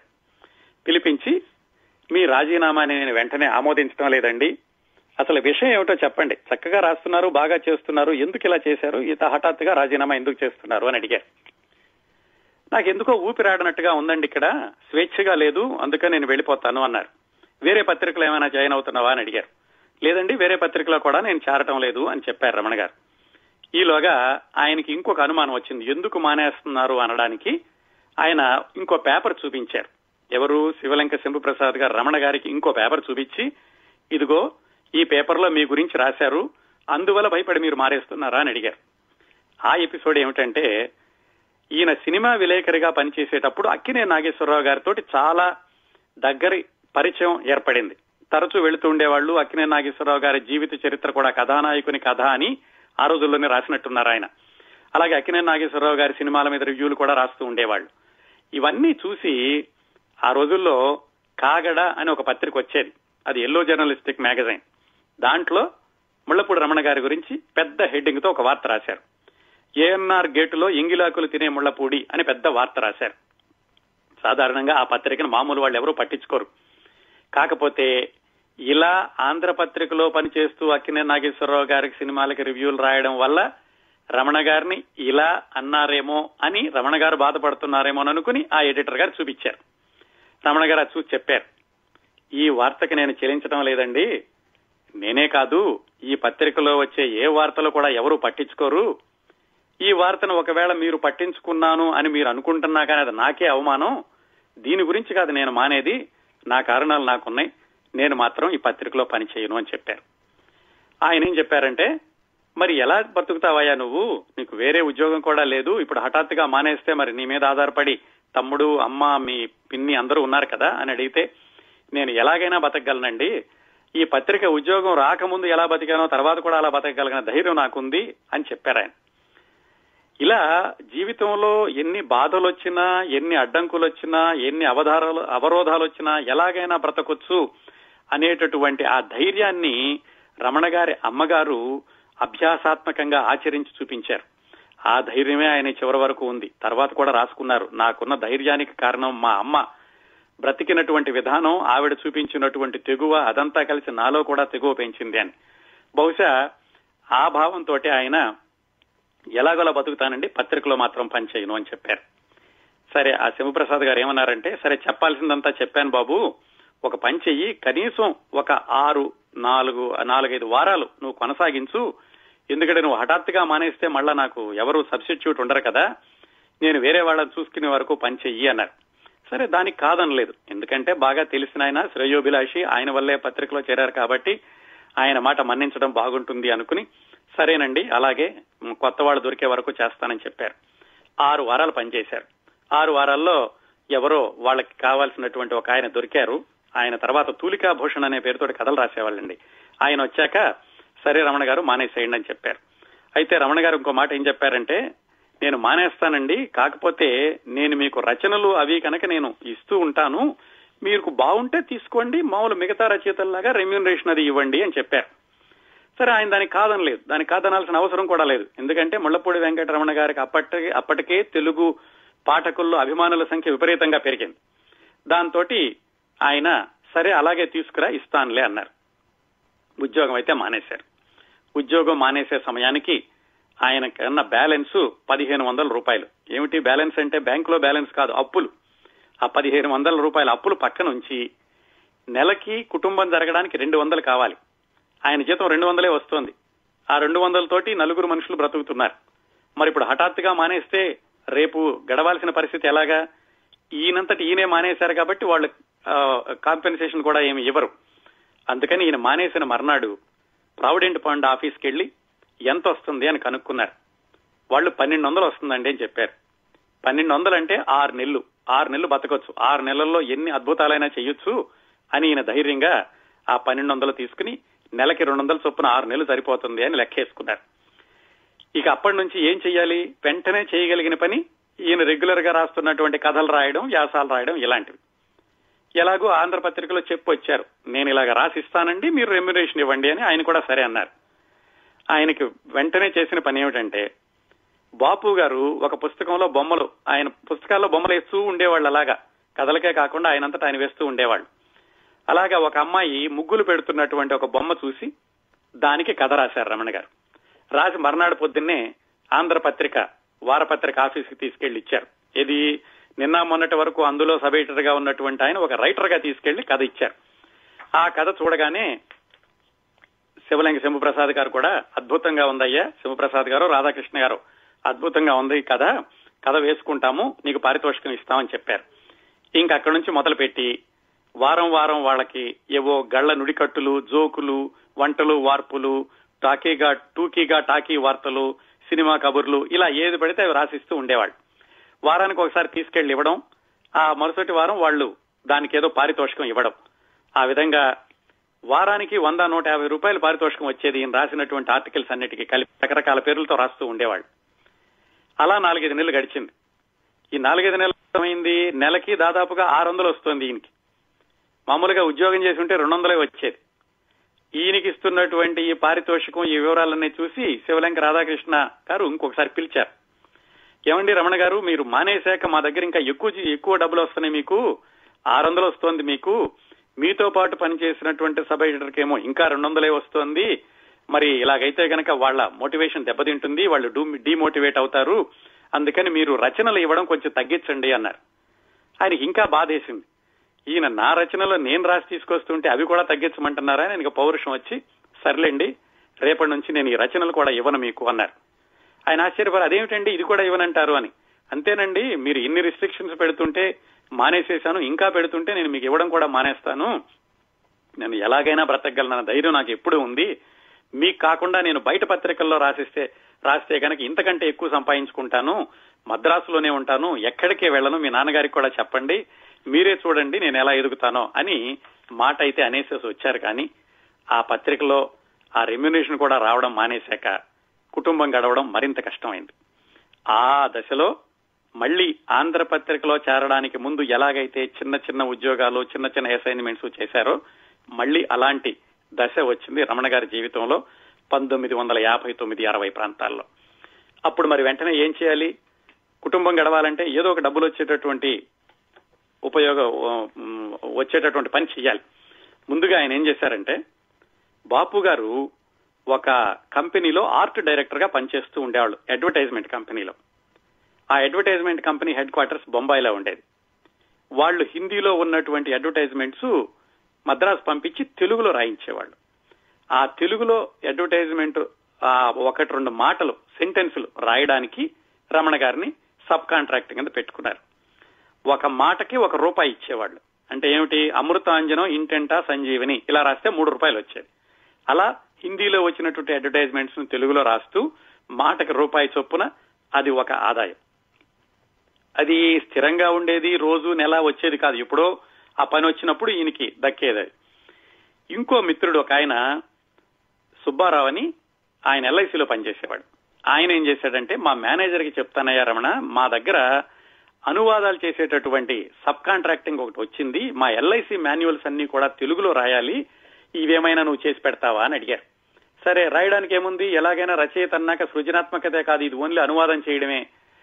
కాకపోతే ఏంటంటే ఎల్ఐసి మాన్యువల్స్ అనువాదం చేయాలంటే ఎల్ఐసి పరిభాష అంతా తెలిసి ఉండాలి, అదెంత పనిలే అనుకుని మొత్తానికి ఆ సబ్ కాంట్రాక్టింగ్ కూడా ఒప్పుకున్నారు. అదైతే కొంచెం ఎక్కువే, 2000-3000 ఆ పుస్తకం అయ్యే వరకును. అదొక చిన్న పని. ఈలోగా సదరన్ లాంగ్వేజెస్ బుక్ ట్రస్ట్ అని ఒక సంస్థ ఉండేది. వాళ్ళు ఏమిటంటే వేరే భాషల్లో ఉండేటువంటి ఇంగ్లీష్ పుస్తకాలని వాటిని తెలుగులో రాయడానికి, అనువాదానికి సబ్ కాంట్రాక్ట్ ఇస్తామన్నారు. అది ఇంకొక పని. ఇలా చిన్న చిన్న పనులతోటి వచ్చే డబ్బులతోటే ఆయన కుటుంబాన్ని అంతటినీ గడపాల్సినటువంటి పరిస్థితిలో ఉండగా అన్నపూర్ణ వాళ్ళ దగ్గర నుంచి ఒక మంచి కాంట్రాక్ట్ వచ్చింది. అన్నపూర్ణ వాళ్ళు అప్పటికే బాగా పరిచయం, ఎందుకంటే అక్కినేని నాగేశ్వరరావు గారితో చాలా చనువు ఉంది ముళ్లపూడి వెంకటరమణ గారికి ఆంధ్ర పత్రికలో పనిచేసే రోజుల దగ్గర నుంచి. వాళ్ళు ఏం చేశారంటే, వెలుగు నీడలు అనేటటువంటి సినిమాకి వెండి తెర నవల రాయాలండి, మీరు రాస్తారా అని అడిగారు. ముళ్లపూడి వెంకటరమణ గారు తోడికోడళ్ళు సినిమాకి రివ్యూ రాసినప్పుడు అన్నపూర్ణ వాళ్ళకి ఈయన మీద మంచి అభిమానం ఏర్పడింది. నాగేశ్వరరావు గారు కూడా ఎప్పుడు చెప్తుండేవాళ్ళు, మంచి రివ్యూ రాశారండి, ఊరికే పొగడమే కాకుండా దానిలో ఉన్న లోటుపాట్లు ఎత్తి చూపిస్తూ మంచితనాన్ని కూడా బాగా చూపించారు అని అక్కినేని నాగేశ్వరరావు గారు చెబుతూ ఉండేవాళ్ళు. ఇప్పుడు ఆయన ఆంధ్ర పత్రికలో ఉండగానే మాంగళ్య బలం సినిమాకి వెండి తెర నవల రాయమని అడిగితే, నేను పత్రికలో పనిచేస్తున్నానండి, ఇలా బయట పనిచేయను అని చెప్పారు. ఇప్పుడు పత్రికలో పనిచేయట్లేదు కాబట్టి ఈ వెలుగు నీడలు అన్న సినిమాకి వెండి తెర నవల రాయమని అడిగారు. దానికి ఏదో 4,000 2,000 ఎంత ఇస్తా ఉన్నారు. అది మంచి పనేనని ఒప్పుకున్నారు. దాంట్లో బొమ్మలు వేయడానికి బాపు గారు, ఇది సినిమాలో ఉన్నటువంటి స్టిల్స్ ని చేత్తో స్కెచెస్ లాగా వేసేవాళ్ళు బాపు గారు. అలా మొత్తానికి ఆ పుస్తకం పూర్తి చేశారు. ఆ పుస్తకం పూర్తి చేస్తే విశేషం ఏమిటంటే, ఆ సినిమా విడుదలవ్వడానికి వారం ముందే ఈ వెండి తెర నవలని విడుదల చేశారు. 200 పేజీల పుస్తకం అది. 40-50 బొమ్మలు వేశారు బాపు గారు. 16 పేజీలు మొత్తం సినిమా స్టిల్స్ వీటన్నిటితోటి వారం ముందే ఈ పుస్తకాన్ని రిలీజ్ చేశారు. సినిమా రావడానికి ముందే ఆ వారంలోనే 10,000 కాపీలు అమ్ముడైపోయినాయి. ఏది, వెలుగు నీడల సినిమా రావడానికి ముందే. అది అన్నపూర్ణ సంస్థ, అక్కినేని నాగేశ్వరరావు గారు పవరు, నాది కాదు అని రమణ గారు రాసుకున్నారు. కానీ ఆయన రాసేటటువంటి శైలిలో కూడా ఉంటుంది కదా మరి చదివించాలంటేను. అంత అద్భుతంగా ఆయన వెండి తెర నవల రాసేటటువంటి ప్రక్రియని ఆయన ఎలాగైతే అలవాటు చేసుకున్నారు. దాని తర్వాత భార్యాభర్తలు అనే సినిమాకి వెండి తెర నవల రాసే అవకాశం వచ్చింది. ఆ భార్యాభర్తలు వెండి తెర నవల చదివాక ఆ దర్శకుడు అన్నారట ప్రత్యేకాత్మ గారు, ఏమండి ఈ వెండి తెర నవల గనక ముందు చదివి ఉంటే నేను ఇంకా సినిమా బాగా తీసుండేవాడిని అని. అంటే ఉన్న సినిమాని రాయడమే అయినా కానీ నవలగా చెప్పడంలో మళ్ళా రమణ గారు దాన్ని చిత్రీకరించినటువంటి విధానం, ఆ సీన్లు వరుసనే రాసినటువంటి విధానం, మధ్య మధ్యలో రచయితగా ఆయన చెప్పినటువంటి వ్యాఖ్యానం, ఇవన్నీ కూడా పాఠకులకి సినిమా చూసిన దానికంటే ఎక్కువ అనుభూతినిస్తూ ఉండేవి ఈ వెండితెర నవల చదువుతుంటే. ఈ శ్రోతలు ఎవరికైనా ఈ వెండితెర నవల కావాలంటే ఇప్పుడు కూడా లభ్యమవుతున్నాయండి. ఈ మధ్యన మళ్ళా వాటిని పునర్ముద్రించారు. ఆంధ్రదేశంలో అన్ని బుక్ షాప్స్ లో కూడా ఈ వెండితెర నవల్లో ఏది ముళ్లపూడి వెంకటరమణ గారు 55 సంవత్సరాల కిందట రాసిన ఇప్పటి కూడా లభ్యమవుతున్నాయి. అది ఇలా వెండితెర నవలలు ఇలా చిన్న చిన్న పనులు చేస్తూ ఉండగా సినిమాల్లో స్టిల్స్ లో పనిచేసేటటువంటి వెంకటేశ్వరరావు అన్న ఆయన ఒక ఆయన వచ్చారు ఈయన దగ్గరికి. రమణ గారు, మీరు వెండితెర నవల అద్భుతంగా రాస్తున్నారండి, నేను ఒక కొత్త సినిమా తీద్దాం అనుకుంటున్నాను, నాకు ఎస్టాబ్లిష్డ్ రైటర్స్ ఎవరు అందుబాటులో లేరు, మీరు నా సినిమాకి మాటలు రాయండి అని అడిగారు.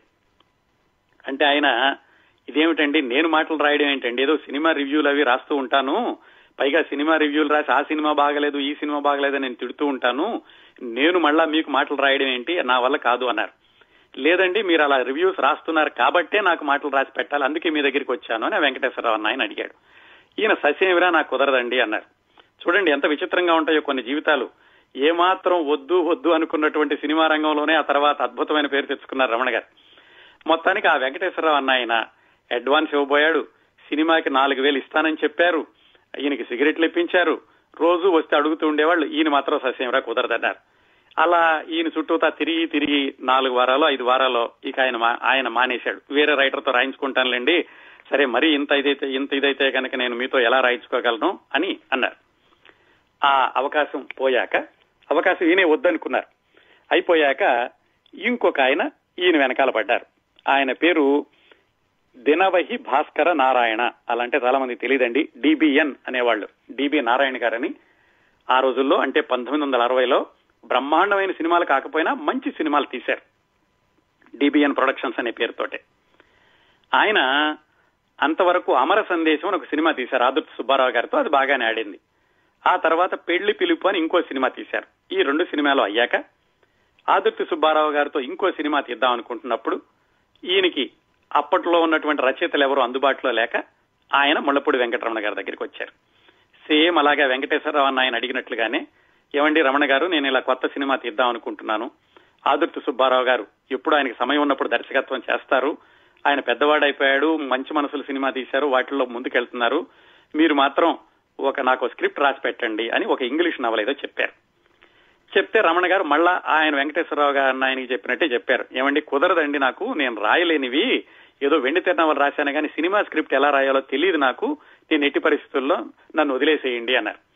ఆయన మాత్రం వదలకుండా ఈసారి ఏం చేశారు, వద్దంటున్నా సరే అడ్వాన్స్ తీసుకొచ్చి చిన్న ముడుపులాగా కట్టి ఇంట్లో పెద్దవాళ్ళకి చెప్పి, ఏమ్మా మీ అబ్బాయికి చెప్పండి రాయనంటున్నాడు, 4,000 ఇస్తాను నేను సినిమాకి, ఇంకా తర్వాత కూడా మంచి అవకాశాలు వస్తాయని పెద్దవాళ్ల ద్వారా వెళ్లి వాళ్ల సెంటిమెంట్ తోటి ఎలాగైతే ఒప్పించారు. ఆ విధంగా ముళ్లపూడి వెంకటరమణ గారు మొదటి సినిమాకి అడ్వాన్స్ తీసుకుంది ఆ డిబిఎన్ ప్రొడక్షన్స్, డిబిఎన్ నారాయణ గారి దగ్గర. ఆ సినిమా ఏమిటి, ఆ తర్వాత దాగుడు మూతలుగా విడుదలైంది. ఎప్పుడు ఈ అడ్వాన్స్ తీసుకున్న 4 సంవత్సరాల తర్వాత విడుదలైంది. ఈ 4 సంవత్సరాల్లో ఏం జరిగిందంటే, ఈయన దాగుడు మూతలు స్క్రిప్ట్ రాయడానికి వెళ్తున్నారు, వాళ్ళ ఆఫీసులో కూర్చుంటున్నారు, వాళ్ళు భోజనం పెడుతున్నారు, సిగరెట్లు ఇస్తున్నారు. ఆదిత్య సుబ్బారావు గారు అప్పుడప్పుడు వస్తున్నారు. ఆయన వచ్చి వెంకటరమణ గారిని చూసి, ఎవరయ్యా ఈ కుర్రాడిని తీసుకొచ్చావు, ఈ కుర్రాడు ఏం రాస్తాడు మనకని విసుక్కుంటున్నారు. ఈయన ఏదో అప్పుడు ఒక సీన్ అలా రాస్తున్నారు. అలా నడుస్తూ ఉంది. ఆ సినిమా ఎప్పుడు మొదలవుతుందో కూడా తెలియదు. అలా కొన్ని రోజులు గడిచాక డూండేశ్వరరావు అని ఆయన గూఢచారి 116 లాంటి సినిమా తీశారండి. ఆ తర్వాత రోజుల్లో ఆయన ముళ్లపూడి వెంకటరమణ గారి దగ్గరికి వచ్చారు. ముళ్లపూడి వెంకటరమణ గారికి డూండి గారు ఎవరో తెలియదు, కానీ డూండి గారికి ముళ్లపూడి వెంకటరమణ గారి గురించి తెలుసు. ఎందుకంటే ముళ్లపూడి వెంకటరమణ గారి గురించి సినిమాలో ఉన్న వాళ్ళందరికీ తెలుసు. ఎందుకంటే ఈయన రివ్యూలు రాస్తూ ఉండేవాళ్ళు, విలేకరిగా వెళుతూ ఉండేవాళ్ళు, అక్కినేని నాగేశ్వరరావు గారికి చాలా చనువు, ఈ విశేషాలని తెలుసు. ఆ డూండి గారు వచ్చి, రమణ గారు నేను మీకు తెలీదు కానీ మీరు నాకు తెలుసు, మీరు డిబిఎన్ గారికి మాటలు రాస్తున్నారట కదా, నేను కొత్త సినిమా తీద్దాం అనుకుంటున్నాను, ఇది తమిళంలో వచ్చిన సినిమాని తెలుగులో తీస్తున్నాను, దీనికి మాటలు రాసి పెట్టండి అని అడిగారు. సరే ఈయన అప్పటికే దాగుడు మూతల సినిమా కొంచెం కొంచెం రాస్తున్నారు, అలవాటైంది, సరే వచ్చిన అవకాశం పోగొట్టుకోవడం ఎందుకు అనుకుని, కాకపోతే ఆ డిబి నారాయణ గారి సినిమా రాస్తున్నాను కాబట్టి ఆయనకు ఒకసారి చెప్పాలండి అన్నారు. సరే చెప్పండి అన్నారు. ఆ డిబిఎన్ గారి దగ్గరికి వెళ్ళి, ఏమండి ఇలా నాకు ఇంకో అవకాశం వచ్చింది డూండి గారి దగ్గర నుంచిను, మరి మీకు రాస్తున్నాను కదా, మీ సినిమా మరి ఎప్పుడవుతుందో కూడా తెలిసేటట్లేదు అంటే ఆయన చెప్పారు, అవకాశం పోగొట్టుకోవద్దు రమణ గారు, డూండి గారికి రాయండి, ఆయన సినిమాకి తప్పనిసరిగా రాయండి, మీరన్నట్టుగా మన సినిమా ఎప్పుడవుతుందో తెలీదు, ఆ సినిమాకి రాయడం మంచిదేను అని చెప్పారు. ఆ విధంగా ముళ్లపూడి వెంకటరమణ గారు అడ్వాన్స్ తీసుకున్న మొదటి సినిమా దాగుడు మూతలైతే, ఆయన పూర్తిగా రాసి సినిమా విడుదలైంది ఈ డూండి గారి సినిమా. ఆ సినిమానే రక్త సంబంధం. ఆ రక్త సంబంధం సినిమా ఒరిజినల్ గా తమిళంలో వచ్చింది. ఆ తమిళంలో పాశమలర్ అని దాని దర్శకుడు భీమ్సింగ్ అని, ఆయన తెలుగు ఆయనే. పైగా ఆ సినిమాకి కథ రాసిన ఆయన ఎవరంటే కొట్టార్కర్ అని మలయాళం ఆయన, ఆయన తెలుగులో కూడా వేశాడండి తర్వాత. ఆయన దక్షిణ భారతదేశంలో ఎక్కువ సినిమాలకి కథలు రాయడమే కాకుండా దర్శకత్వం వహించడమే కాకుండా నటించింది కూడా ఆ రోజుల్లో ఈ కొట్టార్కర్ అన్న ఆయన. ఆయన రాసిన పాశమలర్ అనేటటువంటి ఆ తమిళ సినిమా ఆధారంగా తెలుగులో వచ్చినటువంటి రక్త సంబంధానికి ముళ్లపూడి వెంకటరమణ గారు పూర్తి స్థాయిగా మాటలు రాశారు. అయితే అంత తొందరగా అవ్వలేదు. ఆ మాటలు రాసేటప్పుడు మధుసూదన్ రావు గారికి, దర్శకుడు మధుసూదన్ రావు గారికి చాలా మంది చెప్పారు, ఆయన్ని పెట్టుకుంటారేంటండి, ఆయన ఏవో జోకులు అవి రాసేవాడు, సినిమాల్లో హాస్యము, పత్రికల్లో హాస్యము, బుడుగు, అప్పుల అప్పారావు ఇలాంటివి రాశాడు, ఆయనకి రక్త సంబంధం సినిమాకి మాటలు ఏమి రాస్తారు, పైగా ఇదేమో సెంటిమెంట్ సినిమా, చాలా విషాదాంతమైన సినిమా, ఈ సినిమాకి ఆయనతో ఎందుకు రాసుకుంటారో అని ఇలా రకరకాలుగా ఆయన వెనక్కి లాగారు. కానీ ఆయన మాత్రం ఏమైనా సరే రమణ గారు మీరే రాస్తీరాలి అని రాయించారు. బ్రహ్మాండంగా రాశారు. ఆ సినిమా విడుదలైంది. ఎంత విజయవంతమైందో మీ అందరికీ తెలుసు. అయితే ముందు అందరూ కూడా ఎందుకు రమణ గారిని పెట్టుకున్నారు అన్న వాళ్ళు ఈ సినిమా విజయవంతం అయ్యాక కూడా రమణ గారిని పొగడలేదు. ఏముందలే ఆయన తమిళ సినిమాని తెలుగులో రాశాడు, ఇంత మాత్రం అయ్యింది ఏమిటి, ఆయన తర్వాత సినిమా వచ్చినప్పుడు చూద్దాంలే అని చాలా మంది అనుకున్నారు ఇండస్ట్రీలో. కాకపోతే ముళ్లపూడి వెంకటరమణ గారు మాత్రం ఏం రాసుకున్నారంటే, నాకు ఆ రక్త సంబంధం రావడం మంచిదయ్యింది, మొదట్లోనే హాస్యం సినిమా వచ్చి ఉంటే కనుక భవిష్యత్తు ఎలా ఉండేదో, హాస్యం రాసేవాళ్లు సెంటిమెంట్ రాయలేరు అని ఒక అపప్రద ఉండేది, అందుకని ముందులో సెంటిమెంట్ సినిమా రావడం, పైగా మధుసూదన్ రావు గారు తీయడం, ఎన్టీ రామారావు గారు, కాంతారావు, సావిత్రి లాంటి పెద్ద పెద్ద తారలు ఉండడం, వీటన్నింటితోటి నాకు గట్టి పునాది పడింది అని రాసుకున్నారు. ఆ రక్త సంబంధం సినిమా 1962 నవంబర్ 1న విడుదలైంది. విడుదలయ్యాక అద్భుతంగా పేరు వచ్చింది. తర్వాత ముళ్లపూడి వెంకటరమణ గారికి కూడా చాలా పేరు వచ్చింది. చాలా మంది దర్శకులు వాళ్ళు వచ్చి అడగడం ప్రారంభించారు. అదంతా జరిగిందనుకోండి. ఇదండి ముళ్లపూడి వెంకటరమణ గారి మొదటి సినిమా ఏమిటి అంటే ఇదిగో రక్త సంబంధం విడుదలైన సినిమా. రికార్డుల పరంగా చెప్పుకోవాలంటే ఆయన అడ్వాన్స్ తీసుకుని రాయడం మొదలుపెట్టిన సినిమా దాగుడు మూతలు. ఇంతకీ మరి దాగుడు మూతల సంగతి ఏమైంది? ఆ సినిమా ఈ రక్త సంబంధం వచ్చాక మరో 2 సినిమాలు వచ్చాక 1964 ఆగస్టు 21న అది విడుదలైంది. ఆ సినిమా రావడానికి ముందు ముళ్లపూడి వెంకటరమణ గారు రక్త సంబంధం తర్వాత ఆ డూండి గారికే గుడి గంటలు అని ఇంకో సినిమా రాశారు. అది 1964 జనవరి 14న విడుదలైంది. ఇది రక్త సంబంధం విడుదలైన సంవత్సరం తర్వాత. ఆ గుడి గంటలు విడుదలైనటువంటి మరొక 2 వారాల్లోనే మోగ మనసుల సినిమా విడుదలైంది. ఆ మోగ మనసుల సినిమా కూడా ఆదిత్య సుబ్బారావు గారు ఎవరైతే ముళ్లపూడి వెంకటరమణ గారిని విసుక్కున్నారో ఆయనే ఈ రక్త సంబంధం సినిమా చూశాక అద్భుతంగా రాసావయ్యా, నా సినిమాకి నువ్వే రాయాలి, ఆత్రేయ రాయడం లేదు అని మోగ మనసుల సినిమాకి ముళ్లపూడి గారితో రాయించుకున్నారు. ఆ మోగ మనసుల సినిమా 1964 జనవరి 31న వచ్చింది. ఇంకా 3 సినిమాలతోటి ముళ్లపూడి వెంకటరమణ గారు వెనక్కి తిరిగి చూసుకునేటటువంటి అవసరం రాలేదు. మొదటి 2 సంవత్సరాల్లో ఆయన 10 సినిమాలు రాస్తే 8 సూపర్ హిట్ సినిమాలు అయినాయండి.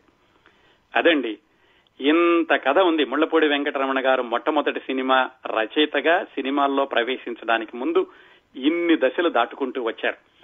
సగటు మనిషికే కాకుండా ఒక సృజనాత్మకత ఉన్నటువంటి వ్యక్తి, కేవలం SSLC చదువుకున్నటువంటి వ్యక్తి ఇన్ని దశలు ఎత్తు పల్లాలు చూసుకుంటూ సినిమా రంగంలో అడుగు పెట్టారు.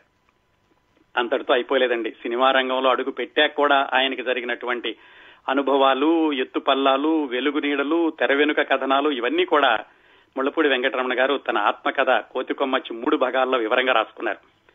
మన కార్యక్రమం మొదటి సినిమా కాబట్టి ముళ్లపూడి వెంకటరమణ గారి జీవిత విశేషాలు ఈ మొదటి సినిమా శీర్షికతో ఇంతటితో తాపుదాం.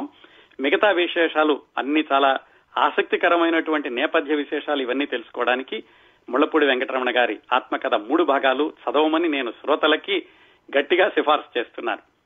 మనం ఏం చేద్దామంటే, కార్యక్రమంలో ఇంకా సమయం ఉంది కాబట్టి ముళ్లపూడి వెంకటరమణ గారి అమ్మగారు ముళ్లపూడి వెంకటరమణ గారి ఆలోచన విధానాన్ని, జీవిత విధానాన్ని, ఆయనకిచ్చినటువంటి ఆత్మ గౌరవాన్ని, ఆత్మస్థైర్యాన్ని ఎంతగా ప్రభావితం చేశారో మొట్టమొదటి ఎపిసోడ్స్ లో చూసుకున్నాము. అయితే మరి ముళ్లపూడి వెంకటరమణ గారు బాగా సంపాదించడం మొదలు పెట్టాక ఆవిడ ఎలా ఉన్నారు, ఆవిడ చివరి రోజుల్లో కూడా ముళ్లపూడి రమణ గారికి ఎంత స్ఫూర్తినిచ్చి వెళ్లారు అది తెలుసుకోవడం చాలా ఆసక్తికరంగా ఉంటుంది. ఆయన ఒక స్టేజ్కి చేరాక, వివాహం కూడా అయ్యాక వాళ్ళ అమ్మగారికి ప్రత్యేకంగా ఒక గది కూడా ఇచ్చారు. వాళ్ళు ఉంటున్న ఇంట్లోనే, వాళ్ళకు ఉన్నంతలోనే. వాళ్ళ అమ్మగారు ఆయన అడుగుతూ ఉండేవాళ్ళంటే, ఎప్పుడు నాకు నెల 100 రూపాయలు చేతి ఖర్చులకు ఇవ్వరా అని. సరే, ఆయన ఎందుకు అని అడగకుండా 100 రూపాయలు ఇచ్చేవాళ్ళు. కొన్ని రోజుల తర్వాత ధరలు పెరిగాయరా, నాకు కొంచెం ఎక్కువ ఇవ్వు, 200, నాకు నెలకి 100 కాదు 200 ఇవ్వు అని అడిగేవాళ్ళు. సరే, 200 ఇచ్చేవాళ్ళు. ఆయన పండగ వచ్చినప్పుడు ఏరా నాకు బోనస్ ఏది అని అడిగేవాళ్ళు. బోనస్ కూడా ఇస్తూ ఉండేవాళ్ళు ఆయన. ఇలా ఈ డబ్బులు ఇస్తూ ఉంటే అసలు వాళ్ళ అమ్మ ఏం చేస్తోంది, ఇంట్లోనే ఉంటోంది కదా, ఇంట్లో ఖర్చులన్నిటి కూడా ఈయనే వాడుతున్నాడు. ఆయన ఒక రోజు అడిగారట, అమ్మా ఏం చేస్తున్నావు నువ్వు, ఈ డబ్బులన్నీ దాచి మీ మనవాళ్ళకి మనవరాలకి ఇద్దాం అనుకుంటున్నావా అంటే ఆవిడ చెప్పారట, నీ కోసం మీ నాన్న ఏమి దాచలేదురా, నేనెందుకు దాయాలి, అయినా కానీ గుర్తుపెట్టుకో ఒకళ్ళకి ఏమైనా ఇచ్చాక ఏం చేశారు అని అడగకూడదు అని చెప్పారు ఆవిడ. అంతే, ఆయన ఎప్పుడు మళ్ళీ అమ్మ ఏం చేస్తున్నావు అని అడగలేదు. డబ్బులు మాత్రం ఇస్తూ ఉన్నారు, ఆయన నెల నెలా ఇస్తున్నారు, పండగ వచ్చినప్పుడు ఎక్కువ ఇస్తున్నారు. అలా వెళ్తూ వెళుతూ ఒక దీపావళి పండుగ వచ్చింది. ఆ దీపావళి పండుగ రోజు ఆవిడ సహజంగానే నాకు బోనస్ ఇవ్వాలి అని ఎప్పుడో చెప్పున్నారు కాబట్టి పండుగ రోజు, ఆ దీపావళి రోజు 5 రూపాయల నోట్లు ఉన్నటువంటి కట్ట 1 2 ఇచ్చారు ఆవిడికి. అది అయిపోయాక ఆవిడ చెప్పారట, అరే అబ్బాయి చెప్పాను కదా నన్ను అడగొద్దని, అయినా కానీ ఒక విషయం గుర్తుపెట్టుకో, మనం ఎవరికన్నా మేలు చేస్తే వెంటనే మర్చిపోవాలి, మనకి మేలు చేసిన వాళ్ళని మాత్రం మనం మర్చిపోకూడదు. ఎంతమంది మనకి సహాయం చేస్తే ఇంత దూరం నడిచి వచ్చాము. ఈ రోజు దీపావళి రోజు నాకు నువ్వు 5 రూపాయల నోట్ల కట్టలో ఇస్తున్నావు అంటే నేను ఇంత దూరం నడిచి వచ్చాం కాబట్టి ఈ నడిచొచ్చిన దూరాన్ని మనం మర్చిపోకూడదురా అని చెప్పారు. ఆ దీపావళి అయిన 10 రోజులకి ఆవిడ మరణించారు. ఆవిడ మరణించే సమయానికి ముళ్లపూడి గారు బొంబాయిలో ఉంటే ఆయన భార్య గారు ఫోన్ చేసి చెప్తే ఆయన వెనక్కి వచ్చారు. వెనక్కి వచ్చి వాళ్ళ అమ్మగారు ఎప్పుడూ చెబుతూ ఉండేవాళ్ళట, అరే అబ్బాయి నేను చనిపోతే కనుక పెళ్లికి జరిగినట్టుగా జరగాలరా నా అంత్యక్రియలన్నీను, ఎవళ్ళు ఏడవకూడదు అని చెప్పారట. అలాగే ఆయన చాలా వైభవంగా ఆవిడ అంత్యక్రియలు ఆ తర్వాత కార్యక్రమాలన్నీ కూడా చేశారు.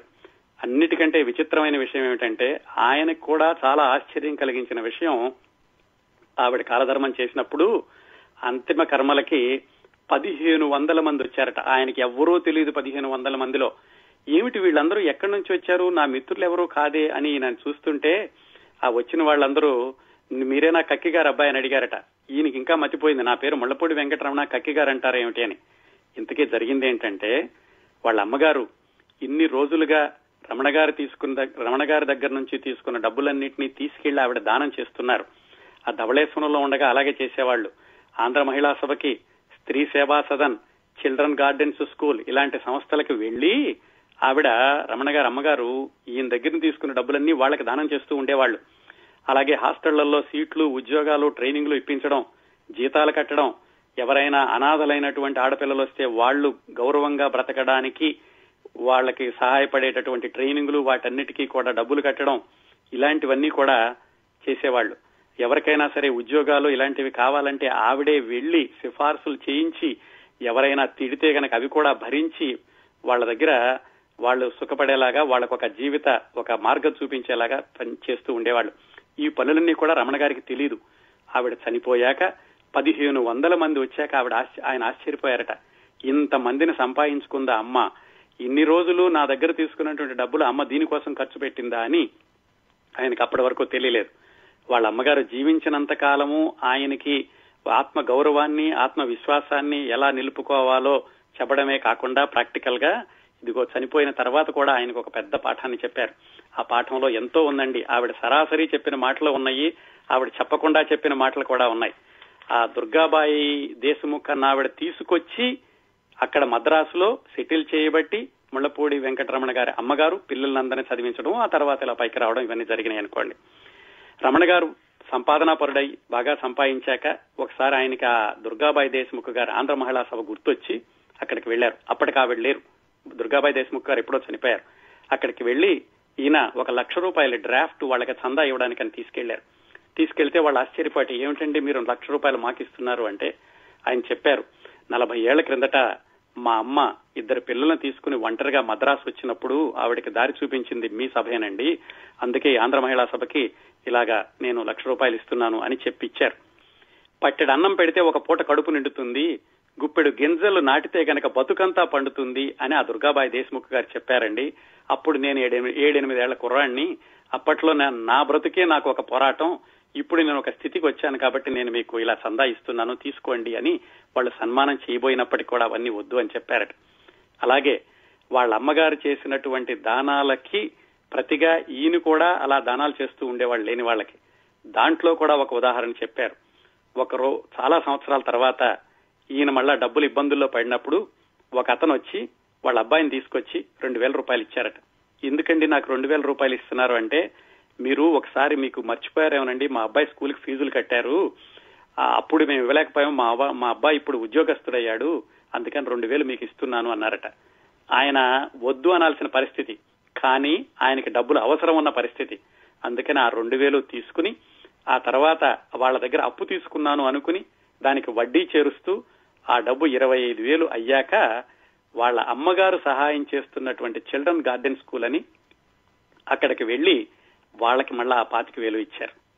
ఇదండి, పెద్దవాళ్ల నుంచి చిన్నవాళ్లు చెబితే నేర్చుకునే కంటే చూసి నేర్చుకునేది చాలా ఎక్కువ ఉంటుంది అనడానికి ముళ్లపూడి వెంకటరమణ గారు వాళ్ళ అమ్మగారి దగ్గర నుంచి నేర్చుకున్నటువంటి ఈ చక్కటి గుణాలు ఇవన్నీ కూడా ముళ్లపూడి వెంకటరమణ గారు తన ఆత్మకథలో వివరంగా రాసుకున్నారండి. ఈ కార్యక్రమాన్ని ఇంతటితో ముగిద్దామండి.